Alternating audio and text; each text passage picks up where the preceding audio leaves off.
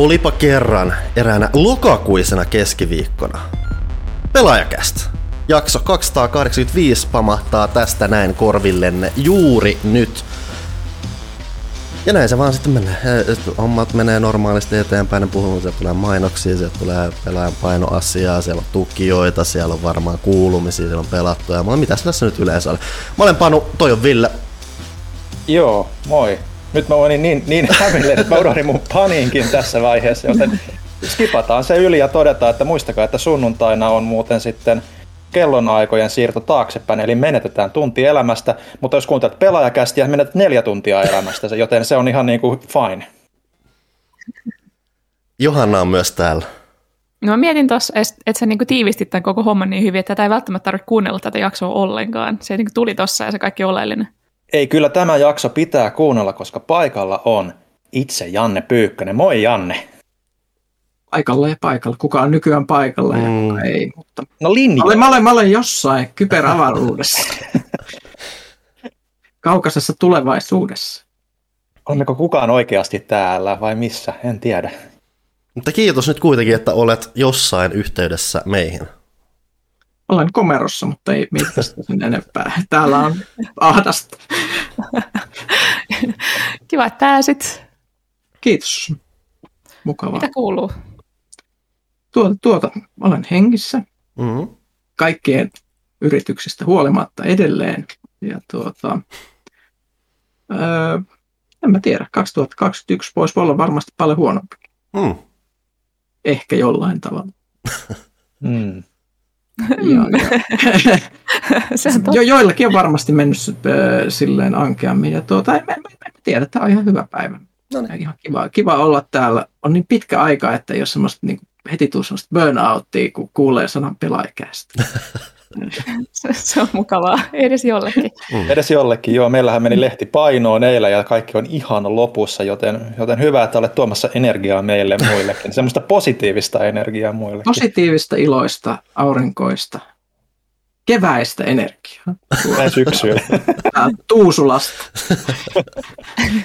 tota, ennen kuin aloitetaan meidän kaupalliset tiedotteet, mun täytyy kertoa, Tuplakäk-podcastissa, mitä kuuntelen aktiivisesti, niin siinä oli viime jaksossa, ei kun edellisjaksossa, oli ö, kohta, missä he sanoivat, että Pimpelipom uutislähetys alkaa. Mä olin silleen, että millä asiamiehelle mä voin soittaa, niin kuin, että ihan törkeät plagiointia. Ai ai, plagioinnista puheen ollen Pimpelipom seuraa kaupallinen tiedote. Copyrighted trademark.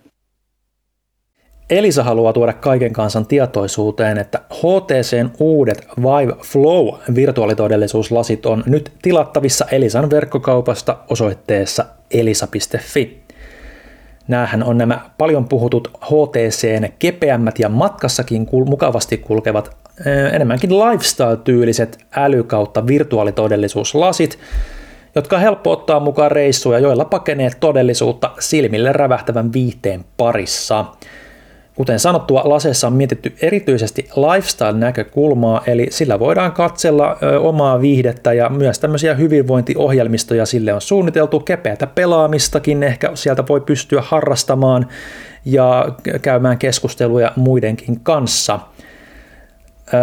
Mukaan mahtuu esimerkiksi tämmöinen sadan tuuman privaatti elokuvakangas, jota voi katsella, josta voi katsella vaikka Elisa Viihteen tai Netflixin sisältöjä. Kaikki tämä sisältö tulee tietysti sinun silmillesi laadukkailla 3.2K resoluution säädettävillä linsseillä, ja tämän säätömahdollisuuden myötä niitä laseja voi käyttää myös ilman niitä aivan omiakin silmälaseja, jos sellaiset sattuu omistamaan.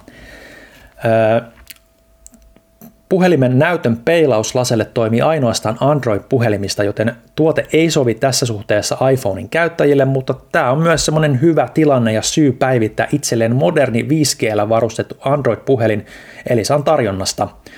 Mutta mitä tulee itse tähän HTC Vive Flow virtuaalitodellisuuslaseihin, niin tämä nyt irtoaa tässä 16,62 euroa kuukaudessa 36 osassa ilman korkoja ja kuluja osoitteesta elisa.fi tilattuna, joten kannattaa mennä ehdottomasti tutustumaan, mikäli nämä eivät ole entuudestaan tutut. Näistä on kyllä ihan aika paljonkin puhuttu ympäri internettiä. Eli mikä tämä osoite oli, minne kannattaa suunnata? No sehän on tietysti elisa.fi. Ja näin, kaupalliset tiedotteet on päättyneet. Sillä lailla. Mitäs Johanna? Ää, meilläkin on kaupallisia tiedotteita, kuten tuttua.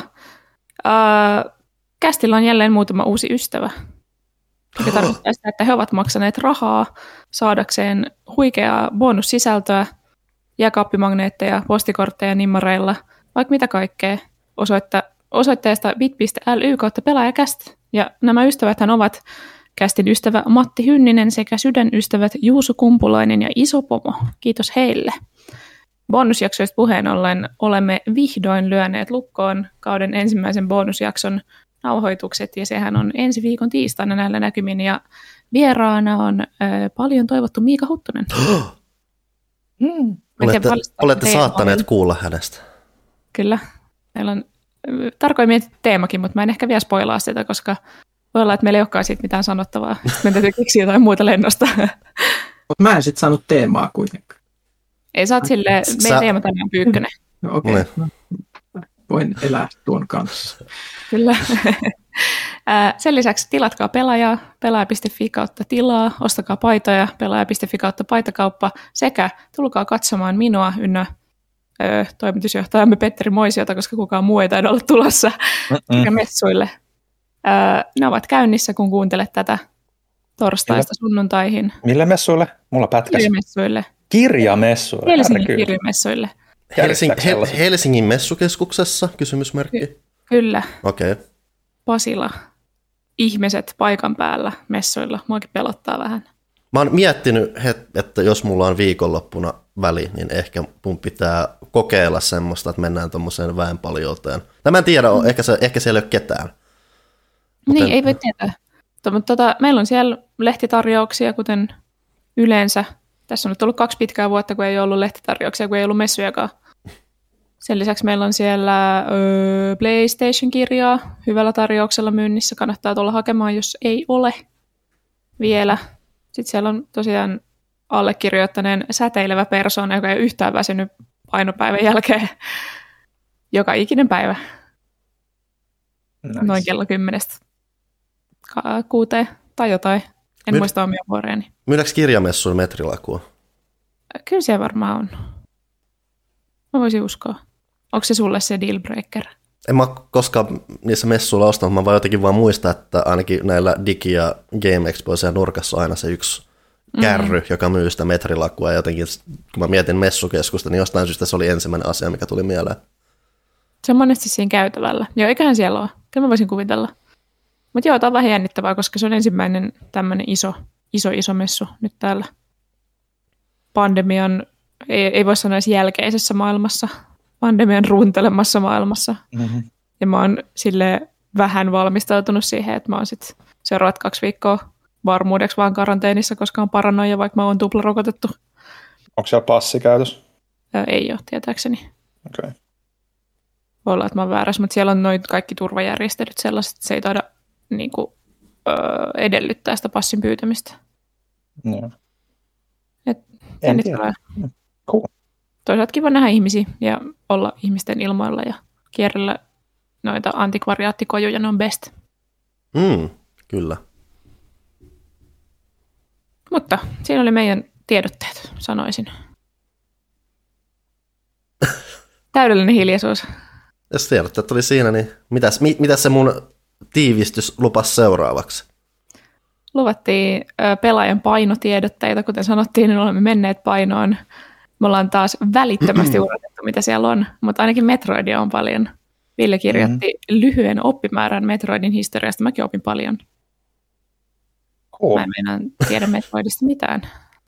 Niin kuin esimerkiksi päähenkilö on Sam Metroid. Mm. Why can't Metroid crawl? Mm.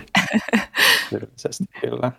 Mutta sittenhän on itse asiassa, tota, jos ette ole huomannut, kun mä tota, kaivelin tota, sitä juttua varten, mä maininnut siinä jutussa, mutta kun oli aikoina oli Nintendo näitä aiheisia piirrettyjä, kuten Captain N mm. ja Super Mario Super Showta, niin yksi niistä yksi niistä, mitä kai ilmeisesti pizzattiin aikoinaan, oli Metroid-sarja, jossa olisi ollut miespuolinen sammus, ja siitä on konseptitaide, jossa se on muuten niin kuin semmoinen samanlainen niin kuin, ö, oranssipunainen puku, mutta sitten sillä on semmoinen niin kuin lasikupu, jonka alla on semmoinen kuin tosi Nathan Drakein näköinen niin kuin, tota, tummatukkainen jätkä. Hmm. Sillä, niin kuin, että meni niin kuin nappiin tämä konseptointi siinä, että ihan hyvä, ihan, ihan hyvä että se ei niin kuin toteutunut. Kuulostaa siltä, että olisi ollut niin. valtavasti lisäarvoa. Kyllä. Vihdoinkin Sam Metroid olisi päässyt Kyllä. suurelle ruudulle. Kyllä. Mä opin siitä paljon siitä jutusta, koska silloin kun mä aloitin Metroidin, niin mä olin hyvin pihalla, vaikka se yritti selittää mulla asioita, mutta mä olin silleen, että mä en ymmärrä mitään, mitä nämä mitkään sanat tarkoittaa. Metroid, mm, Metroid ylipäänsä on vähän siinä, että esimerkiksi siinä artikkelissa käsitellään, että se on vähän semmoinen NS vähän varjossa oleva Nintendo-sarja, että se ei ole koskaan ollut mikään Marion tai Zeldan tapainen menestyjä. Ja ylipäätään sen, sen myötä sitten just niitä pelejä tulee sille melkein 20 vuoden välein, niiden saatavuuskin on vähän mitä on. Että just, että tällä hetkellä jos haluat pelaa vaikka Fusionia ja Zero Missionia uutena, niin mä, mm. mä tein tämän hiljattain, mikä tarkoitti sitä, että mä kaivoin Wii Uun kaapista, pölytin sen ja sitä kautta pelasin niitä pelejä. Onko Zero Mission Wii Ulla, koska oh. mä oon yrittänyt miettiä, okei, okay, se on ainoa peli, mitä mä en ole pelannut sarjassa, ja mä oon miettinyt, että mistä se löytäisi, no Wii U sitten. Siellä se on maksaa joku 6 euroa. Herregud. Se oli ihan, palataan siihen ehkä myöhemmin, mutta... Joo. Ja olihan siellä kaikenlaista muuta. Se oli Forza Horizonin testiä ja sitten siellä oli aika paljon arvosteluja, että on Far Cry 6 ja kaikki isot pelit, mitä siellä oli.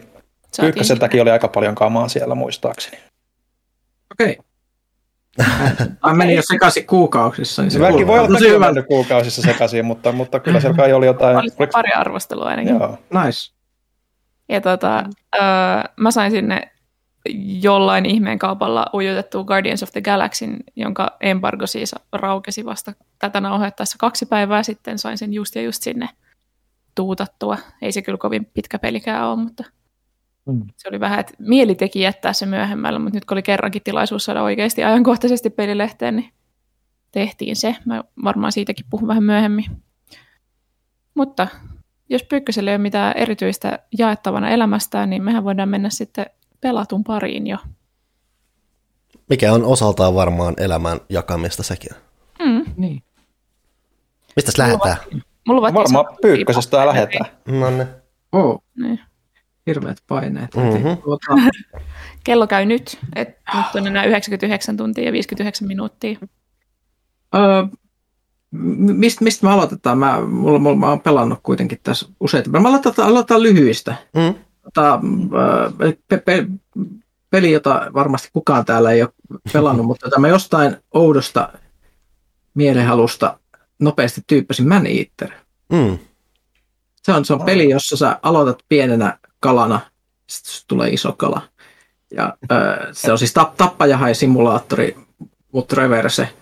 Ja tota, ideana on, että kun sä oot pieni, niin tota, sun äidin tappaa semmoinen paha kalastaja, joka äh, rupeaa tappamaan suakin ja äh, jättää sulle hirveän arven kylkeen ja sitten mut puraset sitä käteen niin, että sit se heittää sut johonkin laguuniin ja siellä sä alat sitten syödä kilpikonnia ja muita ja sitten kasvat megaluokan gargantua haiksi ja saat erilaisia mutaatioita, mikä on hienoa, että sä voit esimerkiksi kasvattaa luuhaarniskan tai äh, sähköä ampuvat lonkerot tai jotain muuta ja terrorisoit sitten sitä kaupunkia.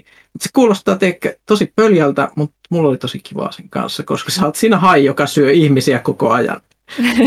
Muistatteko te Feeding Frenzy-pelin? Se oli joku niin kuin, selainpeli silloin, kun mä olin pieni. Siinä oli niin kuin sama konsepti, että sä oot pieni kala ja sitten syöt isompi, tai siis tulee isompi, kun syöt pienempiä kaloja. Joo, kyllä mä siis on. To, to, toi tuntuu siinä mielessä erilaiselta, että mä luulen, että tuossa on se tietty Carmageddon estetiikka, mm. että, että sä voit tehdä kauheita asioita koko ajan, koska siis kaikki ihmiset on vähän niin kuin pahoja, koska se, ne, ne on sellaisia ärsyttäviä turisteja tai pahoja ö, kalastajia, jotka kiusaa eläimiä ja muuta, ja ihmiset saastuttaa siinä luontoa koko ajan. Siksi siellä on niitä kaikki mutageeneja koko ajan siellä, mm. siellä ö, meressä mm. ja mu- muuta. Niin siinä tulee oikeasti sellainen fiilis, että se vihaa ihmisiä mä haluan syödä ne. Ja sitten vaan tarrat tämä tyyppiä jalasta ja alat kuletella sitä ihan huviksessa siellä, kun se huutaa. No! Se on näihin aikoihin yllättävän terapeuttista, sanotaanko näin. Tuota, äh, mutta ei enempää Manitterista. Siihen tuli laajennus vasta myös, jos, äh, mikähän se oli Truth Quest, joka käsittelee salaliittoteorioita. Mm-hmm. Oli eli, eli, siihen tulee joku ihme Illuminati-laajennus. Joo, ilmeisesti, että siinä syödään salaliittoteoreetikoita, mikä kuulostaa ihan äärimmäisen houkuttelevalta. Siis se on tehty näihin aikoihin. Kaikki siis tällaiset jutut, missä viitataan tällaiseen juttuun peleissä, niin on, ne, ne vaan niin kuin lämmittää mun sydäntä. Niin kuin toi yksi arvostelupeli, minkä mä pelasin tässä joku aika sitten, tämä Forgotten City. Mm. Jos, jos kans niin kuin, joku tyyppi san, sanoo sulle, että tota, tämä on siis in-character-keskustelu, jossa äh, sinä olet tulevaisuudesta tullut aikamatkustaja, joka puhuu, puhuu tota, semmoisen me kirjoituskaupungissa elävän roomalaisen kanssa. Sitten se roomalainen sanoo, että harmittaako sinua se ajatus, että, että jotenkin, voit, voit se ymmärtää, minkälaista on elää silleen, että sun henki on koko ajan kiinni jonkun toisten pöljyylystä ja sitten yksi repliikki, minkä sä voit valita siinä, että olen elänyt sellaisina aikoina. ne, ne, ne, ne, pelit, pelit voi todellakin ottaa kaiken irti tällaisesta materiaalista. Sitten tota, mm. toinen tosi lyhyt pelattua on arvostelussa lehdessä, Encased, eli tämä ikään kuin jälleen kerran uusi venäläinen Fallout. Mm-hmm. Mm-hmm. Eli, eli kun niitä on tämä Atom RPG ja muuta, että, että siis, se jännä, että se on siis Itä-Euroopassa ja Venäjällä rakastaan Falloutia, vaikka se on peli, jossa ne on niin aina pahiksi. Mm-hmm. Ja, ja, ja, Amerikka hurraa, Amerikka hurraa, mutta sitten on tehnyt näitä omia versioitaan, mitkä on niin kuin ihan eri vinkkelistä, mutta mm. samalla, samalla hengellä. Se on mulle, mulle ollut tosi mielenkiintoinen seurata. Ja tota, jos tykkää siis 70-luvun sellaisesta estetiikasta, tiettikö, mihin liittyy semmoisia harmaita kerrostaloja ja oransseja keittiön kaappeja ja sellaista tietynlaista Mä siistiä kysy, kysyä, että diskoako sieltä löytyy, mutta okei. Okay. No, se, vitsi, mä, se, en muista, oliko sinne diskoa ihan, ihan mutta mut, mut siis kuvitelkaa 70-luvun maailma, jossa on, mm. jossa on tämmöinen outo skifi-apokalypsi menossa, niin vähän kontrollissa on samaa estetiikkaa. Mm. Niin, niin tota, voin suositella ihmisiä tsekkaamaan myös sitä siitä enemmän lehdessä. Sä sanoit arvostelussa, että se on aika paljon vakavamielisempi tai semmoinen jotenkin on se on, ottava kuin Fallout. On, ja se on, se on, se on jopa niin kuin väreiltään semmoinen jopa siis Fallout on jotenkin ihmeen hilpeä, vaikka se on semmoista ruskeata kakkaa autiomaata. Mutta mut siellä Amerikan liput ja muut on aina semmoinen väripilkku, mutta tässä jotenkin tiedätkö, kun ei 70-luvun Euroopassa ole kiva kellä. niin, Miten niin. Tota, niin tuolle pelillisesti vertautuu kuitenkin, jos on vähän niin kuin pienemmän tiimi kuitenkin, mutta siis, siis yllättävän hyvin. Et siis, siinä on aika paljon tekemistä. Välillä tuntuu sille, että ne on, se tuntuu pikkasen tyhjältä. Silleen, mm. et tietyllä tavalla, että ei ole kaikkia paikkoja ehkä pystytty täyttämään niin hyvin, mutta mut siis muuten se on kyllä aika autenttinen, että se on just semmoinen ehkä 40 tunnin peli. Ihan, ihan kuitenkin niin mun mielestä riittävä. Kaikkea ei tarvitse olla 200 tuntia. Ei todellakaan, joo.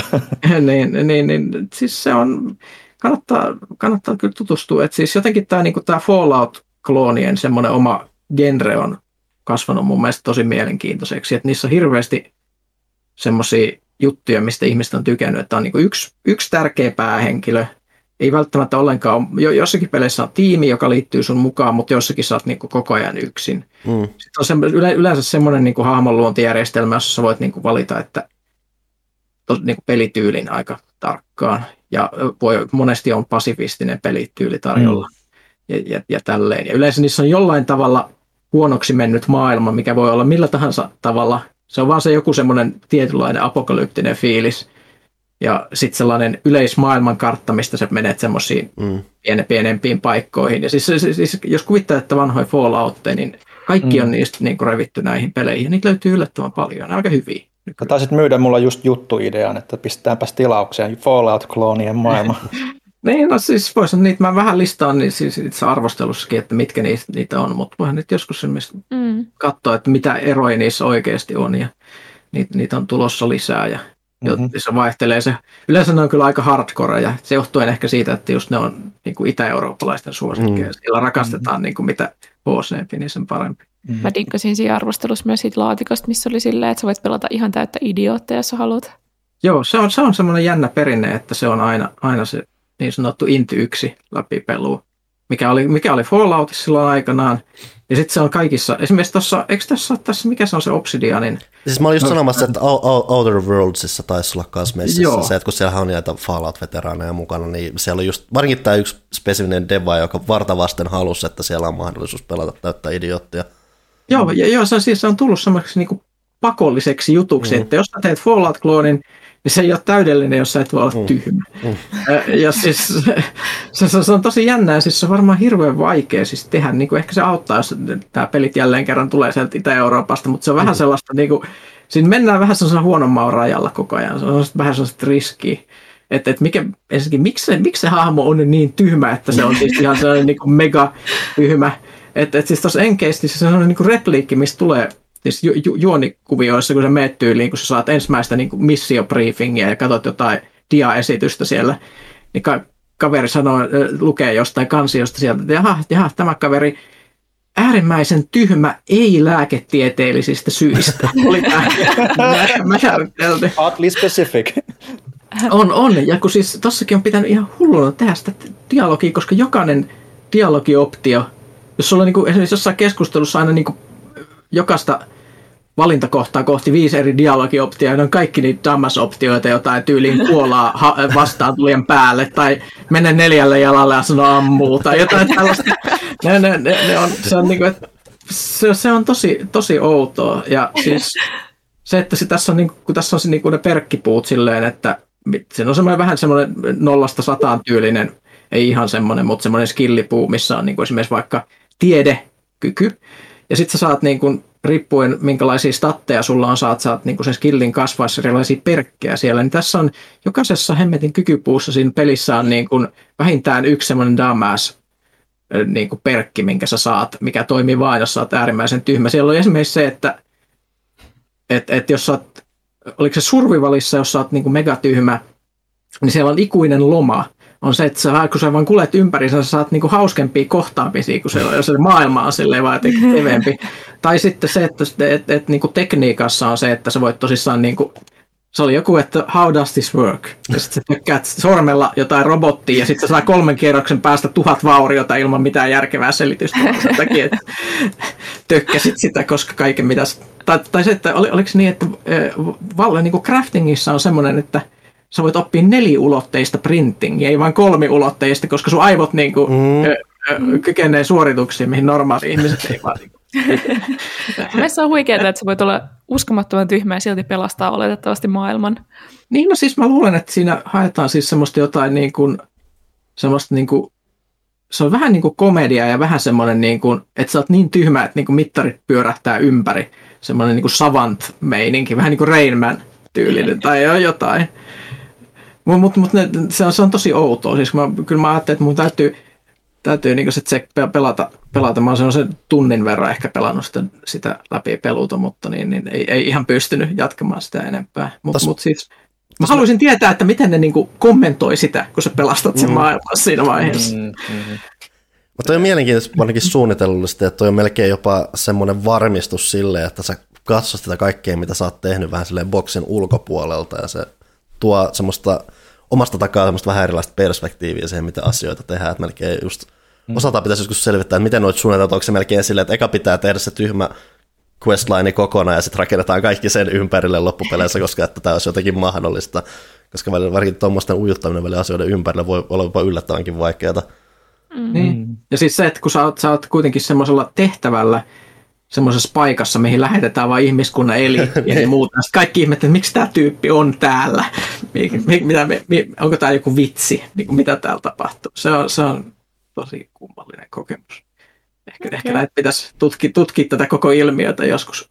Mutta mut se, on, se, on, se, on, se on tosi silleen niin kuin sitä, to, toisaalta, että et, et se oli ehkä helpompi tehdä silloin joskus, koska nyt kun mä välillä niin kuin katon niitä juttuja, niin se tulee vähän sellainen mm. ah, riski, riski. Mm-hmm et, et, et, en, en tiedä, vähän semmoisia, koska sillä on välillä semmoisia tosi epä, epämiellyttäviäkin dialogeja, missä niin kuin ihmiset vaan käyttää sua hirveällä tavalla hyväksi tai jotain, koska sä oot tyhmä, etkä tajua sitä. Se, ja sitten mm. tulee semmoinen niin kuin vihan ihmiskuntaa fiilis. Se on, tosi... se on teema selkeästi. No on. Mm. Vuoden teema. Mm. Tavallaan mitä mä olin, tavallaan, mitä mä olin sitten Man Eateristä sanomassa, että se on myös opettavaista osaltaan. Mm. En tiedä. Mä luulen, että... Sanomaan. Mä, sanon, siis mä luulen, että pelit on ollut eri, eri tavalla teoriaa, niin kuin, te, teoriaa kuin te, terapiaa siis monelle niin kuin viimeisen parin vuoden aikana, niin kuin jos, tai miettii niin kuin 2021 ja 2020, niin sanotaan, että pelit on jotain eskapismia, niin siis eskapismin tarve on varmaan kasvanut ihan massiivisesti. Nyt, koska ihmiset on, maailma on ensinnäkin ollut tosi paljon masentavampi, plus ihmiset on kirjaimellisesti ollut vankeina kotonaan. Mm-hmm. Niin se, se, se, että saa semmoisen niin mahdollisuuden mennä johonkin, niin se on ollut. Eli just se, mihin mä olin tulossa mun kolmas pelattu, eli Valheim, mitä mä oon pelattu mm-hmm. tota, jälleen kerran Rautalahen kanssa. Tota, tota, mä ehkä joskus miljoona vuotta sitten puhunut siitä, kun me pidettiin vähän, vähän taukoa. Me katsottiin meidän pelikellosta, me viimeksi kesäkuussa pelattu sitä. Ja nyt sitten mm. palat, palattiin siihen taas. Mutta mut se on jännä, miten se on ollut ehkä se tärkein näistä kaikista terapiapeleistä ainakin mulle. Enkä mm. tänä vuonna, koska mm. se on ollut se, että jos pelaat sitä, niin se tuntuu, että sä meet kesälomalle luonnon helmaan äh, juhannuksena aina, joka kerta kun sitä pelaa mökille. Si- siitä, siitä tuntuu, aistii sen, että se on Ruotsissa tehty peli tai Pohjoismaissa tehty Niin, niin että se on aidosti ruotsalainen, ei, ei niinku mikään feikki Assassin's Creed Valhalla ruotsalainen, mm. vaan se on, on niin, niin ruotsalainen kuin voi olla. Ja siihen tuli mm. nyt se Heart and Home laajennus, mikä lisää sitä päivitystä. Niin tämä, tämä mikä meidän kokemus nyt niin kuin oli, eli, eli ikään kuin me on hiljalleen tehty sitä maailmaa, kun siinä on aina niin kuin randomisoitu maailma, missä kaikki mm. saaret ja paikat ja alueet on silleen mm. jonkun algoritmin luomia ja tälleen, niin me on tosi paljon tehty sitä ensinnäkin jokaisella pelikerralla itsellemme silleen tutummaksi ja silleen hiljalleen ikään kuin kesytetty sitä, että jos mä sanon, sanon Ragnarille, että tuota, mennään kanaalin kautta, niin välittömästi niin tiedetään, että mikä tämä kanaali on ja mm. mikä se paikka on, koska se on se ensimmäisen kerran, kun me lähdettiin purjehtiin siellä meidän laivalla, jouduttiin harhaan ansaan väärän mantereen väärälle puolelle ja kotiin olisi ollut niin pitkä matka, että tuli epätoivo. Ja sitten me kaivettiin kuokilla semmoinen kanaali ja sitten työnnettiin se meidän laiva sitten hikisesti yli. Ja sitä on sitten sen jälkeen laajennettu silleen, että siellä on nyt semmoinen Panaman kanaali, mistä pystyy mm. purjehtimaan ja tälleen. Niin se, on, se maailma on muuttunut ensinnäkin hirveän tutuksi. Toinen on se, että kun purjehitaan jotenkin tiettyjen paikkojen ohi, niin sitten voidaan sanoa, että hei, muistatko, kun joskus huhtikuussa käytiin tuolla suolla tuolla. Joo, joo, hei, tuolla on se meidän vanha mökki, missä ei ole käyty niin kuin puoleen vuoteen asumassa. Jotain tälleen, niin siinä on tullut semmoinen, se on jopa nyt, niin, se on nyt jo niin kuin nostalginen se peli. Mm. Se, se on. Ja sitten kun meillä on se pääkaupunki, missä me asutaan, se on siis semmoinen kylä, missä on, se on se valtava laituri, mihin me aina parkkerataan botskit, ja ö, semmoinen viikinkihalli, minkä rakentaminen vei iän ja terveyden. Se on siis ihan mega iso, sitten sellainen varastohalli ja iso sepänpaja ja ö, mehiläisfarmi, semmoinen valtava. Ja sitten tosissaan se on semmoinen, mihin aina palataan. Ja sitten siellä on Stargate-härdelli, missä meidän kaikki portaalit eri paikkoihin semmoisessa kivikaari, puukaari yhdistelmässä, missä aina osoitelaput, että täältä pääsee tänne. Ja siellä on joku parikymmentä eri portaalia, mistä voi sitten hypätä. Muun muassa kuuluisiin paikkoihin, kuten metsästysmaja, vuorisiilo. Esimerkiksi vuorisiilo on sellainen ohjussiilolta näyttävä valtava tynnyrimäinen rakennelma yhden vuoren huipulla, mistä me ensimmäisen kerran, kun me lähdettiin vuoristoon, niin me tehtiin sieltä, että me oltaisiin turvassa pahoilta golemeilta mm-hmm. ja muuta. Ja, tai sitten esimerkiksi nyt meillä on piikki, mikä on semmoinen vähän puumajamainen huvila semmoisen valtavan kiviobeliskin huipussa – Plainsillä, mihin me sitten tota, ruvettiin laajentaa semmoista farmia. Nyt me vallattiin goblinit, kyllä tapettiin kaikki goblinit sieltä ja ikään kuin rakennettiin sitten muurit ympärille ja ruvettiin nyt viljelemään siellä maata, koska me on siis pelattu tämä äärimmäisen hitaasti, koska me rakennetaan kaikki taloja aina mm, vuosikausia, mm. niin me saadaan sitten irti hirveän paljon. Mutta siis se on ollut... siis jääty jumiin, koska toi, silloin kun se päivitys tuli se Heart and Home, ne. niin ne sanoi ne kehittäjät, että aloittakaa uusi maailma. Hei, ei. Alkaa jatkako samaa. Ja sitten me oltiin ihan silleen, että mutta kun meidän vanhassa maailmassa on niin paljon kaikkea, ei voi lopettaa. Mutta sitten me, me ei aloitettu lopettaa. uutta, me ei palattu siihen sama, samaankaan, koska ne käski, ettei saa.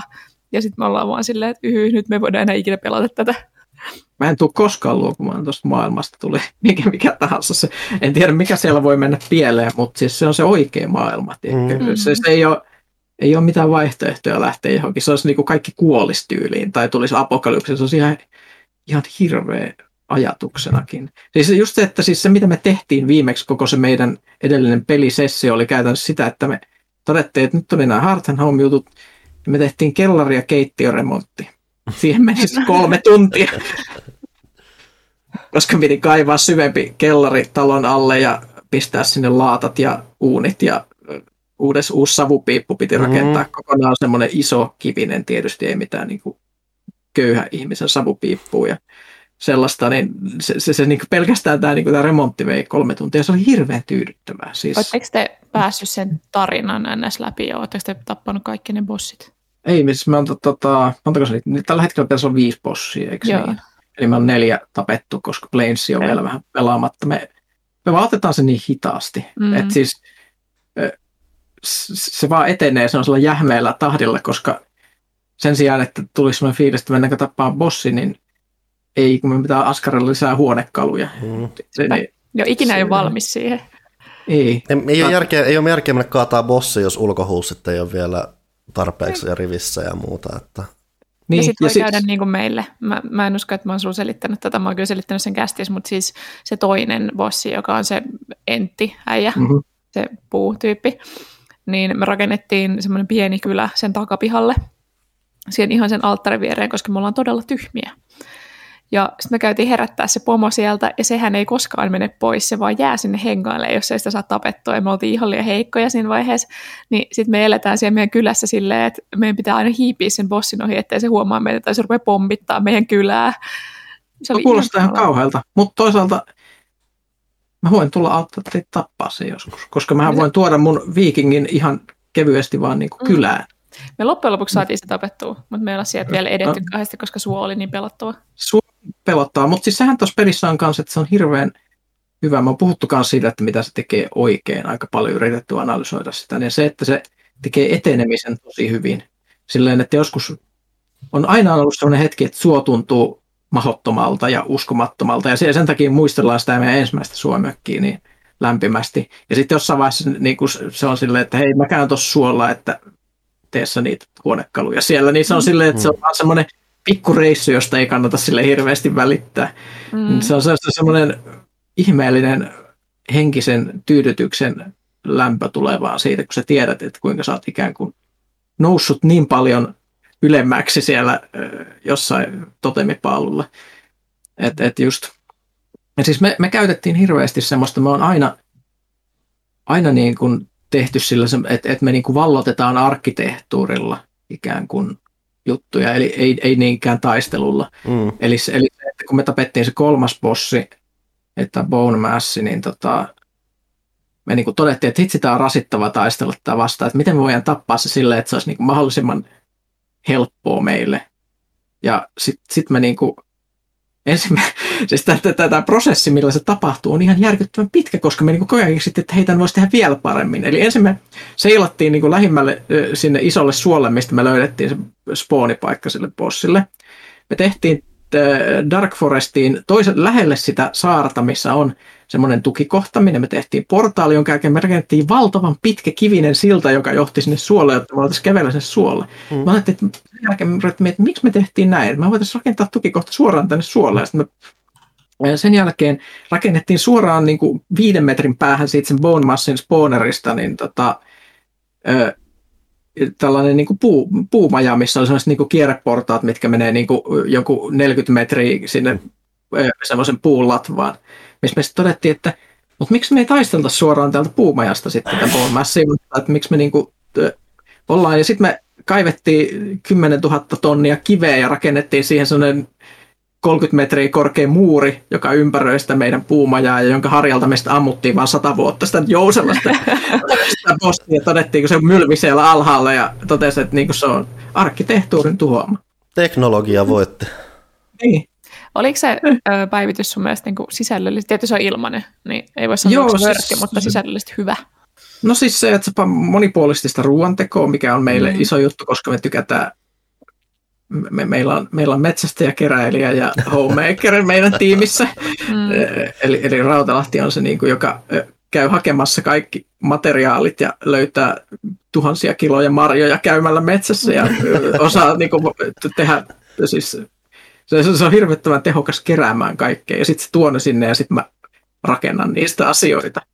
Ja silleen, se on, se, on, se, on, se on hirveän hyvä, niin se on meille ollut semmoinen, että koska me on saatu lisää rakennettavaa ja toisaalta sitten kun se vielä monipuolisti sitä taistelua vähän silleen, että kun syöt eri ruokia, niin sä voit olla parempi tänkkäyksessä ja mm.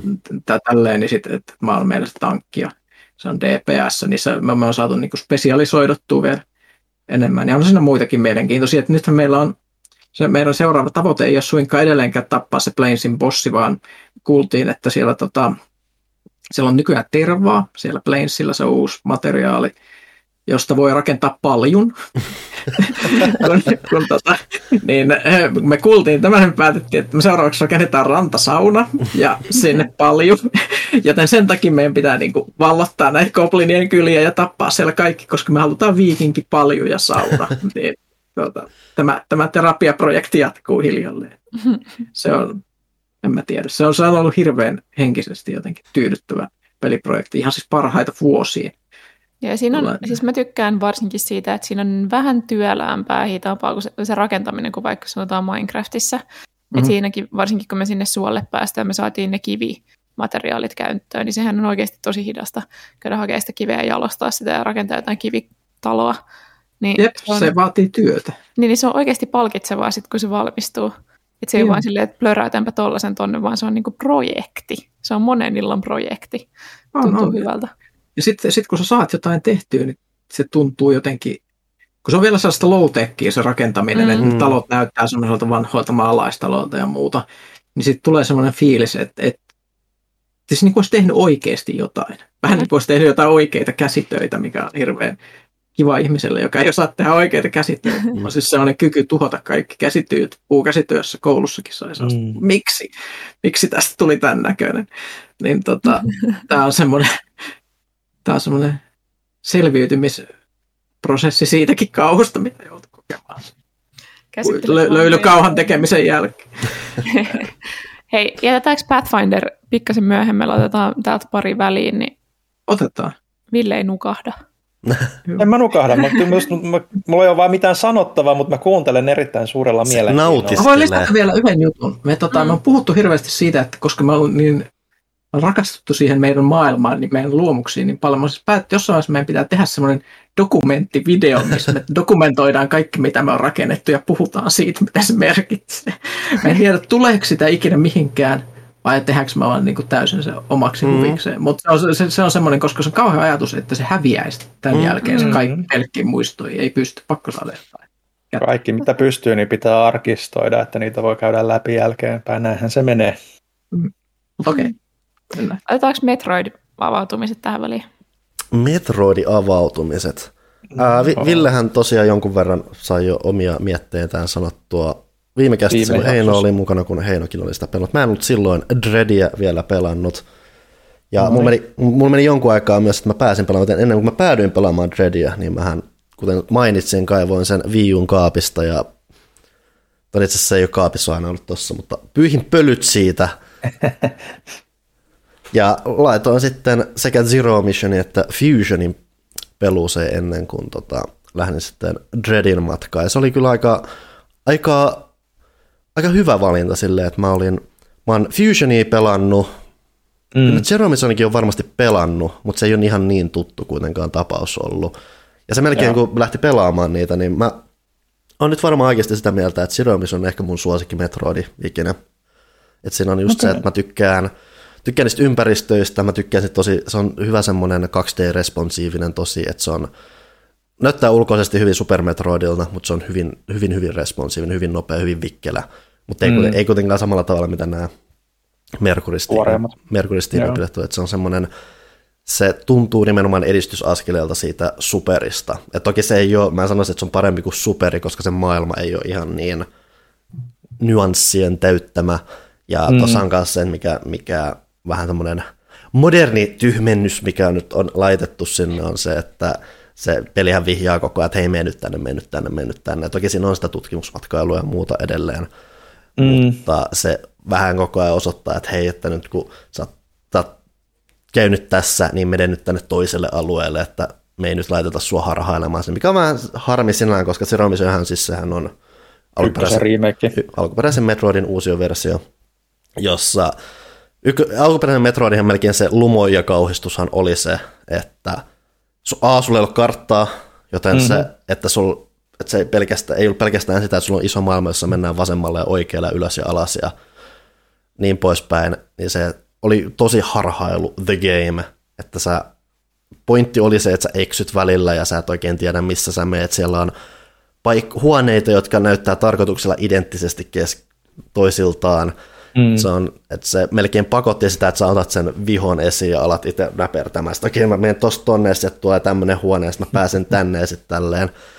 Että se, sen henkeä on tänä päivänä hankala lähteä ainakin tuommoista vähän niin kuin isommassa pelissä jäljittelemään. Ää, ja si- mutta siihen nähden silleen, että toi on sitten periaatteessa Zero Missionhan on vähän just semmoinen Super Metroid ja Metroidin semmoinen tietynlainen hybridi plus mm. modernisointi. Se on kuitenkin siltä ihan arvostettava semmoinen uusi versio. Että siinä on kuitenkin, että ää, muutamat alueet on sopivan identtisiä just kuitenkin siihen, että miltä, miltä se, mitä se alkuperäinen peli oli. Että sä löydät esimerkiksi yksi energiatankki, on siellä varmaan useampiakin muita juttuja, mutta se yksi energiatankki on täsmälleen samassa paikassa, missä se on alkuperäisessä mm. pelissä ihan siinä alussa. Että siinä, on, siinä välittyy semmoinen hyvä just semmoinen, että hei, tää, että mä en välttämättä tänä päivänä kestäisi pelata alkuperäistä Metroidia, joten tämä on semmoinen ihan hyvä kompromissi siihen. Ja sitä sitten auttaa just se, että se on kuitenkin, se on yllättävänkin näpsäkkä just, että kun mulla on paljon ollut Super Metroid vuosien varrella nyt paljon mielessä, mutta sitten kun lähti tuohon, niin just se, että miten sujuvaa ja nopeata ja sellaista, kun Super Metroidissa on se, että siinä on tietynlainen tahmeus aina siinä. Että se ei Joo, siis siinä aika paljon, näpsäkkä. Joo, siinä aika paljon niin kuin kuolemat ja epäonnistumiset johtuu siitä, että ne kontrollit, vaikka siis on legendaarinen peli mm-hmm. ja niin mm. poispäin, niin se kontrollit ei ole toimintapeliksi mitenkään erityisen responsiivista, siellä tulee niitä vahingoittumisia ja tähtäysongelmia aika useinkin, mutta se kompensoi sitten niillä kaikilla muilla mm. elementeillä. Ja sitä. Toi on paljon tarkempi ohjata ja siltä myötä tosi miellyttävä pelata. Se maailma tosiaan ei ole sitten ihan niin superi, ja totta kai kun se, se pohjimmiltaan perustuu paljon sitten siihen alkuperäiseen Metroidiin, niin Mm. Se myöskään ei ole niin, ihan niin valtavan oloinen peli. Toki hän sitten lisäsi siihen sen loppuosion, mikä itse asiassa on mielenkiintoinen tälleen Dreadin, Dreadin saapuessa ja noin Fusionin jälkeen, että kun se loppuosa, kun Zero Mission on se, mikä NS esitteli ekan kerran sitten Zero Suit Samusin, eli sä pelat Sam mm. Metroidilla ilman sitä sen superpukua, mikä siis tekee siitä lopussa semmoisen hiippailupainotteen. Ja siitä tuli paljon just kanssa mieleen se, että hetkinen, että tässäkin on varmasti ollut näitä dread-ideoita muhimassa, koska siinä on osioita, missä sä just välttelet vihollisia. Ja se on paljon ohjatumpi kuin mitä dreadi on, mutta se on silti kuitenkin hetki, että sä saatat tulla nähdyksi ja sitten se on koko pointti on vähän se, että sä yrität mahdollisimman sukkelaan kulkea niissä ympäristöissä ja saada vähän eksytettyä niitä ja muuta, että se on, näkee selvästi vähän, mistä nämä Dreadin ideat on tullut. Ja se, ja toimikin myös aika hyvin se, että mä tykkäsin siitä Zero Mission lisäyksistä ja siinä on kuitenkin myös siihen hauskaa tuommoista sen Samuksen historian pohjustusta myös, että Zero Missionissa on muutamia ns. välipätkä, että se on enemmän, tai enemmän semmoinen, näytetään tämmöistä animekuvaa tai tämmöistä piirroskuvaa nyt tästä, mutta se on hauska lisä siihen.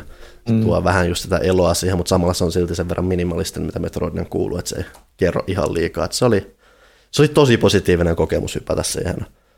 Joo että Fusion oli sitten, että koska Fusion oli vanhempi, vanhempi kuin Zero Mission, se ei ole ihan niin jämäkkä pelattava. Mutta on se silti Super Metroidin On se Super Metroidin nähdä. Uh, Fusionissa mä tulin myös ehdottomasti siihen lopputulemaan, että mä en tykkää yhdestäkään sen pelin bossista. Ne on ihan hirveitä kaikki. Se, ne ei ole hyviä. Joo, joo. Se ei ehkä sillä saralla loistunut, ja se nyt ylipäätään on niinku sitten se, mikä aloitti sen ohjaamisen selkeämmin niinku paikasta toiseen. Että mm. Sen oli jo, Ei, että, siinä niin kuin on, että se on huono asia, mutta kyllä mä sitä ehkä sitä eksymisen tunnetta kaipasin myös jopa niin kuin Metroid Dreadissäkin, että, mm.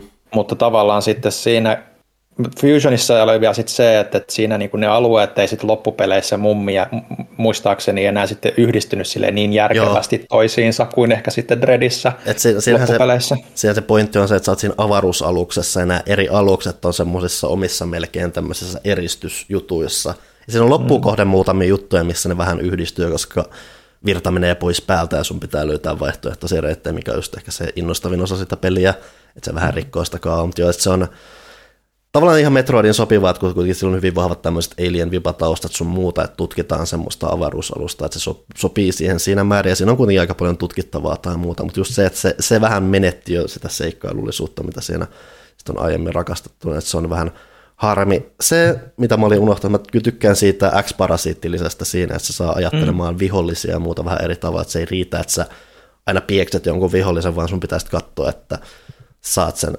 X-parasiitin itsellesi imutettua, tai se vaan menee jonnekin muualle ja syntyy uudelleen, mahdollisesti jopa paljon pahempana vihollisena ja muuta, että se on mm. tosi hauska ujutus siinä.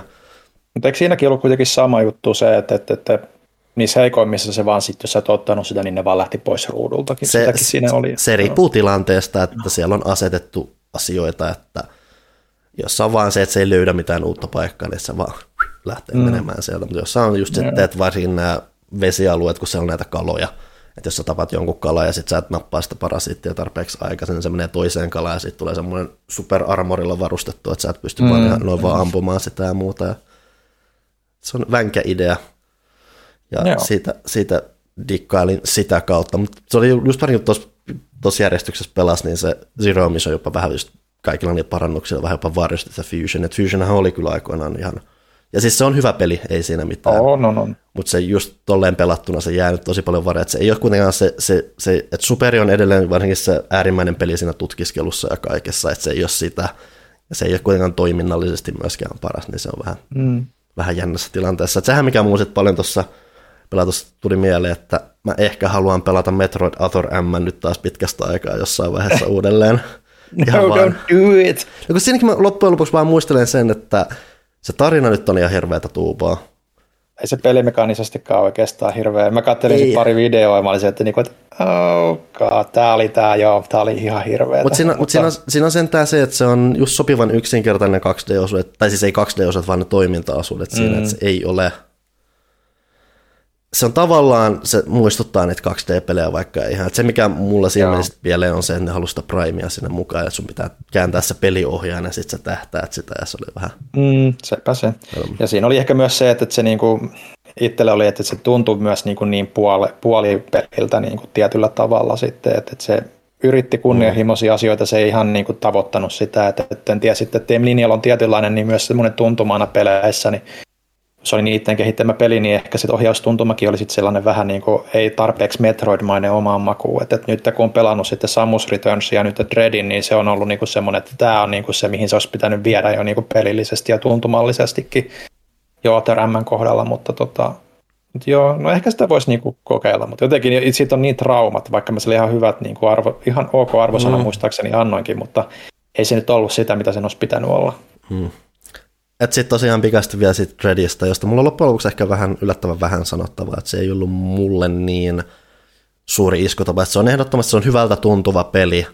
Siinä on, mä tykkään muutamia, yllättäen muutamista asioista, mitä se tekee tarinallisesti.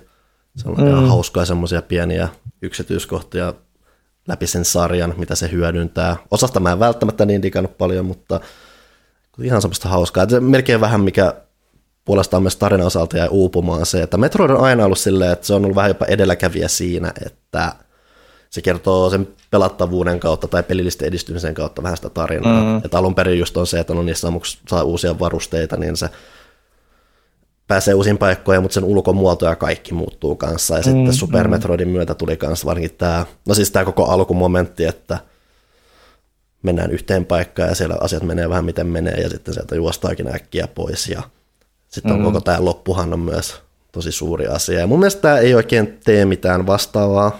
Että se, mä, mä olisin vähän toivonut, että se olisi tehnyt semmoista jotain hauskempaa pelillistä tarinallista kerrontaa asiaa. Mm. Semmoista ei oikein löyty. Ja toinen, nyt kuulostaa vähän nihkeä tässä, sinun, tässä siis mä, mä haluan korostaa, että Metroid Red on oikein mainio peli. Mulla on tosi paljon hauskaa pelata sen kanssa. Mutta kun mä kävin tämän Metroid-putken läpi, niin mulla mm. oli vähän paljon tuli myös just näitä harmituksia. Sitten, yksi on se maailma. Et mun, mä en saanut hirveästi, kun se on ensinnäkin 3D-peli, mun mielestä kaikki alueet näytti vähän samoilta keskenään, mikä johti siihen, että mulle ei tullut kauheasti mitään hirveän erityisempää seikkailun tuntua siitä. Se, miten niiden alueiden välillä kuljetaan, ei mun mielestä kanssa ollut kauhean silloin silleen luontaisen tuntusta, että se on esimerkiksi näitä teleporttereita tai muuta, mitkä, siis varmasti niihin on käytetty paljon pelisuunnit siis paljon huol- aikaa ja ajatusta, mutta mulle se tuntuu melkein jopa pelisuunnittelulliselta huijaukselta, että sä menet teleportterilla toiseen paikkaan ja sitä kautta eteenpäin. Että se ei tunnu luontaiselta, mitä just vaikka jossain Super Metroidissa oli se, että sulla on se valtava maailma, ja se ajan myötä vähän risteää eri tavalla ja muuta. Mm. Et se on paljon tyydyttävämpää se kuin se, että okei, mä menen tähän yhteen teleportteriin, se heittää mut jotenkin hevon kuuseen muualle ja nyt mä lähden seikkailemaan täältä. Mm. Mä en saanut siitä maailmasta niin paljon irti. Ja se no jotenkin mä ajattelin tuon silleen, että kun on teleportti, niin periaatteessa on sitten sama, että onko siinä niin kuin sitten juna toiselle alueelle tai hissi toiselle no, no, siis yli, yli, ylipäätänsä, se, tavallaan, joo. ylipäätänsä tavallaan ymmärrän. Mutta samalla ylipäätänsä, kun siinä on ne junat tai muuta, niin se tekee sitten semmoisen oudon iso ja sen myötä se korostaa sitä, miten erillisiä ne alueet on keskenään. Kun esimerkiksi mm. just vaikka Metroid Fusionissa on se tilanne, että sä menet just jotain ilmastointihormeja pitkin lopulta sit to- alueelta toiselle ja muuta, että ne on selvästi yhtenäisiä mm. paikkoja, kun taas tuossa ne on hyvin erillään keskenään, mikä mm. harmitti mua. Ja se, ylip, ylipäätään se tutkiskelupuoli jäi mulle vähän silleen – tai se tutkimisen halu jäi pienesti, kun mä en saanut hirveästi otetta siitä maailmasta. Ja sitten vielä korostaa vähän osittain se, että kun se peli on niin jouhevasti etenevä, niin sä et kauheasti jää miettimään niitä ympäristöjä, sä et kauheasti jää haistelemaan, miet, tutkimaan, että mitä täällä voisi olla, koska se on tosi paljon semmoista, ai nyt mä viuhun tästä yhdestä toiseen ja toiseen, ja sitten kun graafisesti se on kuitenkin sitten aina silleen, että – sä näet aika selkeästi, okei, tuossa on tuo juttu, missä mä voin käyttää tätä kykyä, niin se ei vaadi mitään hirveän suurempaa ajatustyötä, se pelimaailman mm. tutkiskelu ja muuta, joten sä et myöskään mieti sitä semmoisena, että okei, tämä on maailma, missä on, vaan sä käytännössä melkein näet ne ykköset ja nollat siinä, ja sä luet sitä sen kautta, mm. ja se tuntuu just enemmän videopelikentältä 1A, 1B ja niin poispäin sen sijaan, että se on maailma, jota sä tutkit. Mm mikä kans harmitti mua vähän. Siinä on, siinä on se, että mulla oli ehkä yksi kerta pelin aikana, niin kuin, tai siis sen päälinjan aikana, että, että, että tuli semmoinen fiilis, että minneköhän mun pitää mennä. Että nyt mä sain tämän niin kuin, esineen, joka auttaa mut tekemään tämän asian, mutta missäköhän tätä voisi hyödyntää. Tasa yhden kerran tuli sille. Mm. Silloin kun mä en ollut varma, että onko mä oikeassa paikassa, mutta sitten jaakas kummaa olinkin. Mua niin kuin, ei se, niin kuin se suoraviivaisuuskaan siinä niin kuin silleen haittaa. Ja tietyllä tavalla se, ettei siinä tule sitä eksymisen tunnetta, koska se vaan mulla se konnektaa ne paikat niin kuin aika järkevästi. Sitten siellä loppumetreillä varsinkin, kun ennen kuin sä menet vaikka vikaan bossiin, niin sitten tulee se tilanne, että no käykö mä niin kuin tutkimassa kaikkea, tai voitan se vikaan bossin jälkeenkin, että lähdekö mä metsästään näitä viimeisiä esineitä, niin siinä niin kuin alkaa tulla se semmoinen, niin kuin, että no hetkinen, että mitäs tässä nyt pitäisi. Ja, ja, ja ei sekään nyt ehkä ihan niin kuin samalla tavalla ole kuin Super Metroidissa tai vastaavissa, mutta kyllä se tulee tilanteet sille, että miten mun pitää oikeasti hyödyntää näitä kykyjä. Että mä en niin kuin oikeastaan, vaikka mulla kai on kaikki, mitä mm. voi olla, niin mulla on se, että mä en tajuu, miten mä saan ton esineen tuolta. Että siinä on sitä, sen verran niin kuin sitä pientä niin kuin ajatusleikkiä, mutta se on enemmän sit sitä, että sun pitää hyödyntää eri kykyjä oikeassa järjestyksessä, oikealla tavalla, eri ajoituksilla. Ja mulla on vieläkin niin kuin, siis muutama asia siellä, mitä mä niin taju ollenkaan, että miten tuonne voi päästä, vaikka mä niin tuntikausia niin miettinyt sitä, että mitenköhän tämä toimii. Ja siis ihan, ihan kunnollisia pulmia se on, mutta se, mikä esimerkiksi no. puuttuu, kun vertaa vaikka Super Metroid, niin kun siinä kun sä meet siinä pelissä ympäri, ja se on varma, se 2D-sprite-grafiikka tekee ehdottomasti paljon, että se auttaa erottamaan asioita ja muuta, mutta siinä tulee, mm, paljon hetkiä, siinä tulee paljon hetkiä myös sieltä, että sä katsot, että okei, tuolla on joku juttu, mä voin mennä sinne, mutta mä en pääse. Mä tavallaan haluan mennä, koska se tuntuu tämmöiseltä omalta uniikilta mm, reitiltä ja muuta. Ja mulle ei tullut Redissä oikein sellaista, että se vaan, että okei mä pääsen tonne, mutta äh, kaikki, kun, kaikki kentät näytti muuta siltä, että okei, tuossa on 3D-palikka tossa ja 3D-palikka mm. tossa ja mä voin kävellä tosta ja mä voin mennä läpi. Että mä en vaan saanut semmoista yhteyttä siihen maailmaan mm. ja se sitten vähän vesitti sitä. Mutta jälleen, jos mä haluan korostaa, että se on erittäin hyvältä tuntuva peli, erittäin siisti, siistiltä tuntuva peli. Ää, mainitaan myös se, että mä en ne Emmi-jutut tai muuta, mä olin positiivisesti yllättynyt siitä niistä osuudeksista, missä siis mm. juostaan karkuun näitä robotteja.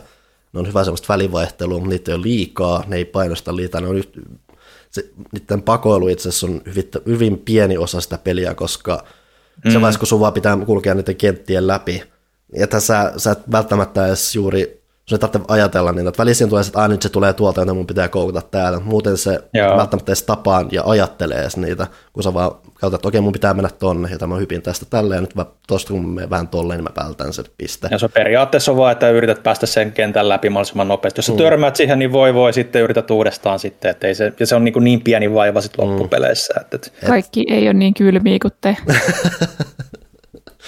Ja et se, se oli myös oma hauska, kun, niin sit, kun sun pitää tappaa ne, niin se, että kun sun pitäisi oikeasti vähän miettiä sitä sijaintia ja muuta siinä, niin mm. se, on, se on ihan hauska semmoinen mietin, että sitä tehdään just kuitenkin tarpeeksi sen verran, että se ei käy ihan, mä pelkäsin, että se käy tosi vanhaksi, että okei, mun pitää mm. tästä paikasta löytää tämä hyvä kohta, missä voin ensin sulattaa sen armoria ja sitten posauttaa sitä mm. ohtaan, että mä saan tuhottua sen.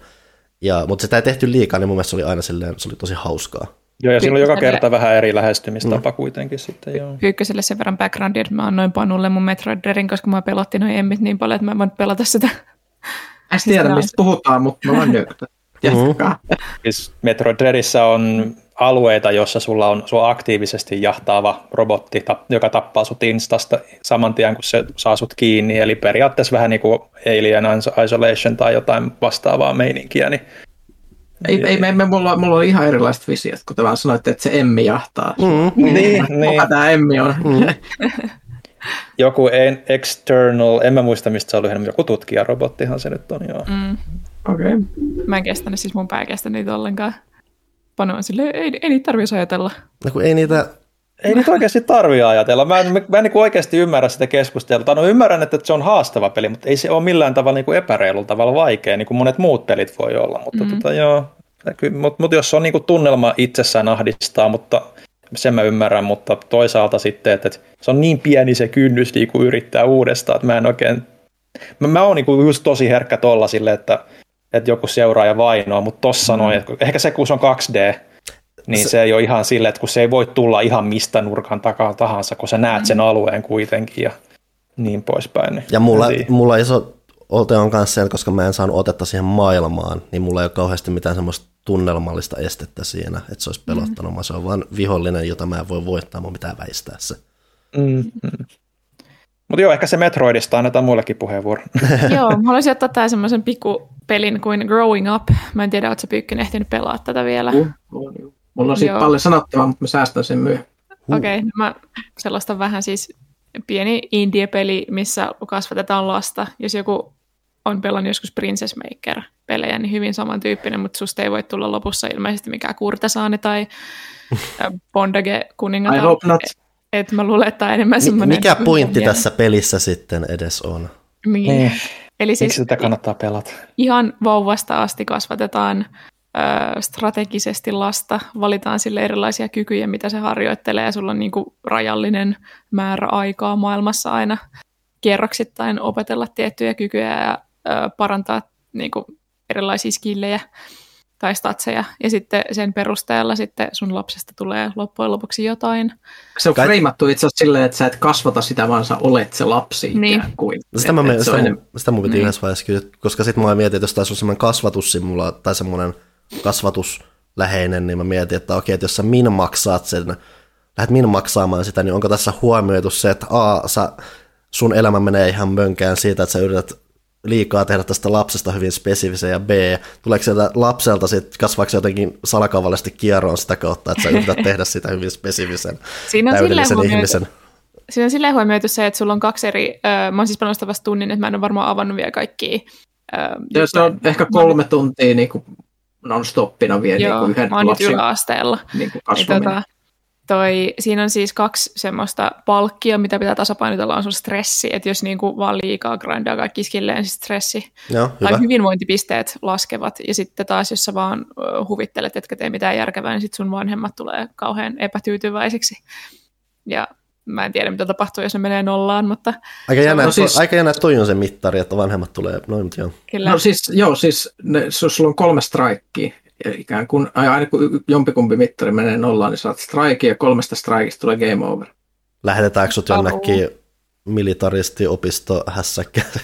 Mä, mä, en, mä en tiedä, koska mä en sitten sen jälkeen, kun mulla oli maksimistrikit, niin mä en enää niin kuin uskaltanut ottaa sellaista vaihtoehtoa. Mm. Että, Karlo, jos sun vanhemmat on kolme kertaa tosi tyytymättömiä suhun, niin sitten sä vaan kuolet. niin, niin. Sä sanotaan, että sillä pelillä on mulle henkilökohtaisesti hyvin erilainen tunnelma kuin mitä ne on ehkä hakeneet mm. takaa.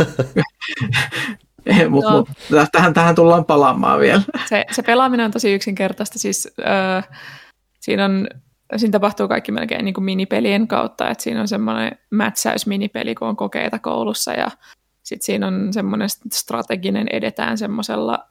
Äh, se on brain map, semmoisella, ne on kai jotain neuroneita, edetään sieltä, mm. poimitaan tietyn pistemäärän puitteissa strategisesti semmoisia palloja. Tätä on tosi vaikea selittää. Mm. Ö, mutta täytyy koko ajan jongloirata resursseja ja, ja sitä, mitä sä haluaisit saada aikaiseksi. Se on vaan ihan pikkusen hassu ehkä, että kun siellä esimerkiksi aukeaa niitä uusia skillejä sen mukaan, mitä sä, että jos sä opit lukemaan, niin sit sä seuraavaksi opiskelet kielioppia ja silleen, mutta kun mun tyyppi oli Eskarissa ja sitten se luki jo jotain sosiologiaa ja geografiaa siellä, ja sitten se ei kuitenkaan osannut vielä lukea. Mä en ollut opettanut sitä lukemaan, mutta se luki sosiologiaa silti. Se, se katsoi kuvat ja oppi niistä. Mm, niin, että siinä on jotain pikku tasapainotusjuttuja, mitkä ehkä, ehkä ihan toimi. Sitten siinä on myös niinku ihmissuhdesysteemi, että sinulla tulee kai random encountereina erilaisia kavereita ja tyyppejä sun vaikutuspiiriin, ja sitten niiden kanssa voi vissiin viritellä jotain romansseja ja ystävyyssuhteita. Mulla on tällä hetkellä vain yksi Joo, siis kaveri. Se on vähän jännä. Ne on, ne on ihan erilaisia. Siis sulla on se, niin se palikkapeliosio, mm. stressaava palikkapeliosio ja sitten semmoinen rentouttava, nyt on kivoja kavereita osio. Mm. Ne, ne, ne ei ihan kohtaa mulle henkilökohtaisesti, varsinkin koska, no sä näet sitten, näet sitten, kun sä kasvattanut eh, tai elänyt sen nuoruutesi, niin you'll see. Mutta mä voin palata siihen sitten, mä en halua spoilata mitään. Toistaiseksi mut, niin kuin, on pelkkiä huonoja kokemuksia tästä niin kuin ihmissuhdesotkusta, koska mulla on siis yksi tyttö kaveri, josta kukaan muu ei oikein tykkää. Ja sitten se on kauhean kilpailuhenkinen, ja sitten se halusi yrittää hypätä puistossa luokkaretkellä semmoisen joen yli. Ja sitten mä sanoin, että on typerä idea, että älä tee sitä. Meillä oli siinä semmoinen kolmas poika, joka jäi vähän taakse. Ja sitten se oli saanut jonkun keuhkokuumeen, koska se oli meidän lähdettyä yrittänyt hypätä sen joen yli ja epäonnistunut siinä. Ja sitten me jouduttiin hirveisiin ongelmiin. Ja sitten kun mä näin sen tytön seuraavaksi, niin sillä oli nilkkatyyli katkennut koska, tai nyrjähtänyt tai jotain, koska se oli sitten mennyt vielä yrittää hyppää sieltä joen yli. Ja mä oon vaan silleen, että mä sanoin, että alkaa tehkää sitä. Mitä, mitä vitsiä? Että tämän pitäisi olla semmoinen lämminhenkinen elämä, siis, muu tulee vaan paha mieli koko ajan. Jep, ja siis, mutta mut siis se musiikki ja se grafiikka on ehkä niinku sympaattisimmat ikinä. Siis se musiikki on ihan äärimmäisen mukavaa. Et, et se, se, on, se on ihan aurinkoisuuden asteella ihan eri tasolla kuin mikään muu. Joo, ja sitten kun se sun lapsi kasvaa, niin se on tosi sympaattista, kun se kasvaa sun silmien edessä melkein niin joka kierroksella. Joo, lapset on tosi söötin näköisiä mm. kanssa, ne on sellaisia wholesome kids. Joo, mutta jo vähän tosiaan ehkä paineita sieltä vanhempien suunnasta. Myös siinä on semmoinen Pride-mittari, mitä kasvatetaan, ja sillä Pride-mittarilla saa sitten, tai niillä Pride-pisteillä, niin saa sitten ostettua esimerkiksi luomumatkoja ja muita, mitä sä voit kinuta sun vanhemmilta. Tai Joo, sun, sun pitää niinku periaatteessa min maksata sun elämä koko ajan, jotta sä pystyt elämään.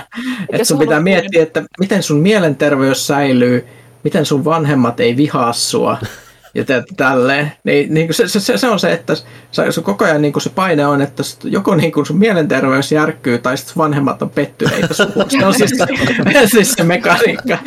Siis niin, se, siinä pelissä, kun ne sillä Pride-pisteellä ostetaan kaikki. Jos sä haluat uuden hupparin, niin sun, sun täytyy pyytää vanhemmilta sitä. Ja sitten vanhempien Pride se niiden niin kuin ylpeys suhun laskee, koska sä tarvit uusia vaatteita. ja, tota... Voitko myös tehdä töitä, tiedätkö, koulun lohessa silleen niin kuin tyyliin meet johonkin hampparimesta painamaan duunia. Mä sain just niin vasta niin rahasysteemin. Kyllä, joo, ra- raha, rahaakin menee. Mä sain nyt vasta rahasysteemi auki. Siinä voi myös min maksata ai, rahan käytön ja muun, että se on. Mulla oli joku juttu vielä liittyen tuohon Pride-hommaan. Tähän väliin mä voin sanoa, että nämä kehittäjät on näin tehnyt myös semmoisen tapauksen Weedcraft Inkin. Eli niillä on eri, hyvin erilaisia hallinnointi pelikokemuksia. Mutta mä katsoin sitä listaa niistä tyypeistä, jotka siellä on, niin siellä oli aika niinku hyvissä projekteissa olleita ihmisiä, että siellä on paljon pelejä, mistä mä tykkään, paljon nimikkeitä, jotka tunnistin, hmm. niin se on ihan kiva. ai niin, niiltä vanhemmilta saa sitten vielä tehtäviä silleen, että et sä oot kyllä ollut ihan hirveä läski viime aikoina, että et voisiko vähän kehittää sun kroppaa, ja sit sä oot niinku kahdeksanvuotias ja silleen, kyllä mä käyn ulkona. ja, niin, tai sitten sit esimerkiksi siinä on vielä se, että jos sun vanhemmat esimerkiksi antaa niinku semmoisen tehtävän, että lapsi haluaisimme bondata, joten mennään yhteiselle pyöräretkille. Ja se on niin pelimekaanisesti silleen, että et, et sun pitää kymmenen kertaa tehdä pyöräilyaktiviteetti. Mm. Mutta kun on pyytänyt tätä, niin silti joka kerta kun sä teet pyöräilyaktiviteetin, ne on pettyneitä suhun, koska sä harrastat jotain, mikä ei ole koulua. joten, ne, joten kun sä teet sitä, mitä ne pyytää, niin ne vihaa sun. Se oli myös hyvä, kun siinä on noissa hauskuusaktiviteeteissa, niin se riippuu, että kuinka paljon se nostaa sun mielenterveyttä, niin yhtä paljon se vanhempien ylpeys laskee. Ja mä en tajunnut tätä ensin, joten kun mä sain ekaa kertaa semmoisen paremman aktiviteetin, mikä nostaa kolmella pisteellä mun mielenterveyttä, niin se myös laskee sitä ylpeyttä, ja se oli niin kuin miniatyyrien rakentaminen. Ja sitten mä olin silleen, että miksi, miksi mun vanhemmat vihaa miniatyyrejä näin paljon, että niin, miksi tämä on näin biased tämä peli, mutta sitten se oli vaan sen takia, että se oli parempi aktiviteetti. Mutta... Tämä on kyllä jännä, jännä keino tasapainottaa se. Että... Niin, niin eli ka- kaikki mikä lisää sun mielenterveyttä, mm. niin mitä enemmän se lisää sun mielenterveyttä, niin sen enemmän vanhemmat vihaa Kyllä. Joku, Koska ne, ne on pettyneitä, jos sä et ole henkisesti lopussa. Yri, yrit, yrittääkö nämä kehittäjät sanoa jotain tässä vaan? Mä oon ihan varma, että tämän täytyy olla joku todella kiero tänne kommentaarit niin kuin jostain asiasta. Mm. Silleen peli, pelimekaanisesti se sanoo asioita, mitä se ei sano mm, suoraan. Mm. Ja aktiviteetit ei ole mitään silleen nenän kaivua ja piirrettyjen katsominen, vaan sä voit tehdä kaikkea tosi hienoa, kuten niin kuin, äh, mulla on tällä hetkellä silleen, että liikunnan moikka opettaa mulla vähän niin kuin sivus kaikkia hienoja liikuntataitoja, että mä voin opetella vaikka äh, leuvovetoa tai jotain, sitten mun vanhemmat on taas silleen, että mitä, mitä sä teet? Me lukee sitä sosiologiaa, kahdeksanvuotias Petteri. Äh, Mutta sitten on samaan aikaan että sä oot läskiteitelle jotain. että ei ehkä ihan toimi toi niinku verkosto näitä kaikkia mekaniikkoja. No, ja siinä on siis yksi tapa, tapa jolla mä, mä aion puhua toisessa yhteydessä tästä pelistä, mm. mutta mut, mut, mut, mä, mä, mä olen siis sitä mieltä, että se se on valheellisesti aurinkoinen peli, joka mm. todella, sisältää todella äärimmäisen synkän sanoman. Siis, siis, siis, siis mä olin sen, sen jälkeen, kun mä olin pelannut pari sellaista niin kuin läpipeluuta, niin mä olin niin kuin enemmän stressissä kuin sen jälkeen ennen sitä. Joo. Um, Mikä tämä nimi nyt siis oli? Growing, Growing up. up. Toinen peli, jota olen tosiaan pelannut paljon, on Guardians of the Galaxy, jonka pelasin siis läpi tuossa ennen kuin tuli ulos. Ja täällä oli odotukset hyvin matalalla. Mä odotin ehkä vähän toiveikkaammin kuin Panu ja Ville. Mm. Mä en usko, että kukaan oli kauhean innoissaan siitä. Lähinnä, koska sitä ei näytetty kauhean hyvin niin kuin etukäteen. Ja sitten oli vähän huono, tai siis niin kuin vaikea muodostaa minkäännäköistä kuvaa siitä. Ja sitten siellä oli vielä alla se Avengers, mikä oli korkeintaan keskinkertainen melkein se Avengers varjosti sitä eniten, mutta siinähän melkein sen takia myös, mua tavallaan myös kiinnosti se, miten suoraviivaiselta se näytti, mm. että se oli tavallaan mm. myös hyvin epä-Avengers siihen nähden, että se ei ollut nyt mikään palvelupeli, jo, jo, jo, jossa grindataan helvetisti, vaan just hyvinkin tarinavetoinen tapaus, missä mm. ei kauheasti poiketa millekään sivupolulle. Se osalta Joo. oli myös ihan kiehtova, kiehtova idea. Tähän se on arvostelussani sanon, että jos olet ikinä pelannut PS2-ajan elokuvalisenssipelejä, niin tämä on sitä, mutta paremmilla grafiikoilla. Eli ihan hirveätä skeidaa. Ei, ei, siis, ei se ole huono asia. Koska on, ei PS2-aikakaudelta löytynyt yhtäkään hyvää lisenssipeliä, ei kun Se, se tavoittaa elokuvien ja sarjakuvien sen tunnelman aika hyvin. Siinä on mun mielestä tosi hyvä originaalitarina. Öö, ne hahmot on hirveän hyvin näyteltyjä ja kirjoitettuja. Niin kuin suurin fokus on nimenomaan niissä hahmoissa ja niiden vuorovaikutuksessa ja niiden traumoissa. Ja sitten se itse pelaaminen on erittäin suoraviivasta. Kaikki kentät on lähes ihan suoria putkia. Yleensä se vielä niin kuin blokkaa sulta takaa sen niin kuin taaksepäin etenemisen, eli sä menet aina jostain ihme liukumäestä tai joku seinä sortuu tai jotain sille, ettei vahingossakaan pääse yhtään tutkimaan mitään, vaan su- suunta on aina eteenpäin, siinä ei ole edes karttaa. Mm. sitten siinä vaan räiskitään välillä ja sitten välillä ratkotaan hyvin yksinkertaisia ympäristöputsleja, mihin on vain yksi ratkaisu, joten ne, niin siinä ei paljon tarvi päätä raapia, että se oikeasti on aika toisarvoista se pelaaminen, joka on kyllä ihan kivaa. Et siinä täytyy vain pystyä ehkä päästää irti niistä odotuksista, mitä yleensä on tämmöisille niin kuin AAA-peleille, että ei ole mitään suurta maailmaa, mitä saa tutkia ja missä kuluttaa ikuisesti aikaa. Kuulostaa itse asiassa just sellaiselta peliltä, mitä niinku tarvitaan enemmän. Mm. ei ole hirveästi mitään keräiltävää. Siellä on siis välillä piilotettu jotain sinne maailmaan, mutta ne on kaikki helposti löydettävissä, koska siellä ei ole mitään haaroja hirveästi. Öö, niin aivot narikkaa, met vaan eteenpäin, naatit tarinasta, naatit hahmojen, hahmoihin tutustumisesta. Ja se oli superkivaa. Parikymmentä tuntia todella rehellistä viihdettä, mikä ei yritä olla mitään supersuurta ja hienoa. Ja nautin ihan hirveästi. Mä annoin sillä kasin, koska se ei ole mitenkään kovin kekseliäs tai maata järisyttävä tai ikimuistoinen, niin en voinut antaa sen enempää. Mutta tota, tosi hyvää viihdettä. Just semmoinen joululomapeli, että otan tämän ja pelaan pari iltaa ja on valmis. Toin just siis, tuli tänään pihallistiimissä, niin mä katsoin arvosteluja, niin hirveän monessa käyttäjäarvostelussa luki, että kumpa se Avengers-peli olisi ollut tällainen. Mm. Mm. Et, et, niin, mitä se oli very positive rating, niin siis ihmiset tykkää.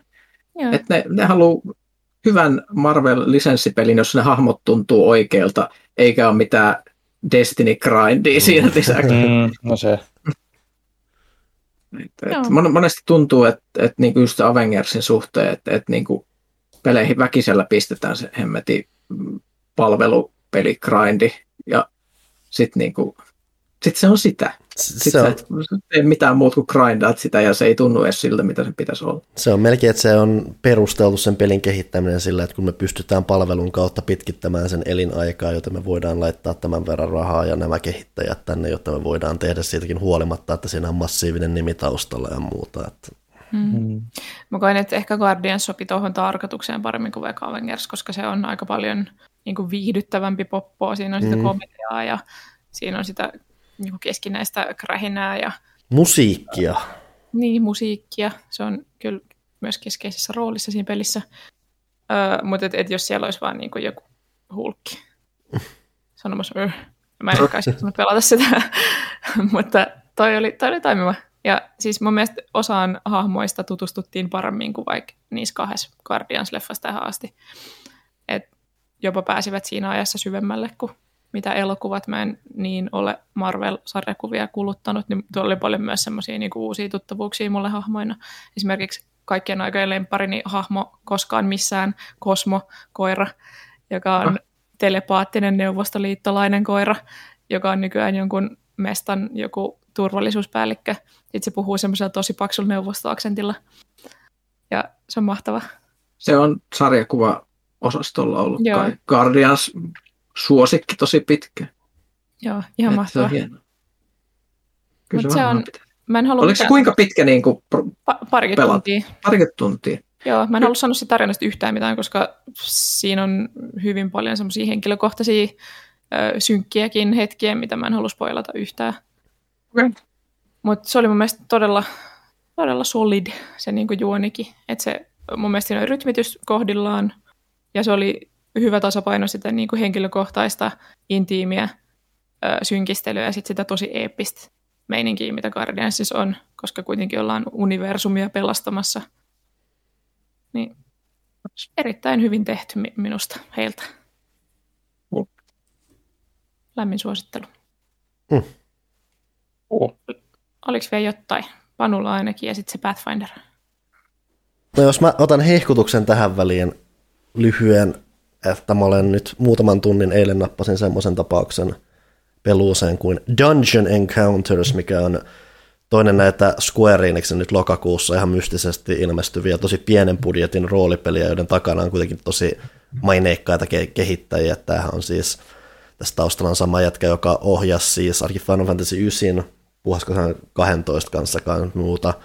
Ja siis nämä on niin, nämä julkistettiin hyvin yllättäen, ja tämä Dungeon Encounters varsinkin on niin hämmentävä asia vaan katsoa, koska se on niin pienen budjetin peli, että siinä on vaivoin edes grafiikoita, siinä on vaivoin mitään animaatioita, siinä on vaivoin mitään tarinaa, sä vaan lennät siihen mukaan tutkimaan tuommoista 99 kerroksista luolasto, tai siis labyrinttiä, mikä siis on luolasto, siis on Dungeon Encounters on nimi, joten se on luolaston tutkimista, mutta se luolaston tutkiminen onkin sitä, että se näyttää siltä, että sä kuljet jotain sanaristikkoa ympäri ja täytät semmoisia ruutuja, siellä välillä on semmoisia tapahtumia, missä no, tässä on taistelu, tässä on parannuslähde, tässä on uusi kyky, tässä on uusi hahmo, mutta siis se toimii tosi hyvin, että heti kun sitä alkoi vaan pelaamaan, niin sitä se vaan tempas tosi hyvin mukaansa, että se on just sopivan yksinkertainen oikeissa asioissa ja se hyödyntää sitä yksinkertaisuutta tosi mielenkiintoisella tavalla, että se on siis hyvin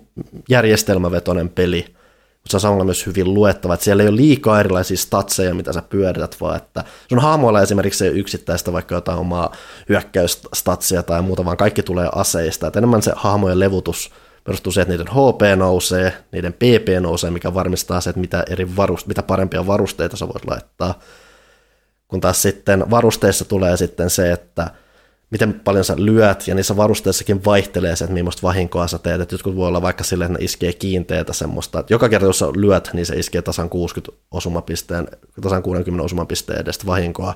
Mutta jotkut on silleen, että ne on, voi teoriassa lyödä vaikka 300, mutta se iskee randomilla yhden ja, yhden ja tota, 300 välillä, joten sieltä välillä voi tulla sitä 300 ja välillä ei, ja mikä siellä nyt naurattaa niin paljon? ei, sä oot tietää. Pykkönen, Pykkönen on kaksimielinen henkilö, joka lähettelee yksityisviestiä tällä. Jasso. Anyway, ää, tosi, käyttää tosi hyvin silleen, että se on hyvin, luettav, hyvin luettavissa kaikki, mitä siinä tapahtuu, mutta samalla se uskaltaa olla myös aika lennokas, että sä saat aika hyviä statsinostoja siitä, mitkä tuntuu tosi oleellisena, ne on tosi näkyviä, että se hahmojen kehitys on hauskaa, mutta samalla sitten siinä on just semmoinen pieni semmoinen rujous kanssa tai semmoinen ankaruus mukana, että jos sun poppoa kuolee, niin sit sun pit, jossain keskellä siellä labyrintti, niin sun pitää koota kokonaan uusi porukka, joka lähtee pelastamaan sitä porukkaa sieltä, joka on siellä labyrintin pohjalla, että sen voi saada elvytetyksi takaisin toimintaan, mutta sitten taas jos ne kuolee, niin se peri voi periaatteessa loppua siihen, tai sä voit kelata takaisin erinäisiä yhteyksiä, että joko se sun pelastuspoppo ei koskaan oikeasti lähtenytkään sille reissulle, ja se tuodaan takaisin kokeilemaan uudelleen, tai sä voit aloittaa koko pelin uudelleen sillä, että on nämä kaikki hahmot siinä levelissä, mihin tämän oli saavuttanut, kaikki muut aloitetaan alusta. Ja siis se on vaan, ja musta tuntuu, että mä oon jossain 15 kerroksessa Kysymys. tällä hetkellä. Kerro. Kysymys.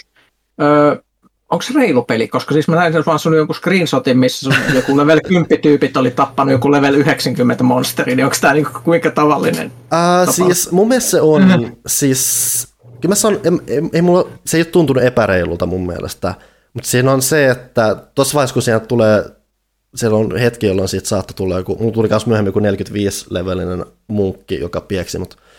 Ja siis se on, ekan kerran kun sä kohtaa sitä, niin sä et voi tietää, että se on se. Mun mielestä se on osaltaan, miten mä ymmärrän sen, niin se on sille pelille hetki sanoa, että okei, nyt me tapetaan sut, jotta sun pitää käyttää näitä muita hahmoja ja pelastaa nämä. Ja sit sä myös ymmärrät, koska nämä taistelut ei ole satunnaisia, vaan ne näkyy, sä saat heti pelin alussa kyvyn, missä sä näet, missä nämä taistelut on. Ja ne taistelut aina merkitty tietyillä numeroilla ja kirjaimilla. Ja ne numerot ja kirjaimet vastaa yleensä jotain tiettyjä hirviöitä tai muuta. Tai ei välttämättä tiettyä hirviöä, mutta tietynlaista yhteenottoa. Ja kun sä kohtaat, että esimerkiksi kun mä kohtasin noin 90 leveliset jutut, niin mä näin, että siinä on semmoinen outo kirjain yhdistelmä. Mä mietin, että toi on mä en ole kohdannut tuommoista, tässä on jotain epämääräistä. Joten kun mä menin jo siihen taisteluun ekan kerran, mä mietin, että tässä on jotain väärää. Ja sitten kun mä menin se, että aha, se on 90 levelinen heppu tulee ja tappaa mut. Joten nyt mä tiedän jälkeenpäin olla huomattavasti varovaisempi siinä, mitä mä lähden hyppiä, mitä mä lähden kokeilemaan, miten mä lähden kokeilemaan. Että se oli osaltaan oppimisprosessina. Toki se vähän johtaa siihen, että koska kun sä lähdet pelastamaan niitä hahmoja, niin se on oma pitkä prosessinsa itsensä. Tämä on välillä ehdottomasti vaivaannuttava ja pitkä pelipelaaja, se vaatii vähän sitä, että sä ehkä kuuntelet jotain podcastia samalla, kun sä pyörät siellä menemään, että se ei ole aina ihan sut, ja, sut jakaan kokemus, mutta mulla on ollut tosi hauskaa tässä silti koko tämän ajan, että se, se ei tee mitään ylimääräistä, se on vaan pitää hauskaa näillä järjestelmillä, mitä se on, se, vaikka se on hyvin, hyvin, hyvin tämmöinen – suoraviivasti, ei ole kauheasti lihaa luiden ympärillä, mutta ne luut on sen verran jykevät, että mua kiinnostaa ehdottomasti jatkaa tämän pelaamista vielä. Kuulostaa tosi persoonalliselta. Se on, siis se on huvittavinta just se, että kun se on niin, se on niin siis selkeästi semmoinen matalan budjetin peliä, kun siinä ei kuitenkaan ole tarinaa tai muuta, mutta tavallaan siinä on silti semmoinen tietyn asteinen persoonallisuus.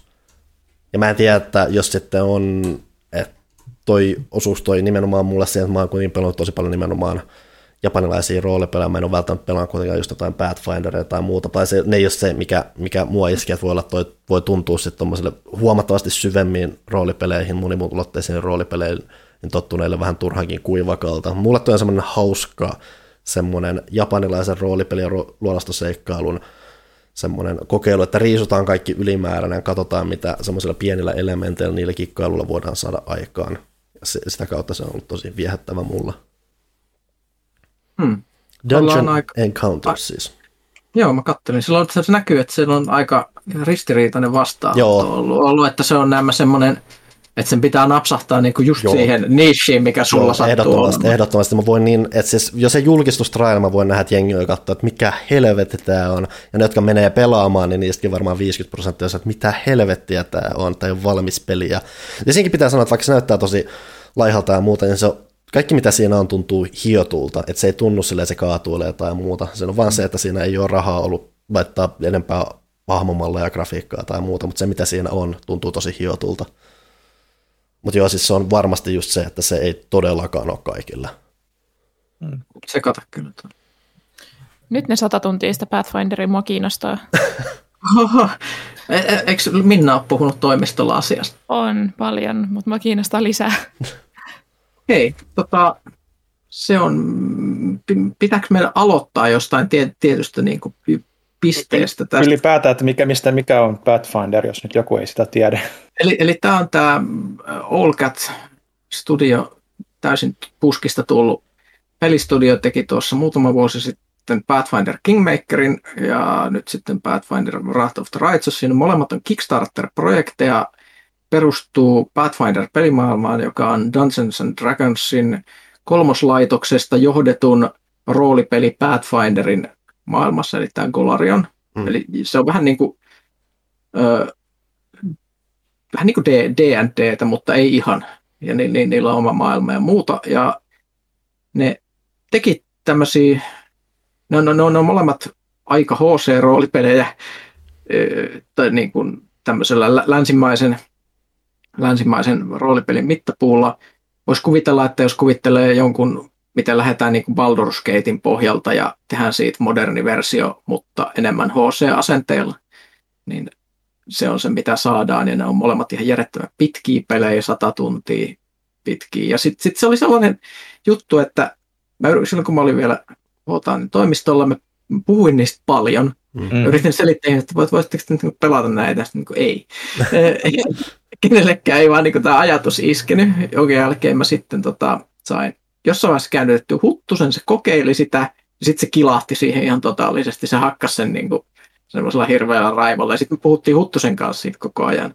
Mulla on, edelleen, mulla on edelleen se peli asennettu, mulla ei ole sitä oikeaa hetkeä ollut, jolloin mä voisin varautua se, että jos mä nyt hurahdan tähän, niin mulla on nyt aikaa hurahtaa siihen. Mm. Koska mä... Mä, Joo. Mäkin, mäkin ehdin hurahtaa siihen, mutta sitten ajan puute. Se on, se on, se on vaikeaa, joo. Ja sittenhän mä tosissaan käännytin Minnan silloin aikanaan, että puhuttiin roolipeleistä, no, että jos sä kokeilisit sitä seuraavaksi.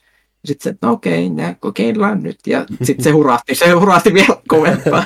Se hurahti siis ihan totaalisesti, että seurasi sitten, kun tätä jatko-osaa odoteltiin, tätä Kickstarter-kamppis oli käynnissä, niin se, se oli tuunannut jo hahmolleen portraitit valmiiksi, mitkä voisi ladata peliin ja suunnitellut niin kuin kaiken ihan piirulleen. Ja siis se oli ihan mahtavaa, koska siis mikään ei ole niin hienoa kuin hurahtaa täysillä HC-peliin, joka on semmoinen, että et, et, nyt, nyt ollaan niin kuin kaukana Call of Dutyen ulottumattomissa siellä jossain fiilistelysfääreissä.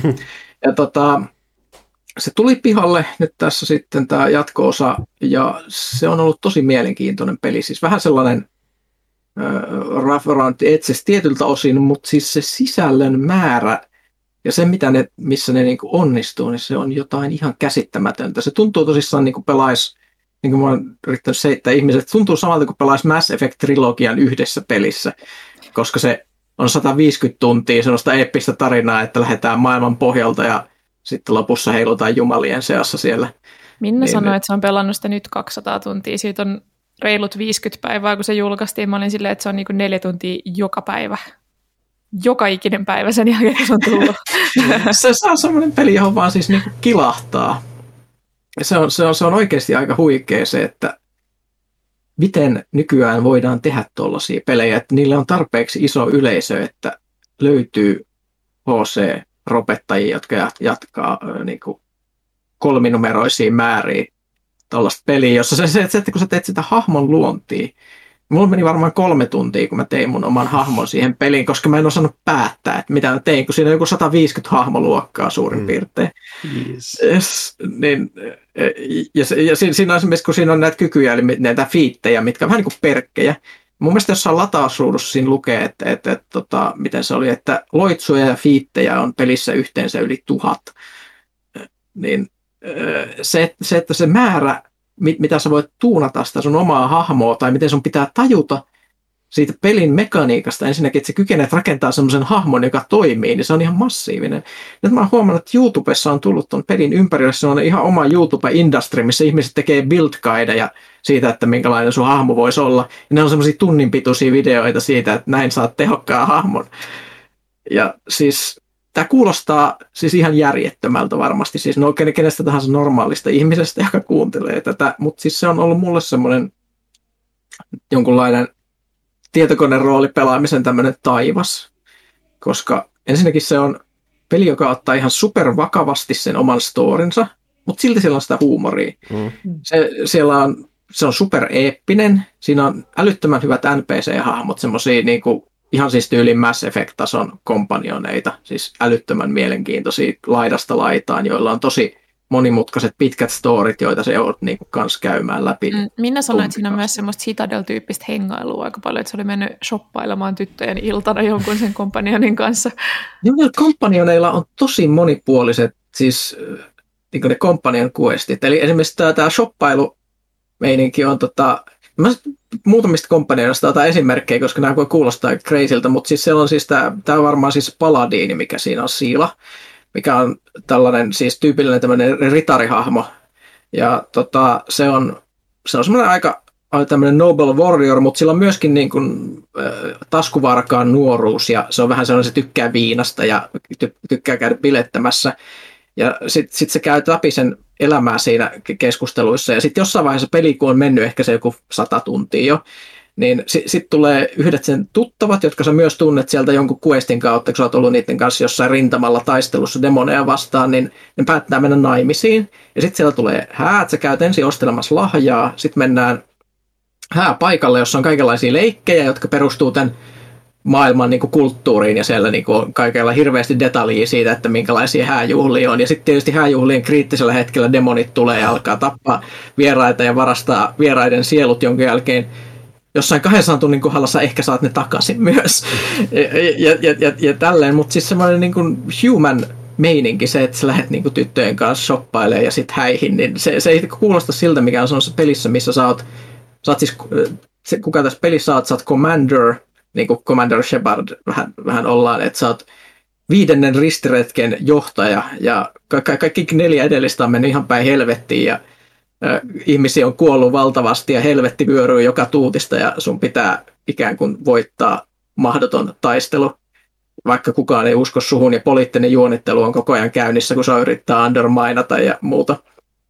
Mutta silti siinä on tollaisia hetkiä, mitkä on ihan crazy, mutta siis tämä on yksi tämmöinen, mun olisi pakko yksi tämmöinen spoileri, spoileri, eli jos ei halua spoilautua tämmöisestä kompanjanista nimeltä Kamelia, niin, niin tota Kamelia, niin tota, älkää kuunnelko nyt, nyt tässä välissä. Mä selitän, että miten hieno juonikaari sillä on. Eli tota, siis se on tällainen rikas tytsy, tällainen miekkailija, shamani, joka aina puhuu siitä, että, että tota, sillä on tämmöinen henkiopas, mikä niin kuin, johdattaa sitä kaikissa sen teoissa ja sitten se yrittää saada niille hengille uusia voimia. Ja sitten se yhdessä vaiheessa sulle alkaa niin kuin tulla, kun sä oot pelannut sen 150 tuntia, niin su, siellä sun linnakkeessa, mitä sä hallitset, semmoinen linnakekaupunki, niin siellä, siellä on mystisesti tapettu ihmisiä, sieltä löytyy ruumiita kadulta.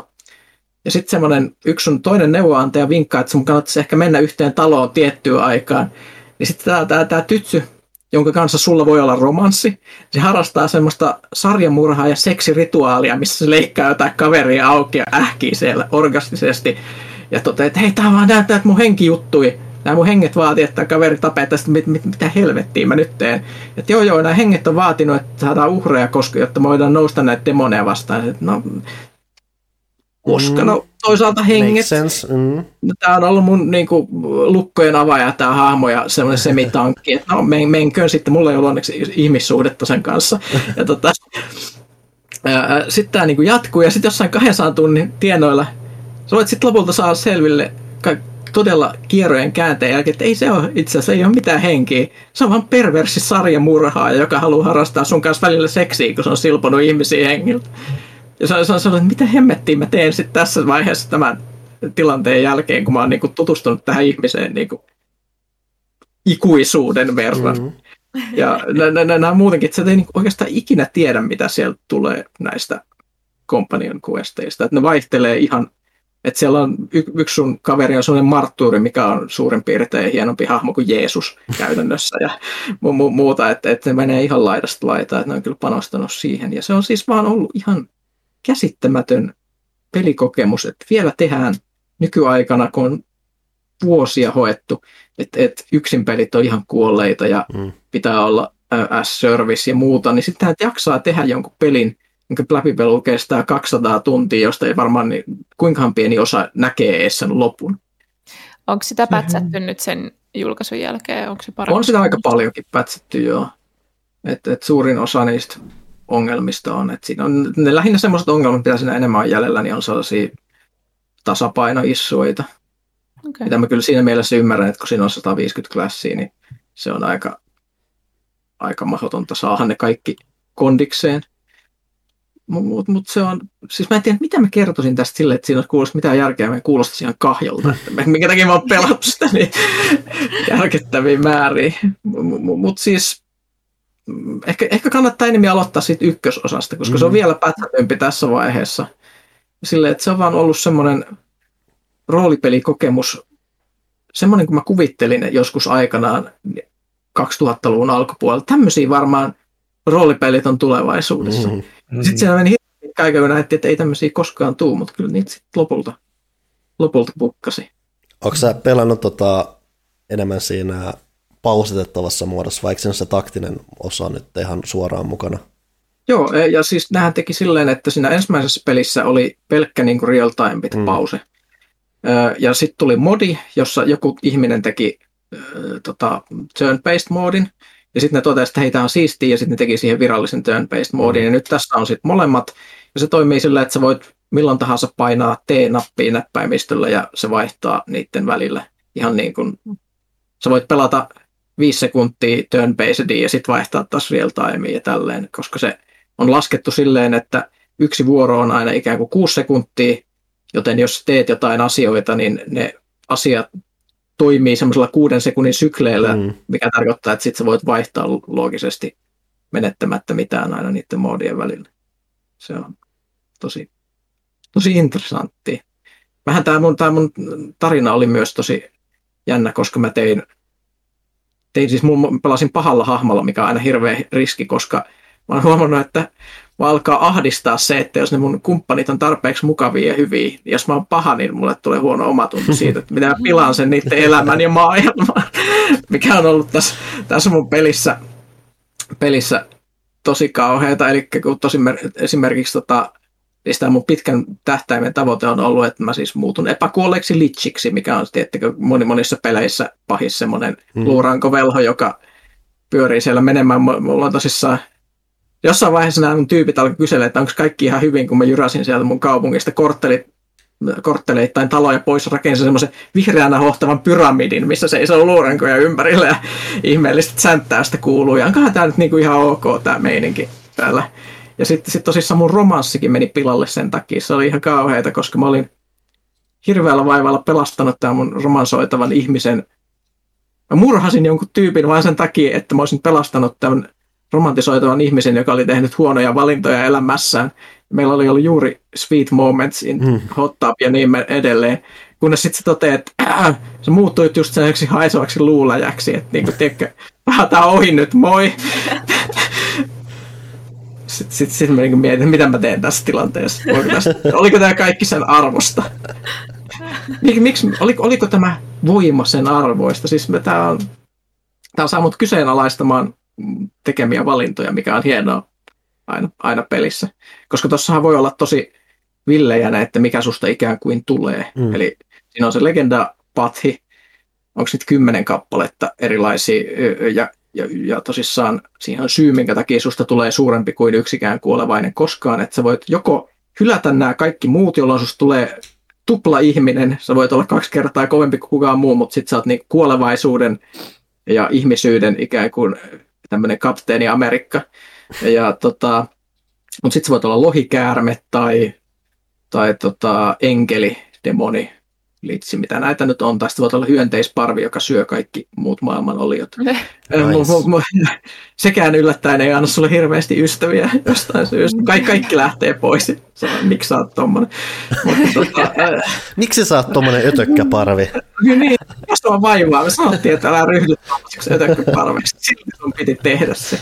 Mutta mut, mut, mut, tota, siinä on pari, pari sellaista sympaattista myös, eli sä voit olla semmoinen keijukaismainen Azata, millä on kaikenlaisia supervoimia, maailman söpöin lohikäärmekaveri, mikä alkaa sellaisen vauva lohikäärmeenä ja muuttuu semmoiksi mahtavaksi söpöksi violetteiksi lohariksi. Tai sitten tota, mikä on kaikista hämmentävin on toi Trickster, mikä tarkoittaa, että sä oot sekä niin kuin Loki samaan aikaan, eli sen maailman niin kuin tällainen veijarjumala mm. ikään kuin, mutta, mutta se samalla myös rikkoo neljättä seinää koko ajan, eli sä voit tota, mun lapsi soittaa ovikello, mä käyn avaamassa, mm. mä kerron sitten, mitä halutaan mm-hmm. perheellisen elämässä Jännittävää.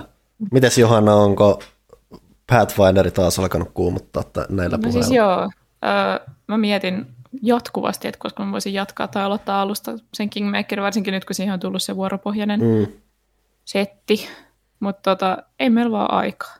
Ei mm. kellään aikaa tämmöiseen, mutta mä pala- palaan siihen, eli tämä Trickster on mielenkiintoinen, koska siis se rikkoo neljättä seinää silleen, että sä voit jo olla niin hyvä tajuamaan, miten asiat toimii, että sä voit tajuta esimerkiksi, että kaikki toimii nopalla, ja sitten sä voit saada ne nopat pyörimään paremmin, tai, tai, tai, tai muita, että, että sä, sä voit antaa ihmisille semmoisia kykyjä tai niin kuin sun lemmikeille, mitä niillä ei voisi olla, eli kaikki niin kuin fiitti ja kyky, rajoitukset poistuu, niin sä voit esimerkiksi tehdä sun hevosesta jonkun no se antaa sulle hevoselle kykyjä, mitä, millä eläimellä ei voi olla, niin kuin joku oli tehnyt jonkun lentävän Pegasoksen sen mm. avulla. Mm.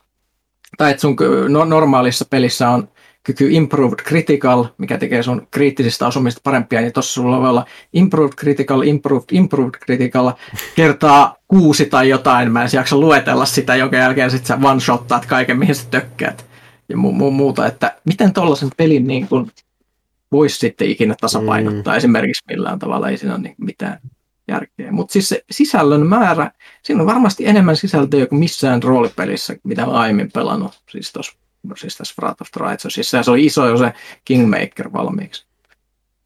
Ja sitten mä tosissaan... Joo. Pelottavalta. Se on pelottavaa. Missään nimessä kannata aloittaa.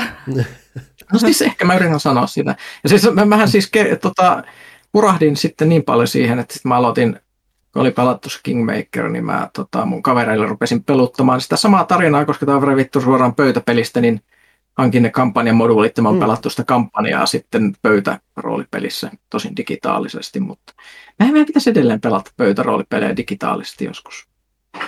Mm. Siis niin kuin, tiedättekö ihmiset, se on siisti. Se on ihan tämmöistä, mutta sitten mä vaan sanoisin, että heittäkää noppaa. Mm. Tiedätkö, teette paljon rahaa critical role ihmiset saa. Tuot jotain 9 miljoonaa dollaria tai jotain. Se olisi kova bonusjakso idea myös. Niin. Nice. Se voisi olla oikein. joku jonkunlainen one-shot-seikkailu niin. ehkä. Mm. Ihan oikein. En, en, en lupaa mitään, mutta kuulostaa supersiistiltä.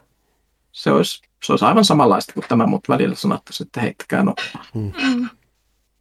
Tota, oliko se Pathfinderista? Kyllä mä, mä luovutan, koska mä voisin puhua siitä tunteja, enkä mä halua. okay. koska mun, ihmiset kuolee. Mun, mun jotenkin pitää kysyä, mä en ole ihan varma miten mä kysyn tämän, mutta mä mietin, että kuitenkin toi Baldur's Gate 3 tällä hetkellä on kuitenkin kanssa Early Access, sä oot vähän tutustunut siihen. Onko sun toi mm. Pathfinderin olemassaolo mitenkään vaikuttanut sitten tuohon näkemykseen siitä, mitä just Baldur's Gate 3, kun sehän on lähtenyt myös hyvin tavallaan omanlaisensa suuntaan siitä, mitä se aikoina oli. Onko sun näkemys siitä sarjasta, just tuosta kolmosta on jotenkin no, odotukset tai muut muuttunut siitä sen Joo, siis ne mitä ne tekee, niin kuin Larian, eli joka teki tämän Divinityn, mm. sitäkin me on pelattu, me on pelattu sitä neljän pelaajan kooppina nyt tässä, tässä, nyt tässä mm. tämän vuoden aikana. Niin tota, siis ne, mitä ne tekee Baldur's Gatein kanssa, niin ne selkeästi tekee tuota samaa, mutta tiiviimmässä muodossa ja hiotummin. Ja. Eli on vähän niin kuin isommat tuotantoarvot, ö, vähemmän sitä sisältöä, mutta se sisältö mitä on, niin on sitten hiotumpaa mm. ja muuta. Mutta mu- muuten kyllä siitäkin tulee joku hemmetin 120 tunnin peli ihan, ihan tai mm. saa 50 tunnin peli ihan takuu varmasti, mutta kun tämä alkaa tuntua, että Pathfinder on jo 200 tunnin peli niin kuin, tai 300 tunnin peli lopulta, niin se on Nämä, nämä on massiivisia. Mm. Ja tota, mä aina ajattelen tästä silleen, että mit, mitä pidempään Pathfinder kestää, niin se nopeammin sit tulee se aika, jolloin tuota Baldur's Gate julkaistaan. Niin, mm. tota, jos kaikki muu pettää, sitten mä aloitan uuden läpipelun, käytän toiset 300 tuntia sitten. Niin, ei siinä mitään. Ja, ja kyllä mä siis odotan tosi paljon PGtä. Et, et, et, mä oon seurannut vähän sitä vastaanottoa, mitä se on saanut siinä Early Accessissa. Ja se tuntuu, että ne todella, they are taking their time. Mm. Et, et, ne, sieltä ei tule semmoisella tahdilla ihan niitä päivityksiä kuin mitä ihmiset ehkä toivo. Mm. Mutta toisaalta että parempi, kun tekevät viilatusti sen loppuun. Ja toi, toihan on siis pelkkä yksin peli toi Pathfinder, että siinä ei ole sitten kooppi. Ja. ja se kooppi tulee olemaan se Baldur's Gatein juttu. Koska tuossa Pathfinderissa tuntuu, että sä pelaat massiivista pöytäroolipelikampanjaa, vaikka sä oot yksin. Mm. Ja sitten noissa Divinityssä ja varmasti Baldur's Gateskin tuntuu, että sä pelaat massiivista pöytäroolipelikampanjaa, mutta oikeasti jonkun muun ihmisen kanssa. Tota, meillä on 15 tunnin edestä kysymyksiä Pyykköselle, joten ehkä nice. otetaan tämä muu media-osio sille lightning roundina. Et valitko okay. jotain tärkeää itsellenne? Olikohan mulla... Mä, sen mä voin mainita, että mä vihdoin ja viimein katsoin sarjan, jota Pyykkönen joskus muinoin aikoinaan hehkutti. Eli tuolta Amazonistahan löytyi tämä Terror, missä siis... Ah Kai sä katsoit vain ekan kautta. Joo, siis mä ymmärsin, että koko kautta mm. ei ole mitään järkeä lähteä katsomaan. Ylipäätään kun, siis, kun katsoo se ekan niin se loppuu niin selkeästi, se loppuu niin selkeästi siihen, että ei, ei siinä sentään jää mitään kaipuuta, vaan kun sitten on kuullut, että se kakkoskausi ei ole. Mikä tämä on? Terrorin siis on, että mikä se on 1700-1800-luvun, kun ne yrittää etsiä tuommoista väylää tuolta Pohjois-Amerikan yli, mitä Aasiaan tai minne nyt meneekään. Yrittää... Nyt on luoteisväylä vai Joo. mikä sen nimi? Et siellä on tämä joukko brittejä, brittejä, mun mielestä on brittejä, on ne varmaan Joo, brittejä. brittejä. Brittejä lähtee seilaamaan, mutta sitten voi vitsit jääkin, jäävätkin jäihin kiinni ja ne on vuosia siellä, vuosia. Joo, ainakin ne, vuoden, vuoden siellä jäissä istumassa ja odottaa, että lähtisikö tämä laiva ikinä liikkeelle. Niin, vai että pitä, pitäisikö meidän tehdä asialle jotain ja sitten asiat hiljalleen vähän rapistuu ja sitten siellä on vähän semmoinen outo jääkarhu kanssa pälyilee taustalla ja Asiat ei mene hyvin. ei. Ää, mä odotin, että se olisi vähän ollut silleen, että, että silloin kun se aikoina hevit, se, että asiat alkaisi mennä tosi, tosi huonosti ja tosi alussa, mutta se on itse asiassa aika mielenkiintoista siinä, että kun se on tosiaan on tosi pitkään siellä, niin se on melkein sitä, että sä näet, kun ne oppii elämään siellä ja muuta, ja sitten siellä pärjäilee sen kanssa, ja se oli sen myötä paljon mielenkiintoisemmin, mitä mä, mikä mun käsitys alun perin oli, että se oli hauska sinällään katsoa just silleen, että oikein, että sitten tuli tavallaan, mulla jopa käsitys siitä, tai siis mä olin yllättynyt jopa siitä, että tuohon että noihinkin aikaan oltiin, pystyttiin kuitenkin niin kuin varautumaan noinkin hyvin tommoseenkin noin spesifiseen asiaan, että hei me jäädään tänne jumia ja me pystytään periaatteessa elämään täällä ainakin siihen asti, kunnes kaikki menee vielä pahemmin mönkään ja se jääkarhu tulee sieltä. Mutta siis se oli, että se, mä en välttämättä, että siinä on vähän yliluonnollisia viboja, mikä tuli mulle vähän silleen, että ää, ehkä mä en tarvinnut tätä, mutta kyllä mä muuten just se, että se, se oli paljon, en mä tiedä, elämänläheisempi, ihmisläheisempi, mitä mä odot, ehkä odotin sitä, ja sitä kautta se oli tosi viehättävä katsoa, ja hyvä, hyvä näyttelijäkööri, hyvin, hyvin tuttuja kasvoja, jotka kuitenkin ei, ei tunnu siltä, että ne näyttelee itseään, vaan just sitä, että hahmoja just, että piti, tämä on taas myös semmoinen tapaus, kun tähän osittain perustuu tosi tapahtumiin, niin piti sitten alkaa taas googlettaa näitä ihmisiä vähän sivistää itseään, se on semmoinen hauska. Ylipäätään en, en ole tiennyt mistään mikä luonteisväylän etsimisestä tai muuta, mutta se oli ha, hauska tapa oppia siitäkin, ja sen mä, mä katsoa. Eikö se on aika autenttisen oloinen kokemus? Siis se, on just, se tuntuu historiallisesti aidolta. Se on just se, että melkein sen takia mua välillä ne muutamat yliluonnolliset vivahteet vähän häiritsi siinä oli se, koska se muuten tuntui silleen, että hei, tämä olisi ehkä voinut oikeasti tapahtua näin, että se on just se, just, just tähän se, kun ei, ei ollut mitään omaa käsitystä tuommoiset, just se yllättyminen siitä, että okei, nämä itse oli aika varautuneet, nämä pystyy olemaan aika hyvin täällä. Sitten määrin, että asiat menee koko ajan vähän huonommin ja huonommin ja huonommin ja huonommin. Ja, ja, ja siis se on semmoinen, se on pakko ihmetellä, että ihmiset on valmiita tekemään ihan järjettömiä asioita. Mm. Niin kuin yrittää tuommoista juttua tietäen, että ne voi mm. kuolla nälkään, kun mm. ne lähtee seilaa etsimään jotain hemmetin reittiä. Niin, ja noistakinhan siellä on jotain kokeneita, jotka on ollut jossain pulassa jo aiemmin, mutta sitten ne on vaan lähtenyt uudelleen seilailemaan muuta. Ja tästä käy köydästä myös kaikki, kukaan ei ollut silleen, että oli, oli ensimmäisenä valittu menemään tähän hommaan, vaan että siellä on vähän hakemalla haettu välillä, että hei, tämä nyt on sun homma, että, että me, me hoitaa tämä sitten. Että, Tämä me ei, tai se, se ei ollut, että et se kööri ei ollut just silleen, että valitsemalla valittu, vaan pitänyt hakemalla hakea vähän niitä, mitä sinne päätyy ja muuta. Että se on. Ha, hausko, hauskoja sattumuksia. Just, just outoja persoonallisia, varsinkin just tämä myöhemmin esiin nouseva NS-johtaja, tämä johtajahahmo tai muu. Niin. Että se, asiat kehittyy, hahmot kehittyy. Ja ylipäätään just kanssa se, että siinä on varsinkin tämä yksi, tämä, en muista mikä kapteeni vai mikä tämä, mutta tämän, tämän alkuperäisen ihan pääkapteenin tämä joku, tämä, tämä ensimmäinen oikea käsi, niin sitäkin aluksi sä opit lähinnä vihaamaan sitä, mutta sä opit tykkäämään siitä ja muuta, että se, just se, miten ne hahmot kehittyy ja miten sä just opit tuntemaan ne, niin se on, siinä on hyvä tatsi siinä mukana. Mä ihan pakko kysyä muuten tästä sun katsomista sarjoista. Olitko sinä, joka jo, joskus Twitterissä mainitsi katsoneensa myös mun suositteleman Amazon-sarjan Marvelous Miss Maisel? Joo, mä oon kattonut sitä joku pari kautta. No niin. Et se on se, että mulla, mulla meni jossain vaiheessa Amazoni poikki, ja mä päädyin, sitten mulla vaihtui tunnus, koska mä sain vähän koska siellä sai sen ilmaisen katselujutun, niin mä, en muista tarkalleen missä kohtaa mä en ole, niin mä en ole jatkanut sitä, mutta se on kanssa, että mähän, mähän päädyin, päädyin katsomaan sun suosituksesta, sitten mä aloin katsoa, että hetken tässä lopputeksteissä tämä tekijän nimi on tuttu, ja sitten mä hokasin tosiaan tähän on sama tekijä taustalla Gilmore Girlsissa, ja mä, mä en siis tykkään Gilmoren tytöistä yli kaiken, niin sehän sitten vielä veti aina vaan kovemmin mukaan katsomaan. No niin, kyllä, juurikin näin. Että sitä on ollut tarkoitus katsoa enemmän, enemmänkin, että mulla on, mit, monta kautta, eikö ne joku nelisen kautta kuitenkin tehnyt, mä oon vasta joku kaksi kautta nähnytkin sitä. Niin. Kolme vai neljä, en mä tiedä, mä odotan myös, mä menin sekaisin sarjojen, kaikkien sarjojen mm, kausimäärä, mm. sarjoja on liikaa, mutta mut Panu on siis vihdoin se ihminen, joka katsoo kaikkea, mitä mä suosittelen. Ajan myötä yrittää, et siis e- Expanseen mä yritin katsoa muutaman jakson, mutta mä en ole vieläkään päässyt sille vauhtiin sen kanssa, että se on yhä odottaa mm. sitä varsinaista. Mm. Se sehän kohta loppuu, niin sitä se voi ns. Niin, niin. kokonaan sitten. Mm. Kyllä. Mullakin on siihen kakkoskauteen edelleen jämähtänyt. Kyllä. Sehän, ollut... se... Sanokaa vaan. Ei mitään. mä oon menossa seuraavaan aiheeseen. Että Ei, mistä meidän piti puhua?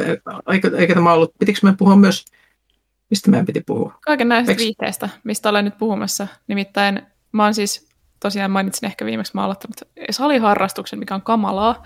Ja sitten mä tarvitsen jotain viihdettä, kun mä oon niin kuntopyörällä tai jossain tekemässä jotain niin aivoja turruttavaa hirveää, niin tota, mä oon ottanut sinne Kindlen aina, sen sijaan, että mä tuijottaisin jotain sarjaa tai jotain, koska se aktivoi selkeästi mun aivoja silleen vähän enemmän, että mä en niin kuin keskity koko ajan siihen hirveäseen tuskaan, mitä mä käyn läpi siinä. niin tota, öö, luin ensin sitä kotiopettajattaren romaania, mikä mä oon ollut tässä nyt kaksi kuukautta kesken. Mä totesin, että mä en pysty enää valehtelemaan itselleni, että mä kiinnostaa tämä. Että mä lopetin sen. Ja sitten mä aloitin semmoisen äh, kirjan kuin The Seven Deaths of Evelyn Hardcastle. Mä en tiedä, onko se käännetty suomeksi. Mä en tiedä, mikä sen suomenkielinen nimi on. Äh, mutta siis se on semmoinen vähän ehkä, vähän skifimäinen, ei ehkä skifi, mutta semmoista niinku, äh, yliluonnollista äh, rikossettiä, hyvin kristietyyppinen, että siellä ollaan kartanossa, missä on paljon erilaisia ihmisiä tullut semmoiseen juhlaan, missä sitten ammutaan tämä juhlia pitävän perheen tytär. Ja sitten siinä on tällä hetkellä hyvin trendikäs time loop setti, eli aina kun se tyttö kuolee, niin aika alkaa alusta. Ja siinä on tämmöinen kertoja tietoisuus, joka herää aina eri vieraan ruumiista. Ja siis se yrittää selvittää, että mitä siinä murhassa tapahtuu niiden kaikkien eri ihmisten silmien kautta. Ja se on ihan super mielenkiintoinen ollut tähän asti. Mä en ihan vielä tiedä, että miten se maailma toimii. Onneksi, koska ehkä spoilaisin vahingossa siitä jotain, jos tietäisin. Öm, se on tosi hyvin kirjoitettu. Siinä on ainoa ongelma on se, että siinä on ihan hirveästi niitä hahmoja. Mm. Ja siinä tapahtuu, koska se elää sitä samaa päivää aina uusiksi, siinä tapahtuu tosi paljon asioita, mistä mä tiedän, myöhemmin se mainitaan uudestaan, mä tiedän, että okei, to, tämä soittaa jotain kelloja, mutta mä en muista tarkalleen. Mutta koska mä luen sitä Kindlellä, niin mä en voi vaan selailla sinne alkuun ja katsoa, että mitä on tapahtunut, tai että missä mä oon kuullut tämän nimen aiemmin, mikä on vähän turhauttavaa. Samoin siinä on, alussa on sen kartanon kartta, ja sitten se vieraslista niistä juhlista. Ja musta tuntuu, että niihin pitäisi palata tosi tiheesti, että ymmärtää, mitä tapahtuu, mutta mä en voi, koska se ei ole kauhean helppoa Kindlellä. Tämä on silleen tuo esiin elektronisen viihteen niin kuin ongelmia, että toi on tuommoinen kirja, mitä oikeasti pitäisi pystyä selailemaan. Ylipäänsä melkein no. kuulostaa siltä, että sun pitää olla himassa se taulu, mihin sä laitat sitten vedät, vedät, vedät, vedät nauloja, siis nauhoja ja muuta pisteestä A paikkaansa B ja hahmosta toiseen. Ja... Joo, pitäisi tehdä muistiinpanoja melkein. Mutta se on ollut ihan superhyvin kirjoitettu, ihan sairaan mielenkiintoinen tuommoinen niin spinni tuollaisesta perinteisestä murhamysteeristä. Tykkään luuppihommista. Miten vanha se on? Äh, ihan muutaman vuoden, olisiko 2018 tullut. Että on tuore hitti, myynyt tosi hyvin. Mä oon törmännyt siihen miljoonassa yhteydessä, niin mä päätin, että nyt mä tartun tähän. Ja on ollut, on ollut hyvä ja mielenkiintoinen. Ehkä palaan siihen vielä, kun mä saan se joskus loppuun. Se oli aika jötkälle myös. Nice. Mä luin yhden hyvän Time Loop-kirjan tuossa muutama kuukausi sitten. Juuri tsekkasin. Varmistin, mikä se nimi, nyt kun sä sanoit, että sä tykkää Time Loopeista, sen, se on 2019 ilmestynyt Recursion, rekursion. Okei. Okay. se oli semmoinen, niin kuin, että mun piti välillä silleen, että niin kuin, yritän tajuta, että mitä tässä tapahtuu, koska se liittyy siihen, että ihmiset ei oikeastaan matkusta ajassa, mutta niiden muistot matkustaa mm. ajassa. Joo, siis tossakin kirjassa on se, että äm, koska se elää sitä samaa päivää koko ajan, niin sen aikaisemmat teot on siellä päivässä myös. Eli se näkee periaatteessa itseään niiden muiden vieraiden vaatteissa tavallaan. Okay. Ja sitten se pitää rakentaa semmoista niinku kauheat verkkoa asioita, minkä pitää tapahtua, jotta toiset asiat tapahtuu. Ja sitten siellä se saattaa tavata jonkun tyypin, sitten se on silleen, että kuka sä oot? Sitten sä oot, mä oon sä neljän päivän päästä. Sitten mä oon, että ei mun pää. Tämä kuulostaa itse asiassa semmoiselta kirjalta, minkä mä haluankin lukea ASAP. Joo. Kiitos suosituksesta. Mä otan ton recursionin sitten taas Mahtavaa. listoille. Aika luuppi on kova, kovassa huudossa tänä päivänä. No aina mm-hmm. hyvin. Onko vielä jotain? Eikö meillä ollut jotain? Ja Ville, sä olet katsonut Uncharted-elokuvan trailerin. Minäkin katsoin sen. Tiedätkö, mitä mä tykkäsin siitä? No kerro. Suks! joo. Ei, ei niin oikein napannut. No joo, siis mä kirjoitin tuonne meidän, meidän tota, uutisen kommentteihinkin, mutta et mä, mä, joskus ollaan kästissäkin puhuttu siitä, niin mä oon tavallaan ollut ehkä se optimistisin sen suhteen, että ehkä ne tekee sen suhteen oikein, koska siellä on kuitenkin Dragmanit ja Stralit ja Naughty Dogit ja PlayStation Studios takana, mutta tota, ja jopa niin kuin, että Tom Holland ja Mark, Mark Wahlbergin castingikin niin kuin ihan fine niin kuin mietti nimenomaan, että ne on ne nuoremmat, mitä niin kuin mm. nähtiin Nathanista ja Salista niin kuin tuossa Uncharted kolmosessa ja nelosessa, että jos ne nimenomaan jatkaa niin kuin niiden tarinaa si- siinä aikaluupissa tai siinä aikahetkessä, niin mä olisin ollut ihan niin kuin fine, mutta toi, vaikka toi niinku on selkeästi nuori Nathan Drake, niin silti tulee kolmosen ja nelosen kohtauksia trailerista, niinku, että tämä on niinku ihan oma juttunsa. Et mä en vain käsitä sitä, että tämä olisi niinku nimenomaan ollut niinku fanillekin hyvä syy katsoa, siis olisi tarvinnut oikeasti uuden tarinan, joka toisi niihin peleihin jotain uutta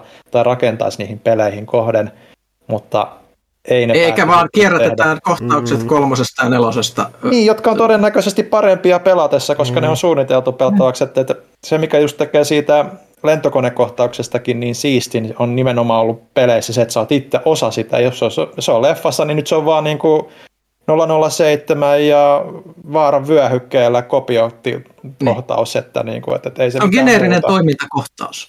Niin, että et, et, et, olisi nyt perhana kerrankin tehty silleen, että Assassin's Creed-leffa teki sen, että vaikka se ei ollut mitenkään niin kuin erinomainen leffa, niin se mikä teki siitä mulle kiinnostavan sarjan fanina oli se, että nämä tapahtumat on oleellisia myös sen kokonaiskuvan kannalta, ja vaikka ne niin kuin toimi itsenäisenä, niin niihin viitattiin peleissäkin vielä niin kuin myöhemmin, että, että, että se oli niin kuin, siinä mielessä, niin kuin, että kyllä se kannatti katsoa, niin kuin, että, että, että nyt se, se tuntuu just, että, että no Holland on itsekin sanonut, että se nyt ei ollut ihan täysin tyytyväinen siihen omaan roolisuoritukseensa välttämättä, tai se ehkä vähän yritti liikaa ja ehkä omaksunut mm. sitä roolia, mutta niin kuin Mark Wahlberg niin kuin tuntuu siinä trailerissa niin kuin enemmän Nathan Drakeilta, mikä tietysti on vähän niin kuin sille ironista, koska sen piti alun perin olla Nathan Drake ja, ja, ja, ja sitten se kesti niin pitkään, että ne päätti iskeä sen saliksi.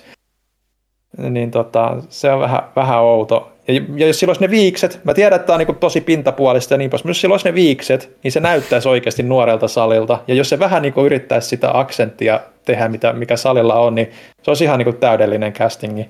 Mutta mut ei kun ne tekee, että annetaan näyttelijöiden olla omat itsensä ja eikä yhtään omaksuta sitä roolia, jota ne esittää. Et, et, joo, enough rant. En ole enää hirveän optimistinen. Toivon, että se on ehkä semmoinen semi-ok Indiana Jones kautta Uncharted-leffa. En, en kyllä hirveästi luota siihen, mutta... Hollannissa on nykyään myös vähän se, että se, on, se, on, se oli... Se, saa nähdä, miten se kärsii ainakin muun silmistä tässä, mutta musta tuntuu, että se on ollut liian täydellinen nyt siihen Spider-Maniin, että mun on hankala nähdä sitä minä muuna kuin Spider-Manina ylipäätänsä. Että tossakin mm. se, se, siinä on semmoinen tietynlainen henki tai muu, mikä vaan miettii, että tässä nyt on jotain pielessä ja sitä kautta, että mä olen tottunut näkemään tämän hahmon nimenomaan hyvin, hyvin, hyvin, hyvin sopivana Peter Parkerina. Se on aina ikonisen roolin niin. Niin kuin kirous monilla. Itse, itse pystyn joiltain osin niin kuin sen yli katsomaan, että mulla mm. niin kuin just, että Siis se on tosi samanlainen rooli, mitä se esittää. Se, olisi, se voisi ihan hyvin, jos tuosta ei tietäisi, että tuo joku Uncharted-leffa, niin voisi katsoa, että ai, joku Spider-Man jatko-osa, missä sillä ei vaan puku päällä.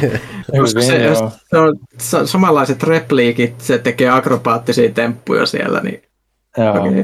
Että ainoa, ainoa hetki, kun mulla tuli oikeasti fiilis, että tämä on Nathan Drake, ja kun mä, mä en itse tätä niin kuin oivaltanut, mutta joku sanoi tämän jossain keskustelufoorumilla, oli siinä ihan lopussa, kun se auto tulee sieltä lentokoneesta sitä kohdi, sitten silleen, oh crap, niin kuin semmoinen Nolan North yliväinen, niin kuin se, no, no, no, no, no, no, no, no, no. niin kuin, siinä oli se, että no niin, nyt on, niin kuin, tässä on se ydin, tähän keskittykää, mutta ei, ei. Se mä olin katsoa, että miten puolittain sillä on paitahousuissa. Että sen, sen ekas kuvassa, minkä ne julkaisi, niin se ei ollut ollenkaan, se oli jo pyhän häväistys. Se ainakin kommentoi jossain, että hän tiesää, että hän on itse sarjan fani ja hän niin yritti pitää siitä huolen, mutta kas kumman se paita ei pysy siellä housussa niin helposti, kun se liikut aktiivisesti. Mm-hmm. Katsotaan nyt sitten. Hän on ommelassa Se olisi aika pro. mutta joo, ei, ei ole odotuksia, mutta helmikuussahan se sitten näkee, että mitä se on. Pitikö meidän Dyynistä vielä jotain höpäjätä?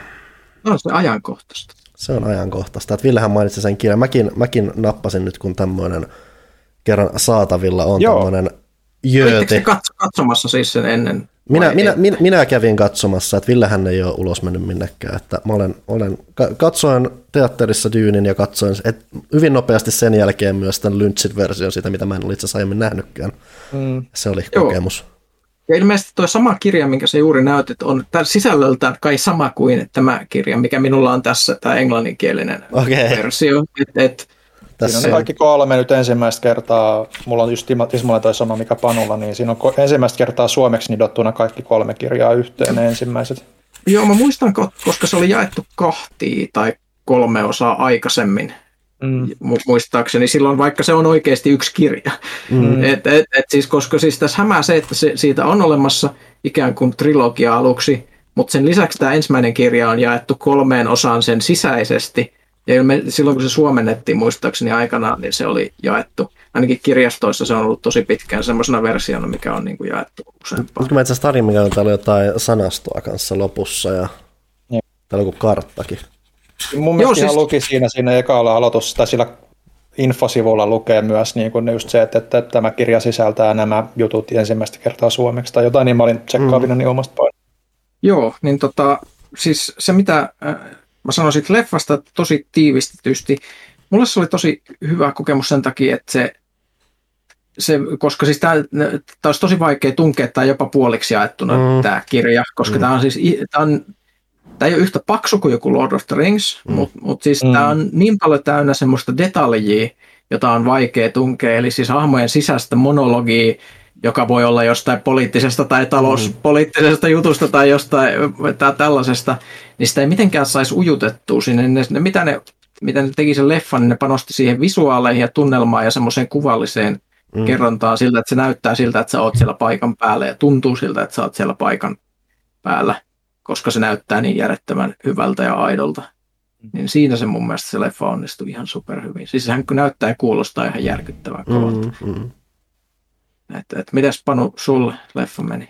Äh, siis se oli erittäin tämmöinen nimenomaan leffateatterikokemus mulle, kun just se on niin panostaa siihen audiovisuaaliseen antiin, että se melkein just, kun sä näet sen siltä isolta kankaalta, niin se on melkein se on selvästi suunniteltu sitä varten ja se on melkein just se optimeen tapa kokea se, että sä melkein syvennyt itse sinne ja eläydyt mukana, koska se on kuitenkin hyvin, aika vähäeläinen, menee hyvin semmoisella omalla tahdilla eteenpäin, semmoinen hyvin, hyvin fiilispohjainen juttu ja kun oli kun ties kuitenkin ohjaaja ja muuta, niin mä siinä muuta odottanutkaan siinä, niin se on just semmoinen hyvä. Ja mä, mä en niin dyynistä tiennyt mä, muuta kuin hajanaisia juttuja, niin kyllä sit, silti sai otteen sit maailmasta, että mä tykkään just niistä monista yksityiskohdista, jos nämä puvut ja ylipäätänsä keino, miten selviydytään siellä aavikolla ja muuta. Ja että se maailma on tosi, se mun mielestä välittää sen maailman tosi siististi eteenpäin, vaikka sitten kanssa, että välillä kun katsot niitä ympäristöjä ja muuten, tavallaan ne ei syki yksityiskohtaa, vaan ne on välillä semmoisia karumpia, semmoisia sileempiä juttuja, nekin on saatu tuotua esiin silleen tosi näyttävästi ja muuta, että se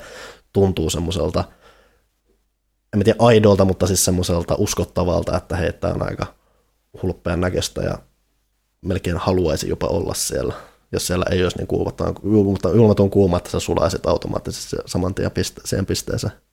Joo, ja siis se kirja on silleen aika jänskä kokemus kanssa, että jos tätä nyt aloittaa lukemaan, niin tota, että mitä siitä voi sanoa. Mä itse tein uudelleen lukua tässä, ja mä en itse muistanut kaikki yksityiskohtia, esimerkiksi sitä, että se alkaa jo sillä, että siis ihan ensimmäinen kappale tuo esille sen, että se on ikään kuin historian kirja, eli mm. ihminen aloittaa kertomalla tästä päähenkilöstä historiallisena henkilönä jälkeenpäin, että tällainen henkilöhän oli ja tämmöinen intro, jossa todetaan, että hänestä on kirjoitettu kokonaisia kirjoja ja minkälainen vaikutus hänellä on ollut, niin se tulee semmoinen ihmeellinen, ehkä sekin on semmoinen dokumentaarinen fiilis, plus se, että sitten siinä on hirveästi sitä semmoista maailmadetskua, mitä ei aluksi selitetä, vaan sun pitää vaan hyväksyä, että nyt puhutaan jostain jutusta ja sä mm. kuulet siitä lisää ja tajuat sen ehkä 50 sivun päästä tai 100 sivun päästä. Mm. mm.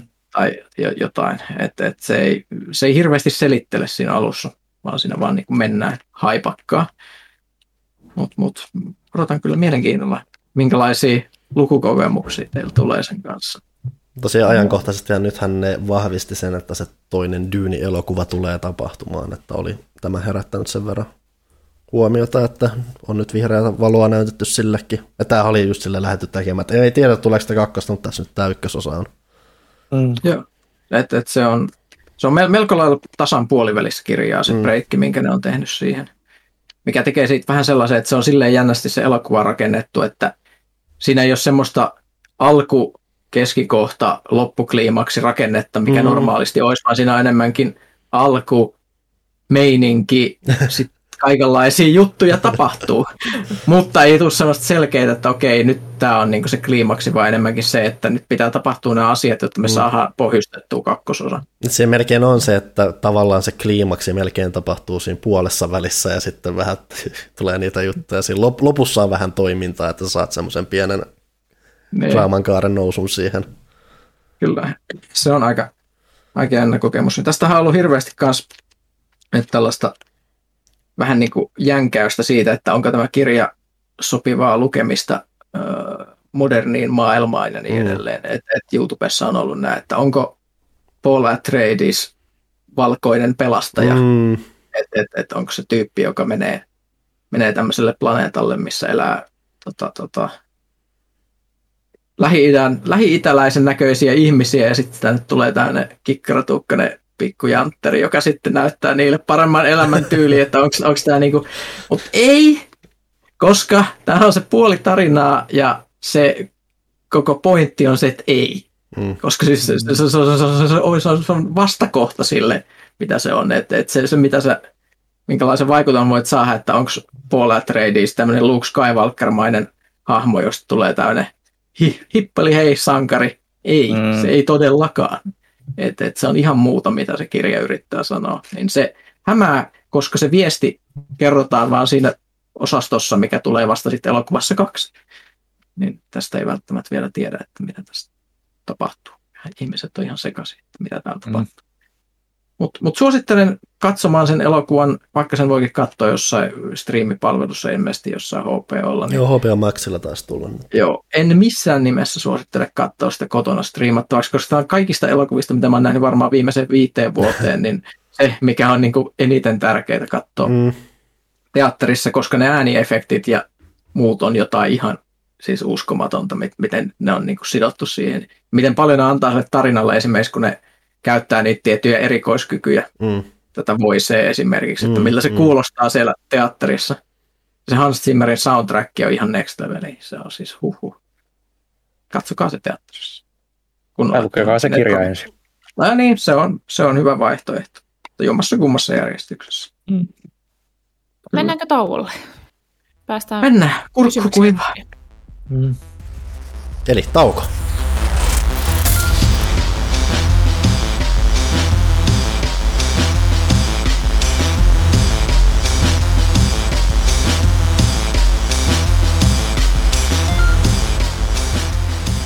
Tauko oli siinä. Sitten on jotain ihan muuta. Ville. Impeli Pom seuraa kaupallinen tiedoite. Vähän erikoisemmalla äänellä, koska mä en pysty tekemään tätä muuten. Perjantaina alkaa parti parti. Ai mikä ihme parti parti? No et sä nyt tiedä, Mario Party. Nimittäin 29.10. perjantaina julkaistaan uusi Mario Party Superstars-kokoelma Nintendo Switchille. Tee tästä synkästä vuodenajasta hauska ja tilaa nyt Elisalta itsellesi Nintendo Switch-pelikonsoli ja nappaa mukaan lisäohjaimet ja uusi Mario Party. Tämän jälkeen sun elämäsi on vain yhtä party party. Eli elisa.fi, sinne suunnatkaa ja ottakaa sitä juhlaa elämään. Pimpeli pom! Kaupallinen tiedote päättyy. Kiitos jälleen Elisa. Wow. bile, bile fiilis tuli päälle tästä. Kyllä, terveisiä sinne kirjoittajalle. Kiva juttu. Okei, okay. mitenköhän me jatketaan tästä? Tota, Kysymme Miten pelaajia. kukaan voi jatkaa enää tästä? Mm. Se oli tässä, se kaikki on loppu. Haluan muistuttaa, että pelaaja-lehteä voi tilata, pelaaja.fi kautta tilaa, pelaajakästin tekemistä voi tukea, pelaaja, ei kun apua, bit.ly kautta pelaajakästä. Älkää kuunnelko, mitä mä puhun. ja pelaajapaitojakin voi tilata, pelaaja.fi kautta paitakauppa. Me pitäisi saada parempi pelaajakästä urli, koska mä aina unohdan sen. Mm. Täytyisi pistää kuosiin, kuulkaa.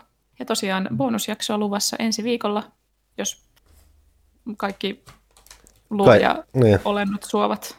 Kosteusprosentti on kohdalla Jupiterin kuut oikeassa asennossa ja mm. niin poispäin. Kyllä. Ja Huttunen vieraana. Meillä on jotain kysymyksiäkin, mitä pitää ilmeisesti lukea. Niitä on tullut taas ovista ja ikkunoista, eli muun muassa Facebookista. Ei oliko Facebookista? Ei tainnut sieltä nimenomaan no niin, olla, Ville. mutta Discordista oli ja pelaaja.fiistä ja kaikista maailman somekanavista. Kyllä. Äh, mä voin aloittaa Sinarkos, vanha tuttumme. Tämä tulee siis pelaaja.fistä. Joo. Okay. Total War, Warhammer 3 ja Darkest Dungeon 2, pelkoja ja odotuksia. Öö, et Warhammerissa on yhtä pitkät latausajat kuin kakkosessa, jolloin mä en jaksa pelata sitä taas, kun en jaksa niitä lataustaukoja voi elämään. En mä tiedä, oliko se vaan mun koneen ongelma, mutta siis se on edellinen Total War Warhammer on se, jonka tota, harvoja pelejä, joita mä jätän kesken, koska mä en jaksa pelata odottaa niitä lataustaukoja. Joten niin kuin, se olisi se, olisi, niin kuin, mihin optimisaatio voisi kaiken, kaiken pistää. Ja tuota, Darkest Dungeon, ei, sen mä otan vastaan äärimmäisen tuota, avoimin mielin ihan senkin takia, että se tuntuu, että se konsepti vedettiin niin pitkälle kuin mahdollista siinä edellisessä, mm. että mä haluan tietää, että mitä ne sitten tekee.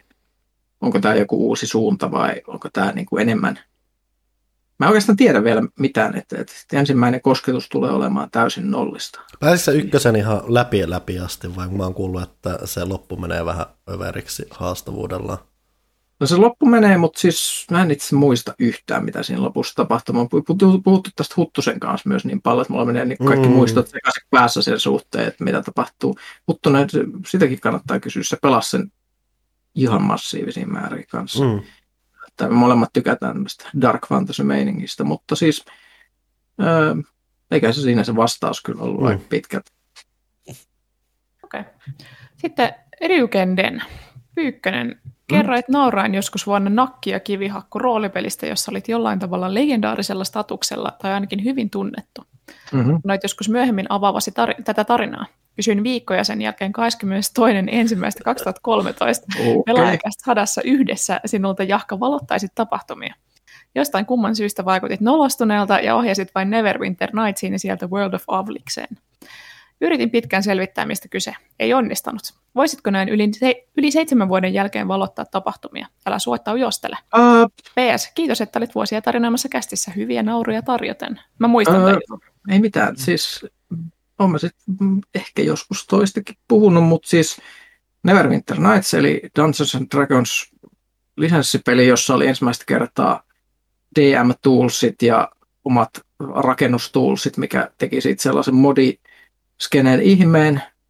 Ihmiset teki siitä sitten epävirallisia MMO-maailmoja, joissa sitten oli massiivista hardcore-ropetusta, jossa oli muun muassa kielletty puhumasta out of character, eli ei mitään, niin kuin, mikä ei, mitä pelihahmo ei sanoisi, niin sitä ei, ei suustasi sallita mm-hmm. tulemaan.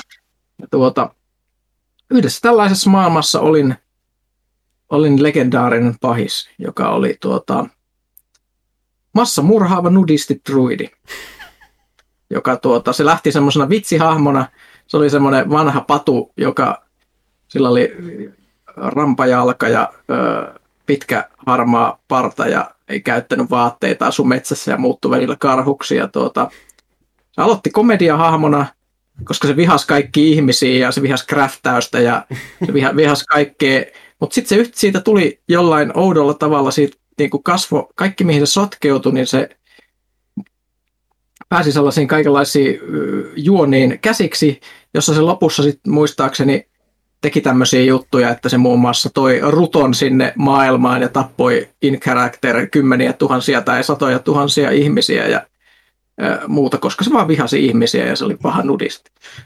Tuota, mutta mut, mut, tota, en mä, en mä tiedä. Sitten lopulta myös se kuoli in character. Mä halusin pistää se haudan lepoon ja ää, mu- muuta, mutta se oli, se oli outo kokemus.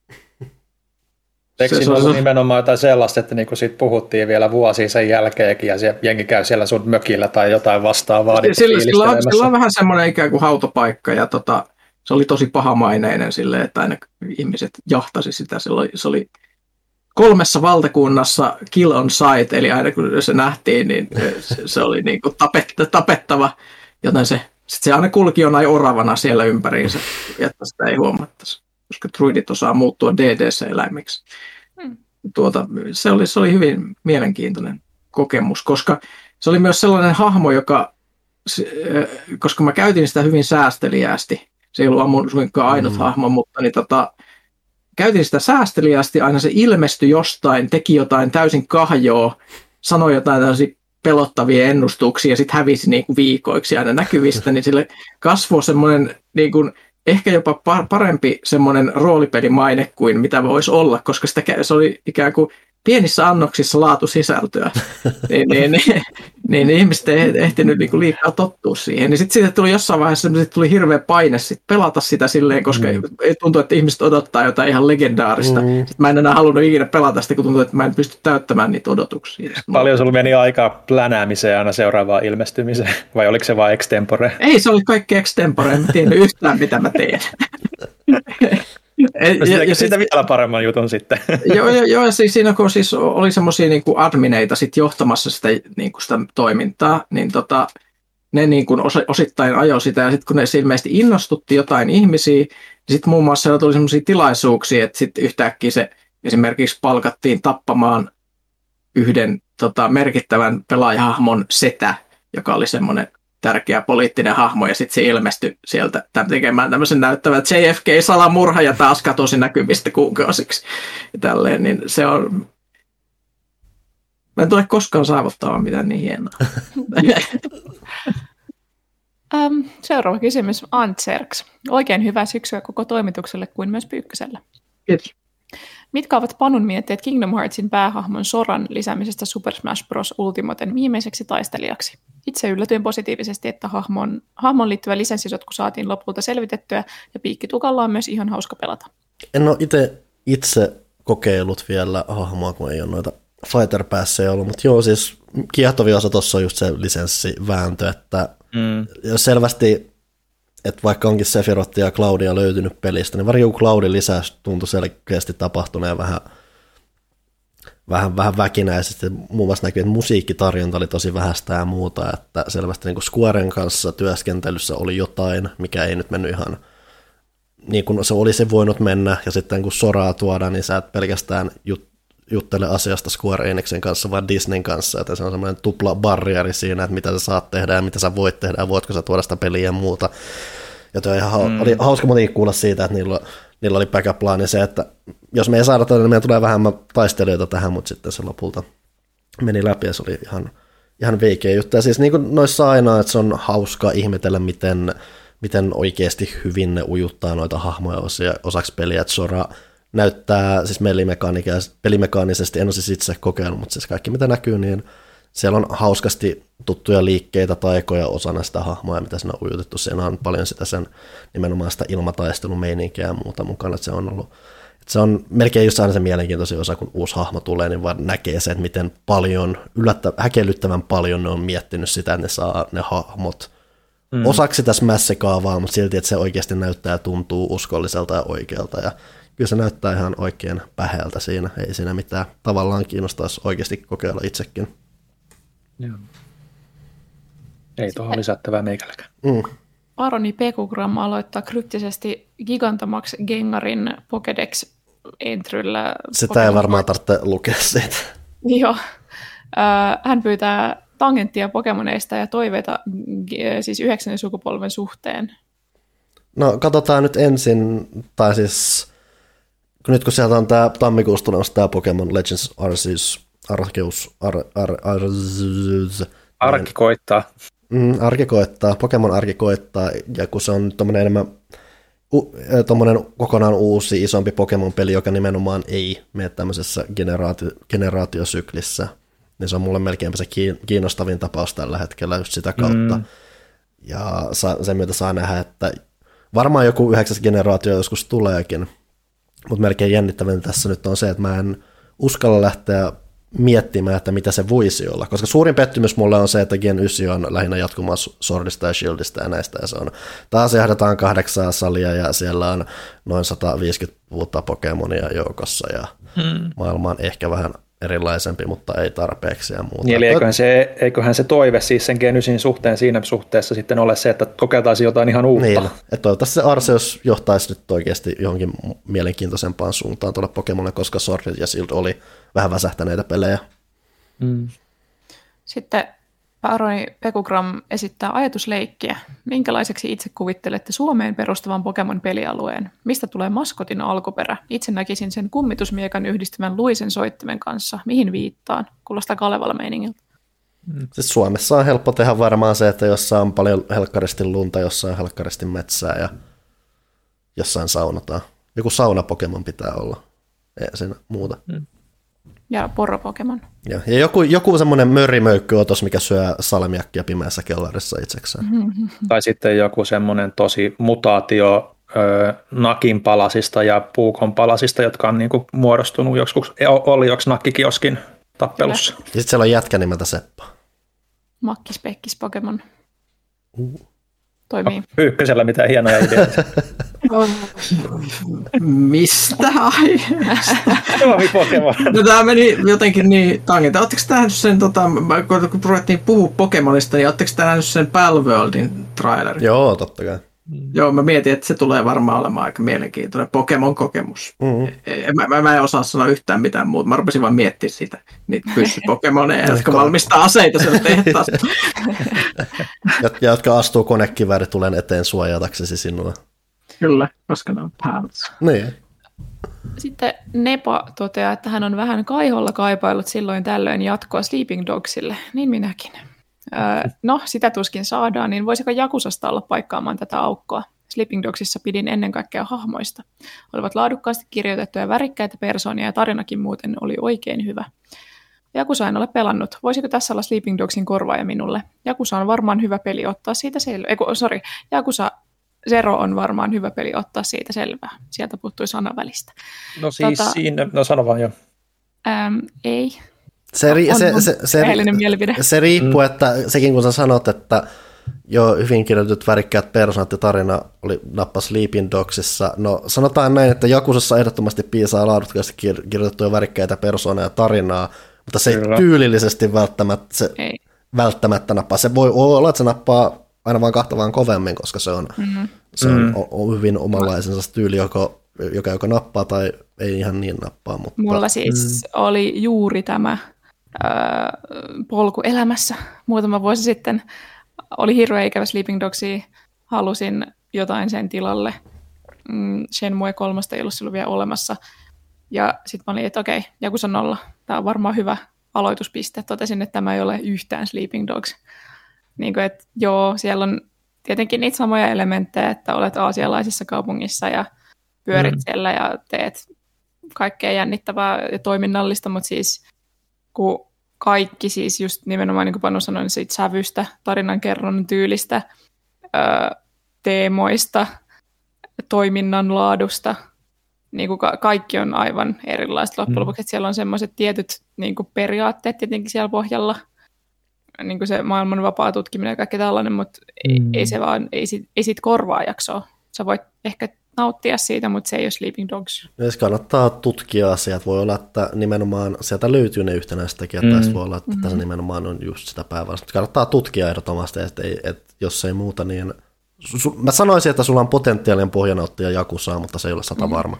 Joo, Mulle et, joku se on liian hölmö ja liian pökkelösti kerrottu. Mä en pitänyt sitä, sen lisäksi mä en nauti siitä niin kuin kombatista. Siinä on aika paljon se, mikä niin kuin silloin ennen vanhaan, kun Sleeping Dogs tuli, ja sitä, niin kuin, sit, silloinhan sitä verrattiin joiltain osin Jakusaan, mikä pohjautuu hyvin pitkälti siihen, että se on tietysti tosiaan niin kuin aasialainen kaupunki, ja on paljon neonvaloja ja tällaisia ja niin poispäin, mutta myös niin kuin se ehkä oli yksi niitä harvoja pelejä, tai Sleeping Dogs oli yksi harvoja pelejä siihen aikaan, jotka hyödynsi niin kuin taistelussa sitä ympäristöä vähän samalla tavalla kuin Jakusa. Mm. Jakusassa sitä käytetään toki vähän eri lailla, mutta oli just kuitenkin niitä hotspotteja Sleeping Dogsissa, missä sitten pystyi tekemään niitä erikoisliikkeitä vähän monipuolisemmin ja käyttämään sitä irtaimistoa. Mutta Jakusa ei ole samalla tavalla avoimen maailman peli, ei ole niin kuin autolla ajele, ajelemista. Jakusassa myös taistelut käynnistyy niin kuin niissä tilanteissa, että sä et pääse mätkimään niin kuin esimerkiksi ihmisiä niin kuin kadun varressa noin vaan, että se pitää olla sitten niin kuin taistelutilanne. Hyvin erilaisia pelejä, mutta molemmissa on kyllä tietyllä tavalla samaa pohjaa, mutta hyvin erilaisia kokemuksia, että se vaan pitää kokeilla, että iskeekö se vai ei. Mm. Että myös japanilainen tarinankerronta on hyvin erilaista kuin tämmöinen länsimainen kerronta, mitä niin kuin tuossa Sleeping Dogsissa oli, vaikka sijoittukin niin kuin itään, niin oli kuitenkin lännessä tehty käsikirjoitus käsittääkseni. Lännestä tehty peli. Mm. Anatoli 68. Pyykkösen ja muiden mielipide äänikirjoista. Tuleeko kuunneltua ja onko kokemus täysin verrattavissa perinteisen kirjan lukemiseen? Ei se mun mielestä ihan täysin, koska siinä on siis se, että se on paljon hitaampaa. Mm. Ja tota, sitä tulee harrastettua eri tilanteissa. Ja se on, jopa sama kirja voi tuntua erilaiselta äänikirjana, riippuen miten hyvä se lukija on. Se voi mm. olla tosi, to, tosi siis hyvä lukija tekee paljon, paljon ja muuta, mutta siis ne on, ne on mun mielestä vertautuvia kokemuksia, mutta ei toisensa korvaavia. Ja mä oon nyt ilolla nähnyt, että mun lapset on nyt tykännyt kuunnella äänikirjoja. Mm. Kirjoja, niin se on vähän sellainen, toisaalta mä yritän ne saada samalla tavalla sit niin kuin, siitä sit innostuu lisää niin mm. niin yleensä lukemaan. Niin mm. mä toivon, että tämä on porttiteoria toimii tässä tapauksessa. Mä ylipäänsä mietin sitä, että lapsena tuntuu just, että äänikirjoissa on jotenkin tehokkaampi, vai niistä on jotenkin helpompi seurata ja muuta. Että aikuisena, jos mulla on joku kuuntelujuttu, niin mun pitää automaattisesti joko tehdä jotain, mm, tai sitten mä makaan jossain, mutta siinä on se, että jos mä teen jotain, niin sitten siinä on se, että mä pystyn jotain podcasteja huolta kuuntelemaan silleen, koska podcastissa ei aina haittaa, haittaa se, että sulla tulee välillä se katkonainen kohta, jolloin se et kuuntele.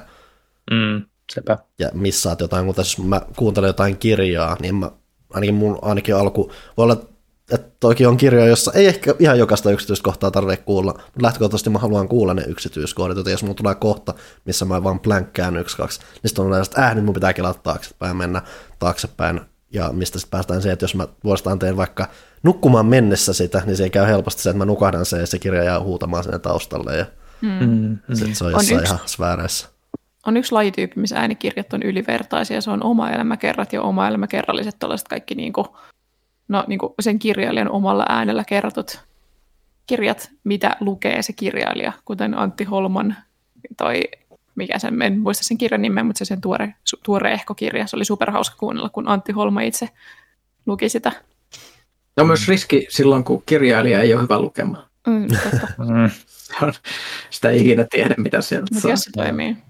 Ja, keskittymisen taso on se, mikä niin kuin itselläkin on se, että vaikuttaa. Että, että niin kuin Panu sanoi tuossa noin, että, että en mä, mä, mä tykkään keskittyä sitten täysillä lukemaan kirjaa, enkä mä halua tehdä oikeastaan mitään siinä sitten ympärillä ja äänikirjojen kanssa. Mulla sitten tuntuu vaan teki, että meistä on tyhjän panttina, jos mä vaan pelkästään kuuntelen sitä, niin pakko tehdä jotain, niin kirjan lukeminen myös stimuloi aivoja vähän eri tavalla ja jää ehkä päähänkin paremmin, koska sitä sitten prosessoi hyvin eri tavalla sitä lukemaansa kuin kuultuaan. Et, et, et, et. Mä en ole äänikirjojen suuri ystävä, vaikka podcasteja kuuntelenkin. Mä olen miettinyt, pitäisikö kokeilla semmoista, että sulla on se kirja fyysisenä tai kindlenä, ja sitten sulla on se äänikirja. Niin, vähän niin kuin satukirjat lapsena. Niin, sä luet Ei. samaan aikaan, kun sulle luetaan sitä. Mä en pysty, siis mä luen niin paljon nopeammin kuin se lukija tietenkin. Ja siis siihen pitää, siihen pitää varautua mm. siihen, että se menee hitaammin. Mutta... Mun pitää peleissä siis, jos on joku semmoinen kodeksi-tyyppinen juttu, joo, joo, siis se on, jotain se on. päiväkirjoja tai jotain, ja niin luetaan ääneen. Mun täytyy laittaa ääni pois telkkarista, koska mä en pysty lukemaan sitä samaan aikaan, kun sellaista siellä taustalla sitä samaa tekstiä. Tai sitten pystyisi tekemään silleen, että jos sä kuuntelet äänikirjana jotain, mistä sä oot tykännyt tosi paljon, mutta on kulunut vaikka kaksi mm, tai kolme vuotta mm. siitä, kun sä oot viimeksi lukenut sen, niin sitten sä saat sen saman kokemuksen, se voi olla erilainen, se voi olla esimerkiksi tosi siistiä kuulla jotkut repliikit tiedätkö, ääneen luettuna, kun mm. sä et lue sitä itse, mutta sen lisäksi on se, että sitten jos sä et keskity, mm. niin sitten sä tiedät, mitä sä missasit. Mm. Niin ei ole sinänsä mitään väliä. Mm että et sitä voi koettaa. Mulla on myös se, että mä luen hahmojen puheet niin kuin äänenä päässä, tiettynä äänenä päässä, niin mm-hmm. sitä ei myös tule niin kuin äänikirjoissa, se on aina se sama ääni. Mm, tosin jotkut on niin hyvin lukemaan, että ne saa tosi mm. paljon erilaista semmoista se voi olla, niihin ääniin. Janneus osoittaa Pyykkyselle kysymyksen syksyn suosikki valmis ruoka. Huomenna syksyn. öö, tota, no se mulla on vähän taas ollut helpompi kysymys silloin, kun mä olin vielä sillä Hotanin toimistolla, koska silloin niitä valmisruokia tuli syöttyä vähän mm. suurempiin määriin. Mutta nyt mä oon tehnyt itse ruokaa. Nice. Huh, huh. Ja tota, ää, mä saan tehdä nyt tosi hyvää makaronilaatikkoa. Tiedättekö, ää, mä tykkään tehdä sellaisen, tiedätkö, mozzarellasta saa mielenkiintoisen makuisen sen ylimmäisen sen pinnan, kun sitä pistää sopivasti siihen päälle semmoisen sen kovan osuuden. Ja tota, Älkää myöskään käyttäkö itse ikinä maitoa. Mä oon huomannut, että siis maito makaronilaatikossa on ihan hirveä virhe. Ei pidä. Ei pidä Joo, tuota. siis mä, mä, mä en ole myöskään itse ollut suuri fani. Mä, mä, mä oon testaillut nyt molempia, mutta siis tekee hyvissä ajoin lihalientä ja semmoista tosi niin kuin, hyvin maustettua lihalientä ja jää, sille, että se ehtii jäähtyä myös ennen sitä muuta valmistusprosessia, niin se on aina, aina superior. Lapset tykkää myös paljon enemmän. Ja tuota, Öö, sanon, että syksyn paras valmisruoka on peruna. Sieltä se tulee maasta. niin, niin, niin. Ehkä se voi pestä kuitenkin. niin. Janne kysyy Pyykköseltä myös, että onko kaikkien 4X-pelien endgame tylsä? Riippuu mitä sä teet tai mitä sä haluat siltä peliltä. Monesti se on tylsä, koska se, se vaihe silloin, kun sä et tiedä, että pääset sä sinne endgameen ja sä taistelet esimerkiksi jotain naapuria vastaan, etkä vielä tiedä, että selviit siitä, niin sehän on tietysti jännittävä osuus. Yleensä se endgame on se, milloin se on jo joko täysin selvää, että sä voitat tai et voita, mutta esimerkiksi en mä tiedä, onko sitten Stellaris esimerkiksi, lasketaanko sitä esimerkiksi 4 x ehkä sitä ei lasketa, kun se on suurstrategia, mm. koska siinä, siinä voi olla se, että sun, sun tarina saa huipennuksen, koska jos sä pelaat tarinavetoisesti tai roolipelivetoisesti jotain tuommoista isompaa strategiaa ja sä haluat tehdä jonkun tietynlaisen tarinakaaren siinä, niin sitten sillä se, että pääset sinne kliimaksiin, niin se on hieno.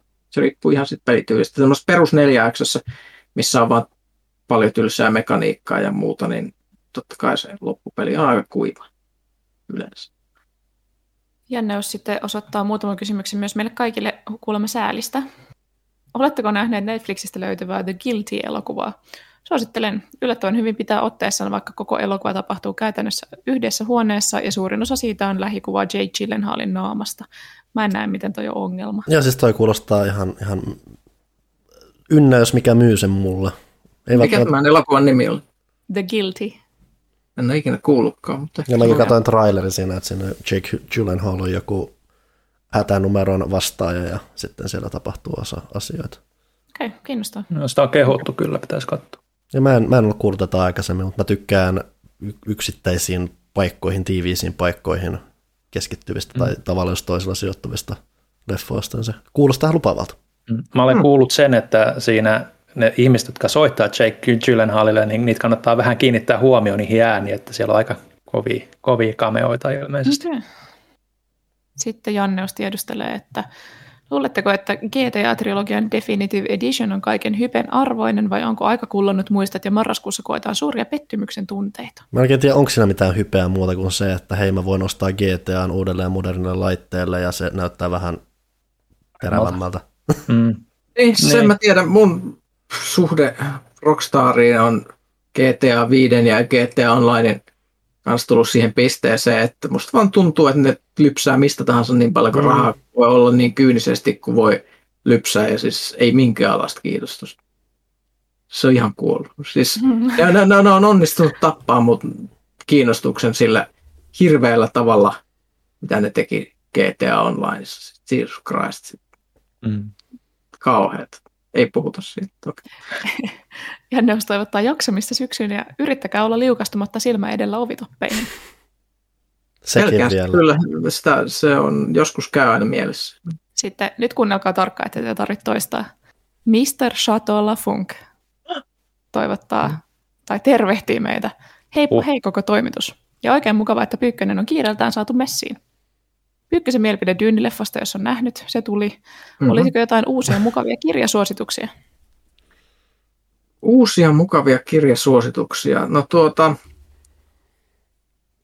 elämä, kun mä voisin katsoa mun Kindlestä, että mitä ihmettä mä oon lukenut. Nämä, kun mä oon lukenut itse asiassa, nyt kun mä mietin vain jatkoja esimerkiksi semmoisiin kirjasarjoihin, mitä mä olin aloittanut ja on varmaan suositellut aikaisemmin, eli vanha kun Murderbot Diaries sai jatkoiluin, siitä jatkon ja Wayfarer Skifisarja sai jatkoiluin, senkin jatkon ja muuta, mutta niin nämä ei ole sinänsä ihan millään tavalla uusia. No, mutta oli se recursion jo ja sitten... No se voisi olla, olla semmoinen. Sitä mä en ole ehkä maininnut täällä. Mua kiinnostaa se, minkä sä mainitsit, joten se Joo. voi olkoon myös. Mm-hmm. Se kuulostaa mun jutulta. Kyllä, mä ajattelin, että sä, mulla oli veikkaus, että sä oot joko lukenut sen jotain, sit sua kiinnostaa, koska se on... on hei, hei, hei! minulle suositeltiin tätä tota, en ole itse lukenut, vaimo suositteli tätä tosi vahvasti mulle, koska mä olen liian kyyninen. niin, tuota, äh, oliko se nimi Hyvän historia? Eli tuota, se on tuolla meidän keittien pöydällä kirjastossa lainassa. Sen nimi oli ehkä Hyvän historia, mutta siis se kertoo ihmiskunnasta tälleen dokumentaarisesti asioita, että se ei ole ehkä niin masentava kuin mitä ihmiset voisivat luulla. Että esimerkiksi debunkkaa semmoisia juttuja, mitä nämä kaiken maailman humpuukin eksperimentit ja muut on mukaan todistanut, että ihmiset on täysiä psykopaatteja, kun ne pistää mihin tahansa tilanteisiin, niin se todistaa, että kaikki onkin toisin. Mm. Tämä, mun pitäisi lukea nyt, että mä ehkä saan takaisin uskon ihmisyyttä. Ja mistä Chateau Funk toivottaa hyvät syssyn jatkot. Sitä sama. Kiitos. Sitten Lantulta kysymyksiä. Pyykkönen taisi olla Arkham Horror Card Gamein ystäviä. Itse mm-hmm. pelasin ensimmäisen kampanjan Dunwich Legacyn läpi kaverin kanssa loppukesästä. Viimeistä tehtävää hän ei päästy näkemään, koska peli päätti lusikoimisen tai lapioimisen sijaan kaataa koko jäljellä olevan kakkaämpärinsä suoraan kurkusta alas. Mm. Ehtä horror-kokemus siis, mutta hieman eri mausteella. Luonnollinen jälkipyykkiratkaisu oli ostaa saman tien neljä kampanjaa lisää, kun Fantasy Flight Games oli sopivasti ilmoittanut nousevista hinnoista. Mikä mahtaa olla Pyykkösen suosikkikampanja ja onko kaikki tähän asti julkaistu sisältö pelattu läpi? Öö, tota, ei, ei, ole, ei ole ihan vielä kaikkia kampanjoita pelattu. Me on pelattu sitä ahkerasti, mutta ehkä teitä innostaa kuulla, että ei me ole ikinä päästy yhtään kampanjaa läpi, vaan aina feilattu tyyliin viimeisessä tehtävässä, koska se peli päättää, että mm. nyt teille ei ole, te, te ette vaan pääse tätä, koska se voi vaan, jos sä vedät lonkeron kolme kertaa, niin se on niin kuin that's it jossain dramaattisella hetkellä. Näitä, näitä tapahtuu hämmästyttävän usein, mutta uh, Horror Card, mä, mä katson niiden nimet, mä tiedän mistä kampanjoista mä tykkään, mutta mä en ole varma niiden nimistä ja mä oon pelattu sitä todella paljon. Eli tässähän on ne, eli se eka on Night of the Zealots, joka tulee siinä paketissa. Siitä ei mitään. Dunwich Legacy on se semmoinen perus pulppi tulhukampanja, jonka tämä ihminen varmaan juuri pelasi. Ja sitten siellä on Dream Eaters, Innsmouth Conspiracy ja The Circle Undone, jota me ei ole pelattu. Mutta sitten siellä on tämä The Path to Carcosa ja The Forgotten Age. Ja tota, Mä en osaa päättää niiden kahden välillä. Eli tämä Carcosa on sitä King in Yellow juttu, Hastur-meininki. Siinä on tämä taidehommaa, teatteri, hulluutta Ranskassa, mu- muuta. Ja tota, se on tunnelmaltaan ihan superkova. Ja siinä on, siinä on ehkä paras kauhutunnelma, mitä tässä on. Ja sitten on tämä Forgotten Age, mikä on ehkä pelimekaanisesti haastavin näistä, mitä mä oon pelattu niin se on semmoinen viidakkoseikkailu, vähän Tomb Raider-meininki, eli mennään Etelä-Amerikan johonkin Maija-temppeleihin etsimään juttuja ja alkaa tapahtua asioita. Se on ihan massiivisen vaikea myös, jos sä et todella paljon optimoi ö, esimerkiksi sitä vengeance-mekaniikkaa, mikä siinä on, missä aina kun sä tapat käärmeitä, niin käärmeiden Jumala suuttuu sulle enemmän ja enemmän, ja jos viimeisessä skenaariossa todetaan, että se vihaa teitä, niin sitten se on niin kuin ohi ennen kuin se alkaakaan, ja se on, se, sun, sun pitää siis suunnitella, jos te pelaatte hitaasti, niin viikkojen ajan sitä kampanjan etenemistä ja olla sössimättä sitä, ettei se mene siinä. Se on ihan järkyttävän kiinnostava äh, sinänsä, että tota, meillä itse taitaa olla nyt seuraavaksi viimeinen skenaario menossa, koska me päästiin kaikki muut läpi hyvin, koska me optimoitiin massiivisesti. Mutta mä sanoisin, että Karkosa tunnelman takia ja Forgotten Age äh, pelimekaniikan takia, että niistä voi valita. Joo. Um mehän pelattiin tota kans toimistolla meidän toimarin kanssa aamuisin jossain vaiheessa, koska siellä ei ollut ketään muuta. Okei. Okay. Sitten me viihdytettiin itseämme ja pelattiin sitä kahdesta. Mut se sen, sen, sen sijaan, että tekisi töitä. Niin. Mm. Um, sitten Lanttu kysyy vielä, että kuinka... Hän meni Hilmalle, älkää väliä. Aha, no niin mä vastaan tähän väliin, koska täällä on mullekin osoitettu mm-hmm. kysymys, että olenko koskaan pelannut horror-pelejä Arkham Eldritch Mansions of Madness. Öö, olen Arkham Horroria muutaman kerran. Se on kamalaa aina, koska me tätä aina turpaa. Mä en ikinä pelannut silleen, että se olisi mennyt hyvin. Mutta ehkä se on varmaan ryhmästäkin kiinni. Että luulen, että se on vähän semmoinen peli, että siinä pitäisi olla kunnon semmoinen porukka, eikä vaan joku random semmoinen pelataan tätä tuntemattomien ihmisten kanssa. Mä melkein sanoisin, että ekoilla kerralla se on vähän pointti myös, että se menee mm. päin honkia, koska sit mm. sä vähän niin kuin saat sitä käsityksen ja sen idean, että hei, että tässä oikeasti on panoksia tai oikeasti voi mennä tosi päin helvettiä. Mm, niin siis Lanttu täällä sanoikin, että ottaen huomioon Gloomhaven kamppailut voisi olla mielenkiintoista kuulla, millaisia tuskan parahduksia horrorpelit aiheuttaisivat ottaen huomioon niiden ajoittaisen absoluuttisen epäreiluuden. Se on ehkä se, mikä mua on vähän hiertänyt siinä. Tota, Pykköseltä kysytään vielä, että kuinka pitkälle psykoosin puolelle mahdollinen tuunaaminen on muutoin mennyt itsellä tai pelin omistajalla? Onko kortteja muovitettu, säilytysradioita, säilytysrasioita kikkailtu tai komistuksia kautta helpotuksia esim. etsystä tilailtu? No tuota on. On. öö, siis minä en ole pelin omistaja, minä vain nautin tästä pelaamisesta. Öö, me pelaamme aina kahdestaan ja tuota, hänellä on No se alkoi siitä, että hankittiin laatikko. Ja tuota, semmoinen iso puinen laatikko, mihin ne kortit menee. Tosi se on, niitä on nyt niin paljon, että ne ei mahdu siihenkään. Ja siinä laatikossa on tietysti kaikki osastot.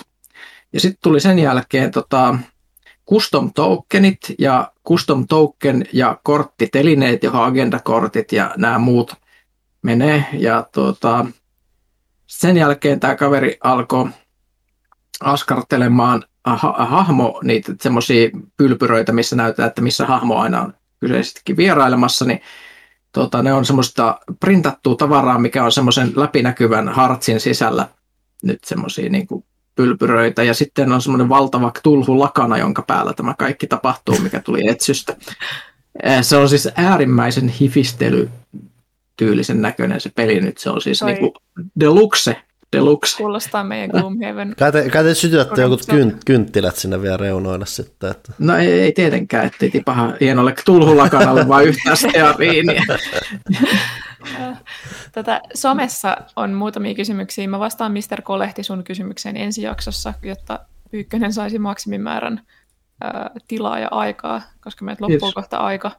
Öm, Instassa Christian Nordberg kysyy, että hei, Pinhead tuli tovi sitten uudeksi lisäosaksi Dead by Daylightiin. Kuuntelin podcasteja vuodelta 2018 ja silloin oli puhetta kyseisestä pelistä. Tuleeko mm-hmm. kenenkään kästiläisen enää pelattua sitä?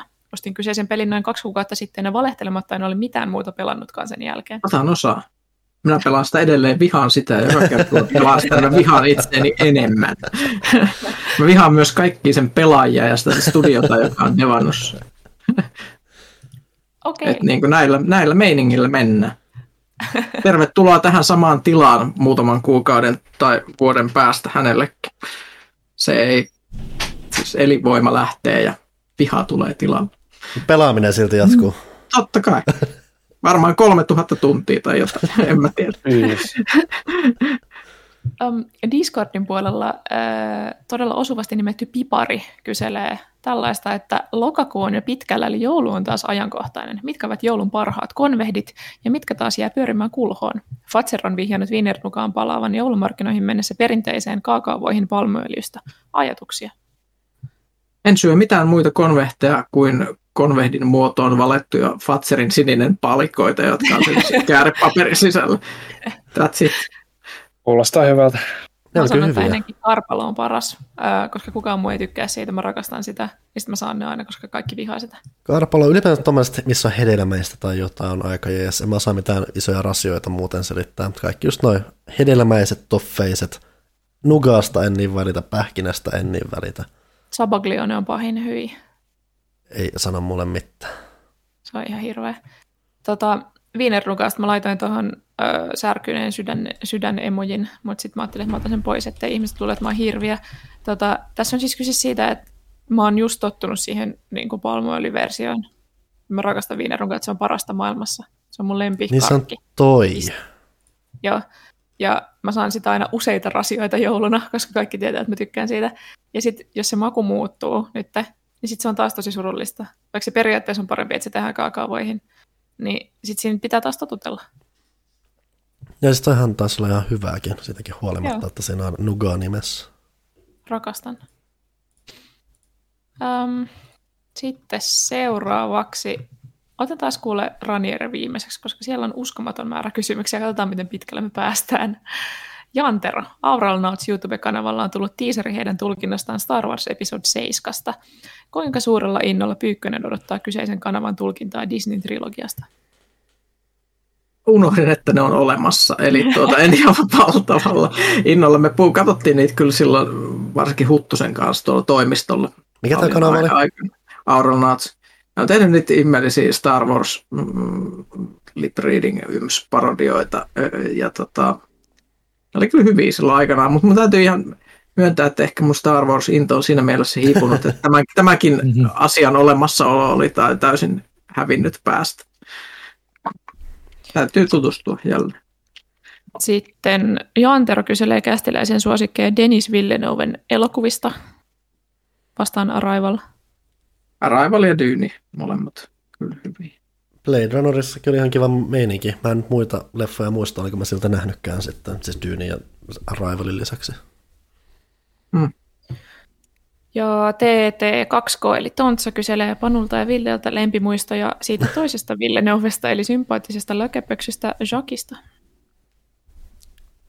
Se oli ihan kiva semmoinen välimestari, tosiaan formulasta puhutaan, ja mua huvittaa mm. se, että tuossa vähän aikaa sitten, kun oli nämä koronajutut ja ihmisiä laitettiin sitten pelaamaan formulaa virtuaalisesti, niin vanha kun Shaq ei mitään helvetin rattia käyttänyt, vaan otti pleikkariohjaamme ja huristeli siellä muiden keskuudessa menevää. Mikäs siinä?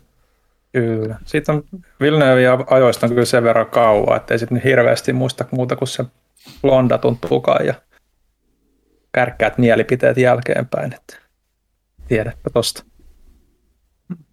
Sitten Paha Fantomia tuli taas joku tosi runollinen kysymys kautta maalailu. Mun pitää päästä oikeaan semmoiseen headspaceen, mm, että mm, mm. Hyvät JP, JP, PS sekä VA. Maailmamme on maannut matkansa halki... Mä mokasin tän nyt jo. No niin. No niin. Okay. No niin. Ei kannata yrittää uudestaan enää. Ei, kyllä mä otan alusta. Maailmamme on maannut matkansa halki kosmisten kudosten jo aikatovin, ja vaikka ihmisten lapset ovatkin häärineet ihmettelemässä olemistaan täällä suhteellisen lyhyen hetken, ovat kansakunnat läpikäyneet lukuisat mullistavat myllerrykset ja kokonaisten sivilisaatioiden unholaan haipumiset.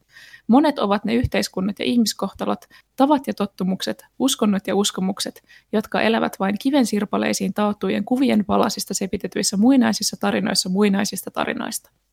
Jos saisitte kapseloida yhden kulttuurituotteen löydettäväksi arkeologien toimesta kaukaisessa tulevaisuudessa aikana, jolloin meidän kulttuurimme muut jäänteet ovat jo hajonneet tomunna tuuliin, mikä tämä aikamme kuva olisi? Pyrkisitko antamaan mahdollisimman todenmukaisen kuvan yhteiskunnastamme vai trollaisitko? Itse en ehkä osaisi päättää Hararin Sapiensin, Silmarillionin ja Serkun nauhoittaman vanhan vapaapaini VHSn välillä. Valoisaa marraskuun tuloa ja kiitos kun kävit kuulolla, mestari Pyykkönen. Mulla on ihan hirveä hiki. Siis näitä on, ne ovat kauniita, mutta näitä on hirveä lukea. Vastauksena Tetris, se on selittää ihmisluonnon ja maailman täysin siinä itsessään. Hmm. Mm. Mä haluaisin jättää jotain Real Housewives of Beverly Hillsia tai jotain muuta kamalaa kyllä. Taylor Swiftin koko tuotanto. Fidget spinneri. Siinähän ihmettelee, että mikä hemmetti tämä on. What's the point? Fingamer juniorin sanoin, jonain päivänä kaikki fidget spinnerit ovat tomua. Sitten, tota, Raniere, täällä on taas noin 20 kysymystä. Tosiaan meillä on noin 20 minsa aikaa, että katsotaan miten... Minuutti per kysymys. Kysymyksiä Pyykkäselle. Olet tunnettu taipumuksistasi ja osaamisestasi salatieteiden äärellä. Oliko Olenko? Kajaanissa, Olen. oliko Kajaanissa asialle vanno, vannoutunutta seuratoimintaa esimerkiksi seurakunnan kerhoissa, vai onko vanhemmillasi ollut taipumusta tähän jaloon, mutta katoavaan asian haaraan? Ö, ei, mutta kun olin tuota, vaikutuksille alttiissa iässä, löysin Kajaanin kaupunginkirjastosta osaston nimeltä okkultismi ja salatieteet ja lainasin sieltä tosi epämääräisiä teoksia, joissa oli tosi epämääräisiä kuvia ja juttuja. Se oli uh, very bad. Toisin sanoen Kajaanissa oli asialle vannoutunutta seuratoimintaa. Selkeästi, koska se oli ihan suhteellisen vaikuttava hylly. Ah. Pyykkösen ja Huttusen radiosähkövuosista välittyi vaikutelma, että Pyykkönen olisi humanisti ja astetta sosiaalidemokraattisempi elämänkatsomuksessaan kuin rautakenraali Huttunen. Kuitenkin videopelien maailmassa myös Pyykkösestä voi paljastua armoton hallitsija ja jopa tyranni. Koetko tästä koskaan eksistentiaalista tuskaa ja onko vaimosi tietoinen tästä taipumuksestasi?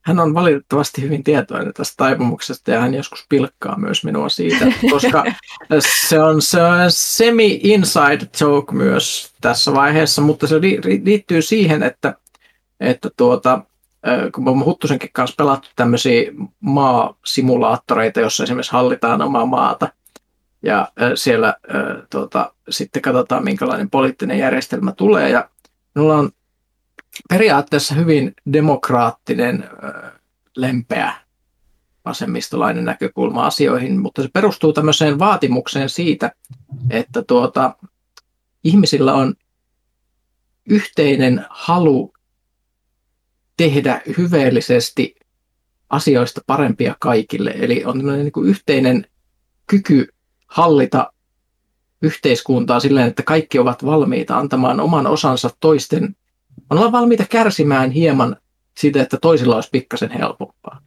Ja tämä on tämmöinen antiamerikkalainen näkökulma siis suomeksi.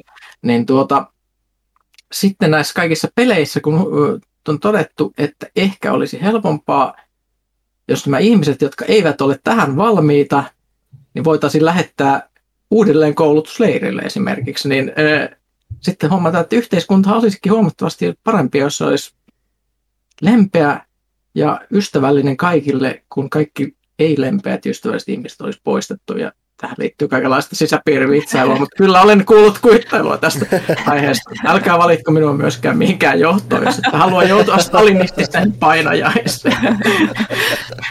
Uh, Okei, okay, no niin. Mikäli Pyykkösen pitäisi kehitellä mitä parahin iltasatu lapsi oletetuille henkilöille X, Y ja Z, millaisen sadun saisit aikaiseksi tältä istumalta pääpiirteittäin? Millaiset arkkityypit tulevat luonnostaan mieleesi sadun hahmojen sielun elämää kannattelemaan? Harrastatko omatekoisten satujen laatimista ja jakamista lähimmäisellisi? Harrastan. Olen harrastanut sitä kaikille lapsille ja kehittänyt siihen tekniikan, jota voin myös käyttää. Eli tuota, kuka, kuka haluaa olla lapsi? Me kaikki. No kuka, no, valitaan nyt vain yksi, yksi teistä saa olla lapsi. Johan. No okei, okay. no ruvetaan kertomaan tarinaa. Niin tuota, tarina alkaa taikametsästä, jonka keskellä on semmoinen kukkula. Ja siinä kukkulassa on semmoinen pyöreä ovi. Kuka siellä asuu? Orava. Orava, okei. Okay. Siellä asuu orava, jonka nimi on... Mm, Kalle. Kalle. Miksi se asuu siellä? Öm, mä luulen, että se on siis korkean paikan kammonen, minkä takia se voi asua puussa. Ja tuota... Okei, ja itse asiassa Kalle Orava oli lanannut kaikki puut siitä kukkula ympäriltä pois, koska se ei, se ei halunnut myöskään toisia oravia sinne, se ei halunnut joutua sellaiseen riskiin, että se joku päivä vahingossa kiipeisi puuhun ja huomaisi olevansa yhtäkkiä todella korkealla, koska oravilla on semmoinen vaisto, että ne vaan haluaa kiivetä. Tässä oli ottanut eräänä päivänä moottorisaha ja lanannut hehtaarialueelta kaikki puut pois. Mutta se taas suututti erästä henkilöä, joka oli kuka? Pistit pahan. Mm, mä luulen, että siellä on joku semmoinen macho-orava. Macho-orava? Joo, semmoinen... Pertti. Pertti Macho-orava bodybuilderi ja myös tunnettu legendaarisena puussa kiipeilijänä. Ja hänen lempipuunsa oli yksi näistä, jotka olivat kaatuneet. Okei, no tämä on siis tämä tekniikka. Eli mm. tuota, esitän kysymyksiä, josta sitten niinku lähtee se. Mun ei tarvi itse keksiä mitään, koska lapset tekee puolet työstä käytännössä itse. Se toimii hyvin. Plus ne storit on ihan kreisejä yleensä, mitä se tulee, mikä viihdyttää itseäkin Täytyy muistaa toi. Sitten tulee kysymys, mihin ei varmastikaan tarvitse vastata, jos ei halua. Pyykkösen pituus ja paino. Onko näissä tapahtunut merkittävää muutosta sitten pelaajassa vietettyjen vuosien? Öö, pituus on 175 senttimetriä. Painosta en ole ihan varma, koska en käytä vaakaa juurikaan, mutta olen varma, että noin koronan aikoihin no aika tarkkaan, ehkä 10 kiloa varmaan tullut lisää, koska ei ole päässyt mihinkään liikku- liikkumaan ja on tullut paljon oltua kotona. Tosin olen luopunut jo sipseistä ja pizzoista ihan totaalisesti. No, huh. Se vähän, vähän hillitsee se on, se on ihan kauhea, että siis elämä on yhtä kärsimystä nykyään. Mutta selvästi, pitää... selvästi. Juu. Sitten Raniere tiedustelee, että onko toimintatunnilla mahdollista saada parta takaisin tai hiukset pois, mutta mä luulen, että ei, koska ei. tonni menee meidän firmalle. Niin, niin se myöskin. Ehkä jos haluat, no okei, ei, ei, ei edes toimintatonnilla. ei. Kummalla on suurempi hiilijalanjälki, Pyykkösellä vai Johannalla? Minkälaisia konkreettisia toimia olette tehneet henkilökohtaisesta taistelussanne maailman kattavaa ilmastohätätilaa vastaan? En mitään, koska minulla on lapsia. Niin, Joten se on niin kuin me, peli on menetetty jo ihan täysin. Eli joo. tuota, joo, eiköhän Johanna voita tämän. Kyllä. Äh, itse kierrätän ja yritän ostaa vähän vähemmän uusia asioita, vähän enemmän käytettyjä asioita. Ykkösen mielipide kannabiksen laillistamisesta. Kysytään omakohtaisia kokemuksia, mutta ehkä no. siihenkään ei tarvitse vastata, jos ei halua. Ei, no siis ei mua nyt hirveästi. Ihan sama se mulle on, jos se laillistaa. Mä oon vähän liian, tiedätkö, laiska lähtee tuollaisiin kannabismeiniin. Kyllä mä siis joskus nuorena oon sitä testannut, mutta siis vaan jaksa. Ja tota, mulla on ehkä se, että kun mä oon diabeetikko vielä, niin mulla on vähän niin kuin mennyt maku sellaisista viihteistä, missä henkilökohtainen – kontrolli heikkenee, eli, eli, eli kun on tottunut tarkkailemaan verensokereita mm. ja muuta, niin se sitten sit menee maku semmoisista jutuista, missä se jollain tavalla se heikkenee. Ehkä sen takia niin viinajuontikaan ei enää maista, maita nykyään. Mm. Se on vaan, ei miellytä, mutta niin pössytelkää mun puolesta niin paljon kuin sielu sietää. Se on ihan go for it.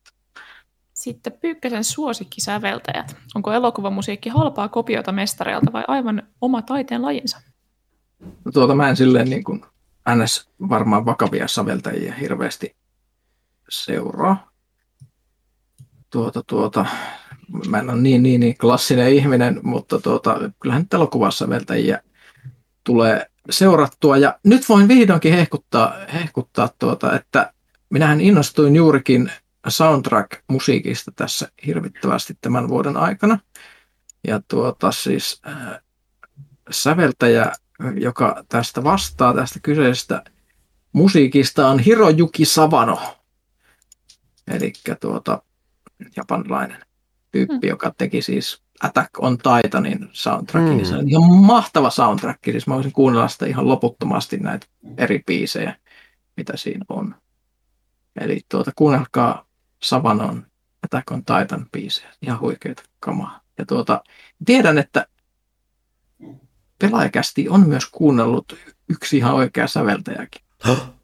Terveisiä hänelle. Go, go. Mun mielestä on hienoa tietää, että hmm. oikeat taiteilijat saattavat kuunnella tätä. Mm-hmm. Oikeat ihmiset kuuntelee tätä. niin. Onko Pyykkönen vierailut Vatikaanissa ja mikäli ei koskaan aio tämän tehdä, uskotko sen sopivan lapsiperheen reissualmanakkaa vaivattaa? No tuota, en ole vieraillut. Olen vieraillut toisessa minivaltiossa San Marinossa pienenä. Aha. Muistan siitä, että se oli tosi pieni. Teki vaikutuksen jopa se pienuus. se on pienenä ja tuota, se ehkä riittää mulle. Vatikaani, olkoot siellä ihan rauhassa. Puhelimesi ilostuttaa sinua sulostuttavalla ilmoitusäänellä ja kaivat tolkun luurin esiin. Onko puhelimet ja some aikamme syöpä? Oletko huolissasi omien lastesi näyttöajasta tai millaisin keinoin huiputat heitä kirjallisuuden ääreen? No tuota, öö, puhelin on aika itselläkin tehokäytössä, mutta tuota, öö, kyllä totta kai kaikkia vanhempia varmaan huolestuttaa jossain määrin, että mikä on oikea määrä, mitä lapsi voi esimerkiksi pelata, kuinka paljon pitäisi pelata, pitäisikö missä vaiheessa pitäisi hillitä. Erityisesti silloin, kun peli suututtaa, mikä kuulostaa todella ärsyttävältä, koska jos ette ikinä kuulleet lapsenne hermostuvan johonkin Supercellin peliin, hmm. saavan raivokohtausta, kun ne häviää siinä matsissa, niin Jesus Christ, siis en mä halua puhua siitä sen enempää, mutta Vietnam-traumat heti päälle. Mulla tulisi olemaan kauhean niin kuin tekopyhä olo siitä rajoittamisesta koska mua ei koskaan rajoitettu ja musta tuli ihan tasapainoinen. Joo, mutta mut, mut sitten tulee huono omatunto silti, jos niin. sitä ei rajoita. Ja siis mä, en mä tiedä, että onko Johannan aikoihin pelit ollut niinkin helposti ja laajalti saatavilla ja niin aktiivisesti niin. osa sitä kulttuuria ja kaikkea meidän ympärillä kuin mitä se on tänä päivänä. Mm. Niin. niin se vaati vähän, että, että nykyään sitä voi olla joka paikassa niin. mukana pelata mm. ja ennen vanhaan piti ladata jotain 64 kasettinauhaa, niin, niin se, se, se ei vaan ollut niin helppoa. En tiedä. Mm. Tämä on vaikea kysymys. Valistuksen aikakausi lienee Pyykköselle historian janalla samanlaista mannaa kuin vanhat ajat World of Warcraftin siimeksissä. Mm. Miltä Eurooppa tai Suomi näyttäisi, mikäli tämä ajanjakso olisi jäänyt välistä historiassamme? No mä toivon, että tämä ajanjakso ei olisi voinut jäädä välistä, koska tämä on osa tämmöistä vääjäämätöntä kehitystä toivottavasti, eikä tapahtunut vahingossa. Hmm on vasta. mielipide Aristoteleen hyve-etiikasta. Onko antiikin aikaisella filosofialla ylipäätään sijaa Pyykkösen ruokakunnassa? No tuota, mä en tunne olevani kykeneväinen arvioimaan eri filosofien, hyve-filosofian eroja koinkaan hyvin. Ei ole ehkä mun ala. Mun mielestä se on ihan edelleen ihan siisti ajatus, että ihmisen pitäisi pyrkiä olemaan hyveellinen sen sijaan, että, että tuota, yrittäisi tehdä vain hyveellisiä tekoja. Muistaakseni Aristoteleella oli niin, että jos kykenet olemaan aina hyveellinen, niin sitten sä automaattisesti teet hyveellistä tavaraa. Eli se, on se pitäisi pyrkiä olemaan eikä tekemään. Se, se taisi olla se juttu. Ei siinä mitään, mun mielestä kuulostaa edelleen ihan hienolta. Mutta varmasti niin kuin ainoa kosketukseni tähän nyt viime aikoina on ollut The Good Place TV-sarja, missä aina välillä viittaillaan tasaisesti näihin hyve filosofioihin mitä kannattaa todellakin katsoa, hieno sarja. Loistava sarja. Se on nyt kokonaisuudessaan Netflixissä. Mm. En ole vielä nähnyt loppuun asti kyllä, mutta se on, se on työn alla. Oliko se siinä? Sitten, mitkä asiat py... Ei. Ei. Mulla oli logi vähän. Mitkä mm-hmm. asiat Pyykkönen toivoisi tulevaisuudessa paljastuvan yhtä humpuukiksi kuin ajatus litteästä maailmasta? Öö, la- maasta siis. Tarpeen on toki kysyä, uskooko Pyykkönen maan olevan litteä ja mitä etuja tästä litteydestä voisi olla? Salatieteet. Öö, en yhtään tiedä, mitä siitä litteydestä voisi olla etua, paitsi jos se olisi niin, että siellä toisella puolella olisi toinen maapallo, jossa olisi täysin eri meininki josta mm. voisi vaan porata käymään, sitten sieltä paljastus täysin uusi maailman historia. Se olisi siisti. Mutta tuota, silloin pitäisi olla käänteinen painovoima sillä toisella puolella, mutta, mutta ei, varmaan ihan yhtä uskottavaa kuin mikä tahansa muu liitteen maan teoria. Ja tuota, toivon, että kaikki ihmiskunnasta 2020-2021 oppimani paljastuisi humpuukiksi, että mä olisin jonkinlainen paha uni. Kiitos. Ylipäänsä olisi jännää, jos vaan tulisi, että kaikki mitä me tiedettiin on oikeasti ei olekaan paikkansa. Mm. Tosi hirveä, hirveä, hirveä elämän twisti nyt tähän väliin. Otti sitten Matrix. Mm. Um, kaksi viimeistä kysymystä. Nämä on kyllä mennyt todella syvällisiksi taas. Ranieri yllättää aina. Pyykkösen vuosista Hootaanin vakiokamarissa päätetään tehdä opera. Ohjauksesta vastaa Panu. Mitä hetkiä haluaisit ainakin sisällyttää tähän elämykseen, ja olisiko teräsbetonin nokkamiehen Jarkko Aholan soveliasta esiintyä Pyykkösenä tässä? Tästä oli kysymys mulle vai Janne? En mä tiedä, ehkä tämä on joku tämmöinen yhteinen projekti. Mä tiedän, mä voisin ainakin haluta sen kohtauksen, missä mä oon syönyt lihasrelaksantteja ja menen tajuttomaksi. Se on semmoista Shakespeare-mäistä draamaa.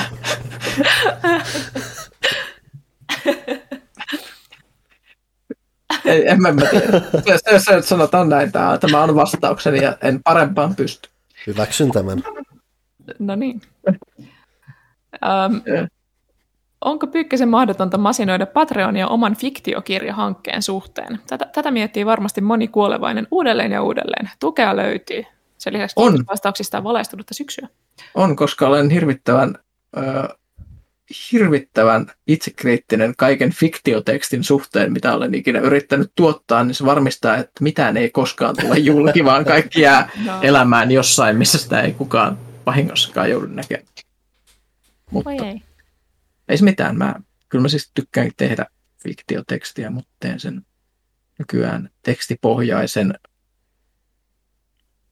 paragraafiropetuksen merkeissä. Mm. Jos te rupeatte pyörittää jotain matkatoimistoa siellä Valhaimissa, niin mä voin kyllä maksaa siitä. Mitä, mitä, te, mitä tässä tämän toimiston, tässä siis niin kuin, minkälaista palvelua se pitäisi tarjota? Silleen, että viette tiedätkö, ihmisiä ympäriinsä ja esittelette teidän nähtävyyksiä sieltä teidän Valhain maailmassa. Tämmöinen on mahdollista ehkä järjestää, mutta ei ole mun serverillä tämä paikka, niin mä en voisi luvata sitä, mulla on vaan pääsy sinne. Mut, Voisin mut. osallistua. okay. ensimmäinen asiakas. Joo, siinä taisi olla kaikki kysymykset. Siinä oli sitten varmaan... Hm? Sanoin, että uskomatonta, mutta totta. Mm. Se on sitten varmaan kästi siinä. Kyllä. Kiitos Pyykkönen, että pääsit ja jaksoit. Se oli puserus. Mä sanoin, että mulla on sitä aurinkoista energiaa lopulta. Mm. Ihan kuin kevät olisi tullut uudelleen aurinko olisi paistanut teidän päällenne täältä suoraan. Ihanaa. Loppusanat joltain. Ei, tyhjen, tyhjentävä kokemus, eikö? Se on aurinko sokaisee ja tuo läm, lämpimän olon ja niinhän se silleen on. Mutta sitä ei pidä katsoa liikaa. Ei, ei. Pitää muistaa suojata itsensä myös. Hmm. Tämmöinen Lopettakaa nyt tämä herran jäsenes. Kiitos kaikille, kiitos erityisesti Pyykköselle. Tämä oli Pelaajakäst 285. Jos kellään muulla ei ole mitään sanottavaa tähän väliin, niin se on moro!